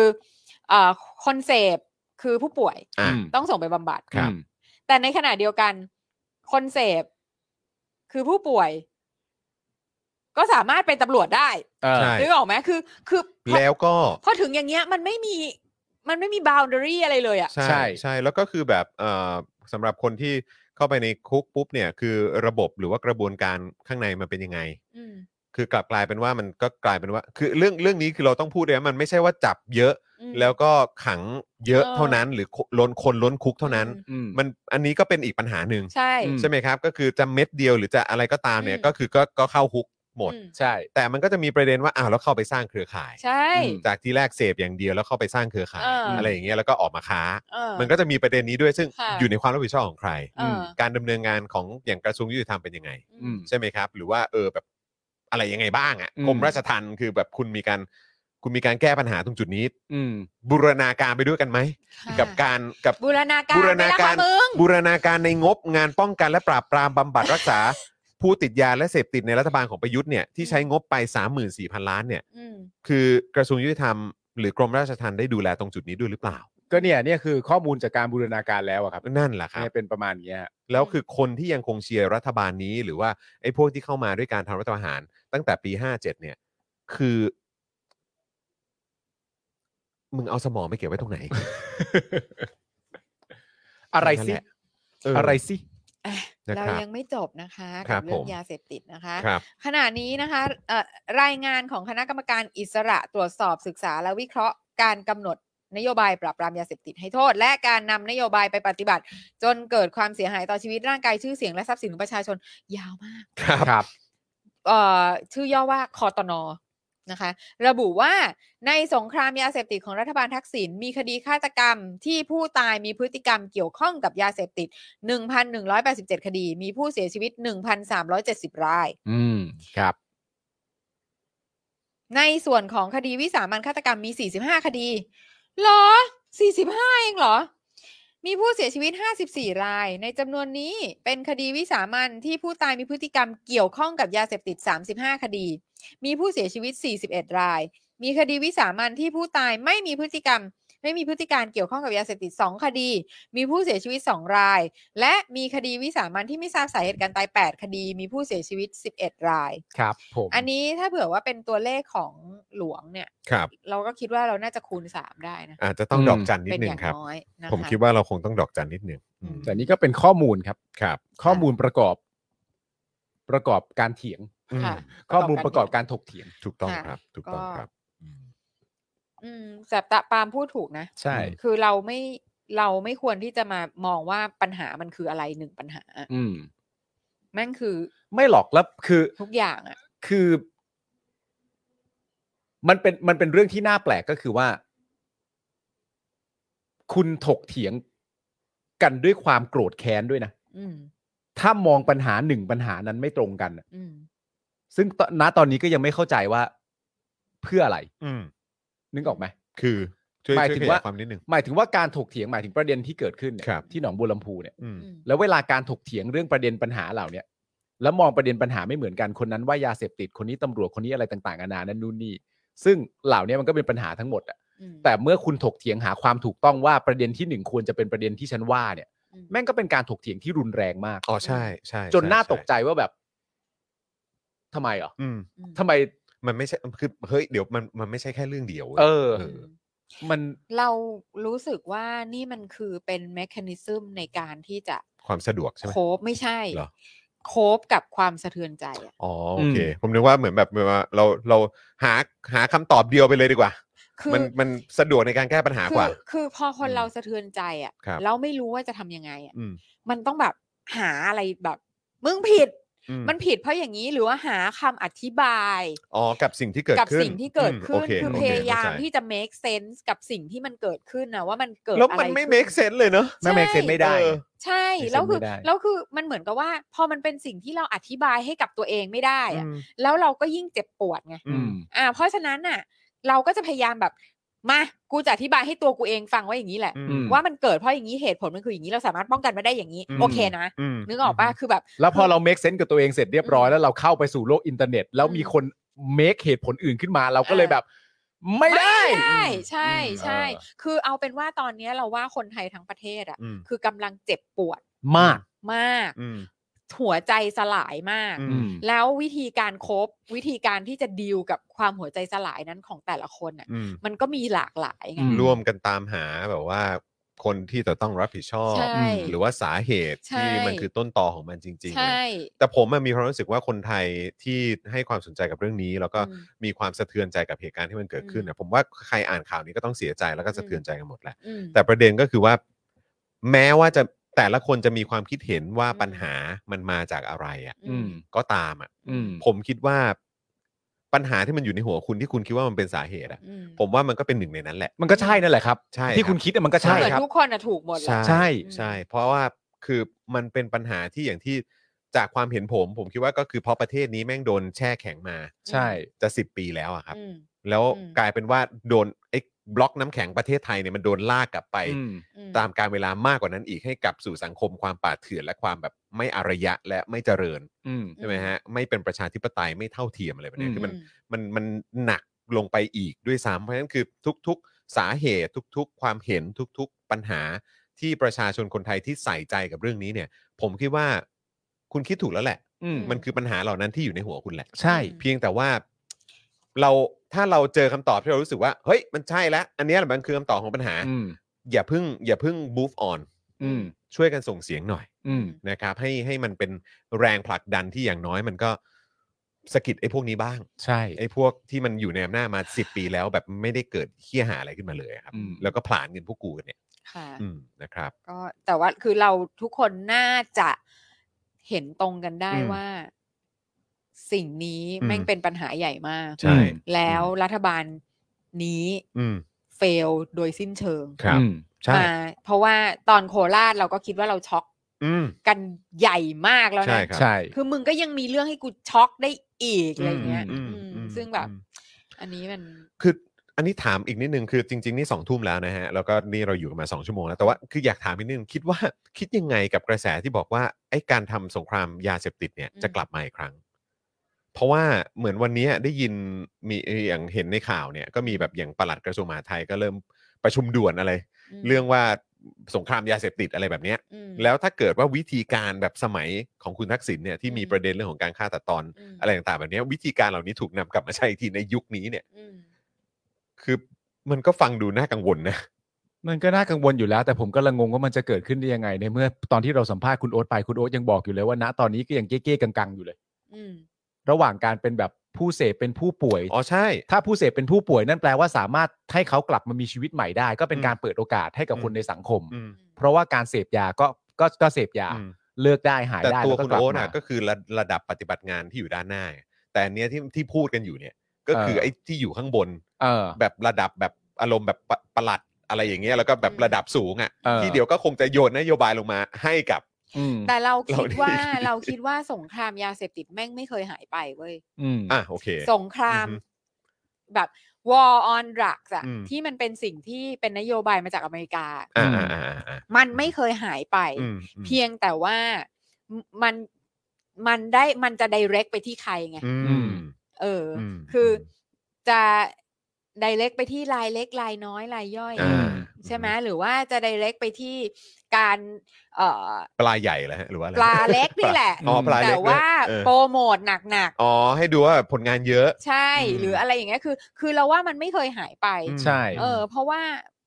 แต่แต่ว่ามันมันมันมันกลับมา มันจะกลับมาเป็นแบบว่านโยบายแบบ PR สุด อืม ๆ เหมือนยังสมัยทักษิณนะไม่ได้แล้ว อืม เพราะว่าปล่อยเสรีกัญชาไปแล้ว อ่ะ อืม ใช่จริงด้วย แต่ประเด็นพี่ซีน่าสนใจมาก อืม นะ มันอยู่ที่การ PR จริงๆนะ อืม อืม เพราะว่าในความเป็นจริงแล้วอะเราไม่รู้เนี่ยถูกปะ อืม อืม ว่าจริง ๆ แล้วมันมีอยู่เท่าไหร่ อืม ถามใครก็น่าจะรู้ยากว่ามันมีอยู่เท่าไหร่ อื อื ม ม ถ้าสมมติว่าเราจับปลาเล็ก อืม ได้เป็นจำนวนเป็นแสนรายอย่างเงี้ย อื อื ม ม เราบอกว่าเยอะแล้วได้ปะ เอออ ม ใช่ เราไม่รู้นะ ใช่ อืม เราจับปลาเล็กอะ เออ นั่นอ่ะตำบลนั้นสองคนตำบลนี้สี่คนจับได้เป็นแสนเลยโปรโมทว่าเรากำจัดได้แล้ว อืม หนึ่งแสนผู้ค้ายาเสพติดหนึ่งแสนราย อืม แต่เยอะปะ อืม ไม่รู้นะ ไม่รู้ไง อืมม นึกออกปะมันก็มันก็แล้วแต่ แล้วคือมันก็คือยุทธวิธีว่า เราต่อสู้เราทำสงครามกับยาเสพติด แต่ยุทธวิธีที่เรากำลังทำสงครามอยู่อะมันเป็นการสงครามแบบไหน อืม นึกออกไหมมันก็มันฆ่าเขาเหรอ อืม หรือว่ายังไงนึกออกปะแต่การต่อสู้กับยาเสพติด มันก็ต้องเป็นการต่อสู้ตลอดไป ยาวๆอยู่แล้วอะ อื มันก็คงไม่หายไปอยู่แล้ว ซึ่งโอเคอ่ะเราก็เคยฟังมาเนาะว่าตตอนสมัยทักษิณเนี่ยเอ่อพ่อแม่ชาวบ้านอะไรต่างๆ เนี่ยเขาก็แฮปปี้มาก อืม เพราะว่าเอ่อคนขายยาโดนยิงตายหมด อืม อืม ลูกหลาน จะได้ไม่ต้องติดยา เออลูกหลานจะได้ไม่ต้องติดยา อืม ที่อันเนี้ยอันเนี้ยมันคือแบบ โอเค มันก็เป็นความจริงของชุดหนึ่งของของคนจำนวนหนึ่งอะ อืม เออ แต่ว่าในขณะเดียวกันอะมันหายไปจริง ๆ เหรอวะ อืม ไง อืม คือคือคือมันมันเราก็ไม่รู้ว่าแบบ การที่อ่ะสมมติไปทุกตำบลแล้วแม่งยิงคนตายสักสามสี่คน อืม ในแต่ละตำบลเงี้ยแล้วมันก็จะทำให้คนกลัว อืม แล้วก็ไม่ไม่กล้าขายหรืออะไร หรือเปล่าหรือว่า ไม่รู้ว่าตอนนั้นเป็นยังไง ใช่ อืม ผม ไม่ ผมแบบพยายามพยายามนึกย้อนกลับไปอยู่ว่าไอ้ตอนนั้นน่ะความคิดเห็นของเราเกี่ยวเรื่องนี้มันเป็นยังไง อืม อืม อืมตอนนั้นก็ก็เพราะตอนนั้นตอนประมาณปีเท่าไหร่นะสี่ สี่สี่สี่ไหม ประมาณนั้นไหมเออ สี่สี่ อันนั้นคือยัง สี่สาม ยังอยู่ใน อะไรเงี้ย ในใน เทอมแรก เทอมแรกไหม ที่ไม่เป็นเทอมแรก ยังเทอมแรกเนอะเออ ใช่ ครับผม ใช่ แต่ก็คือหลังจากนั้นมันก็คือแบบเป็นแทบจะเป็นจะพูดยังไงเดียเหมือนเป็นดอกจันตัวใหญ่ อืม เวลาแบบ เอาเป็นว่าอย่างเวลาเวลาคุณทักษิณจะพูดอะไรเรื่องสิทธิมนุษยเอ่อมนุษยชนอะไรขึ้นมาเนี่ย เออ ประเด็น อืม เรื่องของการฆ่าตัดตอนเนี่ย อืม ยังไงก็ต้องถูกหยิบยกขึ้นมา ใช่แล้วจริง ๆ แล้วก็ต้องยอมรับ เพราะว่า ด้วย มันไม่มีใครบนโลกนี้อยู่แล้วที่มองว่าการฆ่าตัดตอนแม่งโอเคอะ ใช่ เออ แล้วแล้วแล้วประเด็นก็คือว่าและยิ่งนะตอนนี้ที่เอ่อกระแสสังคมอ่ะ อืม มันเปลี่ยนอ่ะ อืม นึกออกไหม อืม มันเปลี่ยนอะมันมันมันเกิดมันเกิดคอนเทนต์ใหม่ มันเกิดความเข้าใจใหม่ขึ้นมา ใช่ใช่ นึกออกปะใน อืม การมองแบบว่า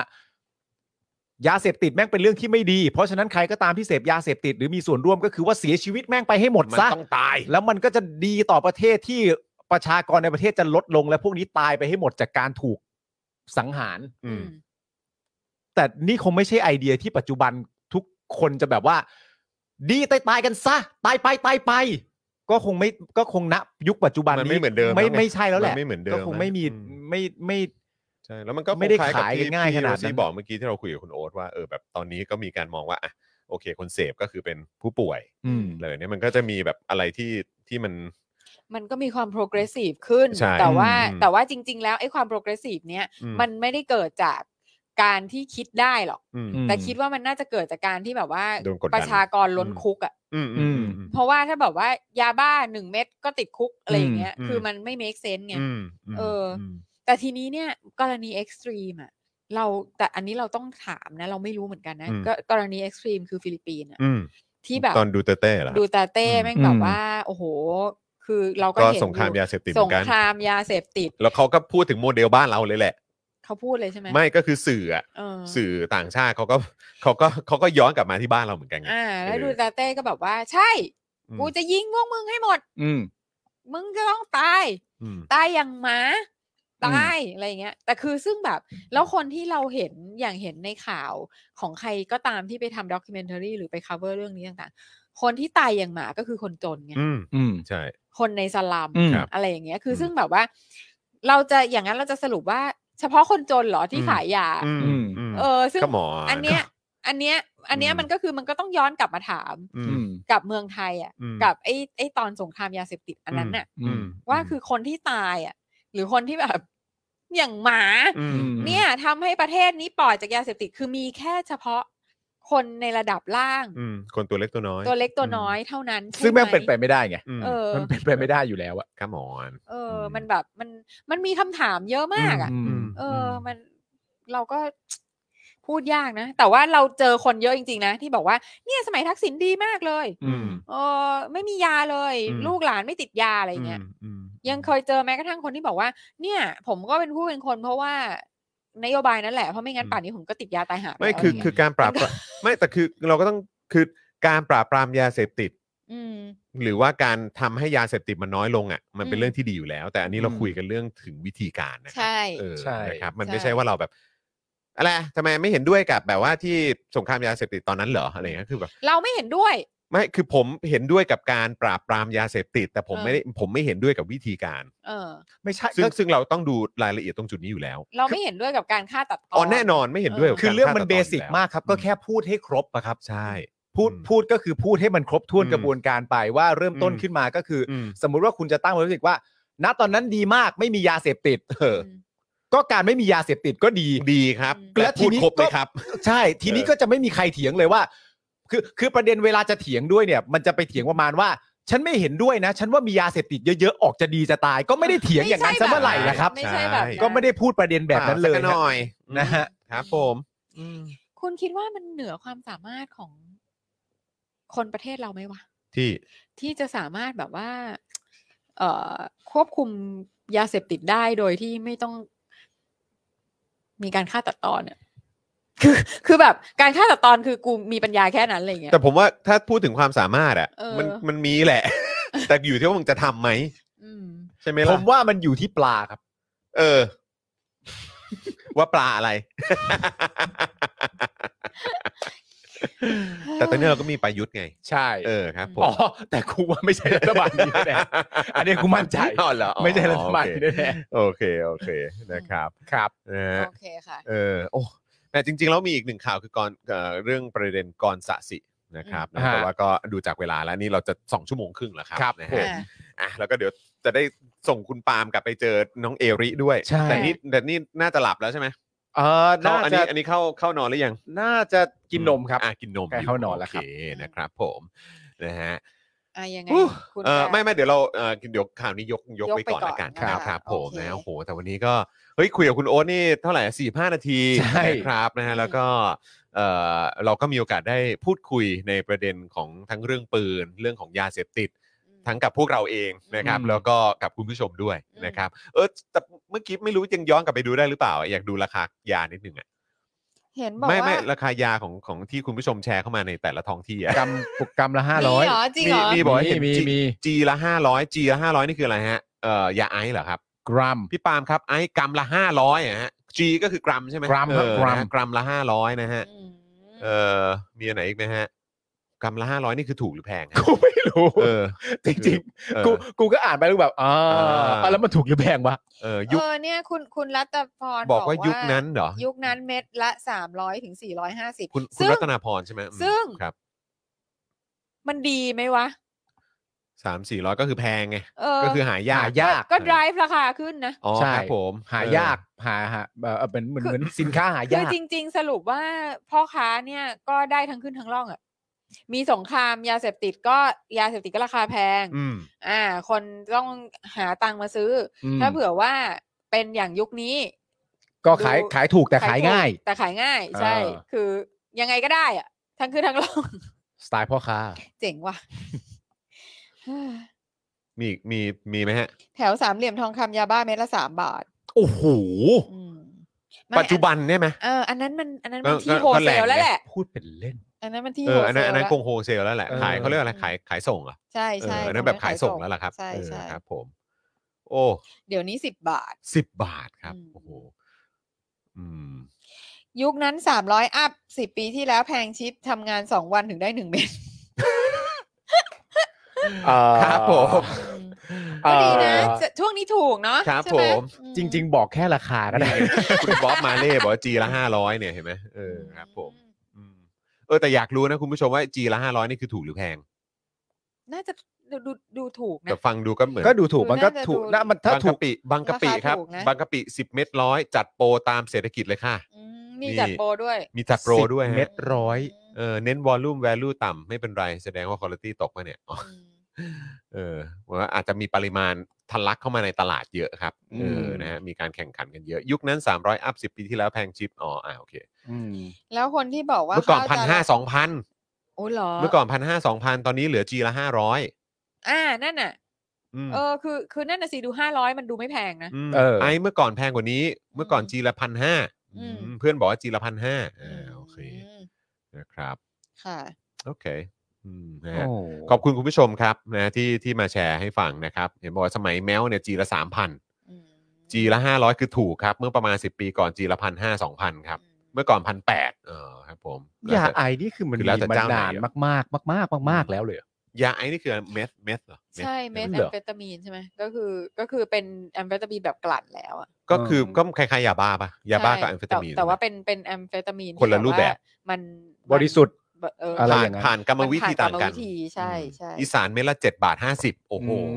มีห้าสิบตังค์ด้วย มี นะ ห้าสิบตังค์ด้วยครับ เจ้ย เออนะครั ก็ บ จะได้สองเมตรสิบห้าบาทพอดี เมื่อก่อน อ๋อ ขาละสองร้อยแหละฮะ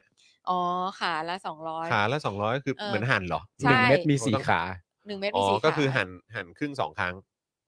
ก็หนึ่งเม็ด เขา มัน หั ก็ นปะวะ ก็วงกลมแล้วก็หัน ใช่ใช่เขาหั่นครึ่งสองครั้ง เพราะม้า ใช่ ตัวหนึ่งมีสี่ขาไง อ่า ใช่ ใช่โอเคครับผมสิบปีก่อนนี่ก๋วยเตี๋ยวชามละยี่สิบาทนะ อืม อืมโอ้โหเออว่ะ ใช่ จริงด้วยนะครับ โอเคครับคุณผู้ชมครับแหมนี่กลับกลายเป็นว่า วันนี้เราคุยไปหลากหลายเรื่องมากเลยนะครับ เนี่ย คุณสารไทย ม บอกไอซ์คือเม็ดที่เป็นผลึกครับ เม็ดแอมเฟตามีนที่เป็นผลึก อ๋อเป็นผลิ ไอ ตใช่ไหม อ๋อยาไออ๋อ ไอ เขาเลยขายเป็นจีใช่ไหม อืม แล้วขายเป็นกรัม เพราะมัน ใช่ไห มาเป็นผงใช่ไหม อ่าครับผมถ้าเทียบค่าเงินสิบกว่าปีที่แล้วเนี่ยสามพันเทียบกับยุคนี้ก็คงห้าพันแต่ แต่เหลือ 500 นี่ถูกลง 10 เท่า อ๋อ แม็กซ์บอกมา เออเออเออเอเออเอ อ อ คุณปิ่นคุณแนนนะครับ บอกว่าโหนี่มันมียาอยู่รอบตัวเราขนาดนี้เลยเนี่ยเออดูเข้าถึงง่ายสุดเลย ครับ อืมครับผม ม้าหนึ่งตัวมีมีอะไรนะเมื่อกี้เขียนว่าอะไรอะม้าหนึ่งม้าม้าหนึ่งแถวมีกี่ตัว ม้าหนึ่งแถวมีกี่ตัว เออครับผม หนึ่งแถวก็หนึ่งหลอดอ่ะ ครับผมนะฮะ อืม อ่ะโอเคครับคุณผู้ชมครับอ่ะเดี๋ยวถึงเวลาแล้วนะครับเอ่อวันนี้ฝากคุณผู้ชมติดตามเจาะข่าวตื้นตอนใหม่ด้วยนะครับ ฮะ 3 3 4 นะครับคุณผู้ชมไปติดตามกันด้วยนะครับนะฮะสำหรับตอนใหม่ที่มีชื่อว่าดิกตู่อยู่ต่อทออใหญ่ครับฟ้าสลิมสะใจชัดชาติแก้น้ำท่วมไม่ได้นะครับ ไว้ไว้ไว้ อืมนะครับอ่ะไปดูกันได้เจาะข่าวตื้นตอนใหม่ของพวกเรานั่นเองนะครับ ครับ นะฮะแล้วก็เอ่อเดี๋ยวใครที่รอคอยสำหรับเจาะเอ่อเขาเรียกว่าสป็อคดักทอล์ก ค่ะ นะครับก็อดใจรอนนิดนึงนะครับ แล้วเดี๋ยวจะมีถกถาม มีถกถาม เดี๋ยวเดี๋ยวมาอีก แซบมา เอก พิโซดใช่ไหมฮะ แซ่บมากอีกแล้วว่า แล้ว แซ่ แล้ว บมาก พอจะพอจะประมาณการได้ไหมครับ ว่าจะมาประมาณเมื่อไหร่ฮะ สัปดาห์หน้าไหม น่จะสัปดาห์หน้า สัปดาห์หน้าเนอะ จได้ยู่ เออ ค่ะ เมื่อไหร่ก็เมื่อนั้นอ่ะ เออ ก็เห็นเจ้านายเขาตัดอยู่ อ๋อ แล้วเจ้านายเขาก็นั่งขำของ อ๋อ ขายู่ะ เหรอโอเค ค่ะ ได้เลยนะครับอ่ะ ค่ะ ก็เดี๋ยวคอยติดตามกันนะครับคุณผู้ชม ค่ะ ครับแต่ยังไงก็ฝากเจาะข่าวตื้นด้วย แล้วก็ฝาก Daily Topics วันนี้ด้วยนะครับ ใคร ค่ะ ชอบก็อ่าฝากคุณผู้ชมกดไลค์กดแชร์กันด้วยนะครับนะฮะ ค่ะ แล้วก็อย่าลืมเติมพลังให้กับพวกเราวันนี้ขอบคุณมากเลยนะครับแหมมีเติมเข้ามาให้ตั้ง5%เนี่ย ขอบพะ ยังสามารถเติมได้อยู่ คุณมาก นะครับ ดูย้อนหลังก็เติมได้นะครับคุณผู้ชมค ครั รับบ นะฮะอ่ะคุณผู้ชมครับนะฮะวันนี้หมดเวลาแล้วนะครับคุณผู้ชมนะฮะเดี๋ยวยังไงอ่าพวกเราหนึ่งสองสามสี่สี่คน สี่ครับ สี่คนนะครับคงต้องขอลากันไป สี่ ก่อ คนไม่ะใช่ฮะ สี่ขานะฮะ ไม่ใช่สี่ขาครับสี่คนครับ ผมจอห์นวินยูนะฮะจอห์นดึกดึกๆใจดีนะฮะ ครับผม ณปาล์มนะฮะดึกดึกๆงานดี ใช่ครับ นะครับพี่โรซี่ตีสอง เอาแล้ว นะครับแล้วก็แน่นอนพี่บิวตัดล่อมนั่น โห เอง คนกลางคืนทั้งนั้น นะครับนะพวกเราสี่คนลาไปก่อนนะครับ ค่ะ สวัสดีครับ สวัสดีครับ Daily Topics กับจอห์นวินยู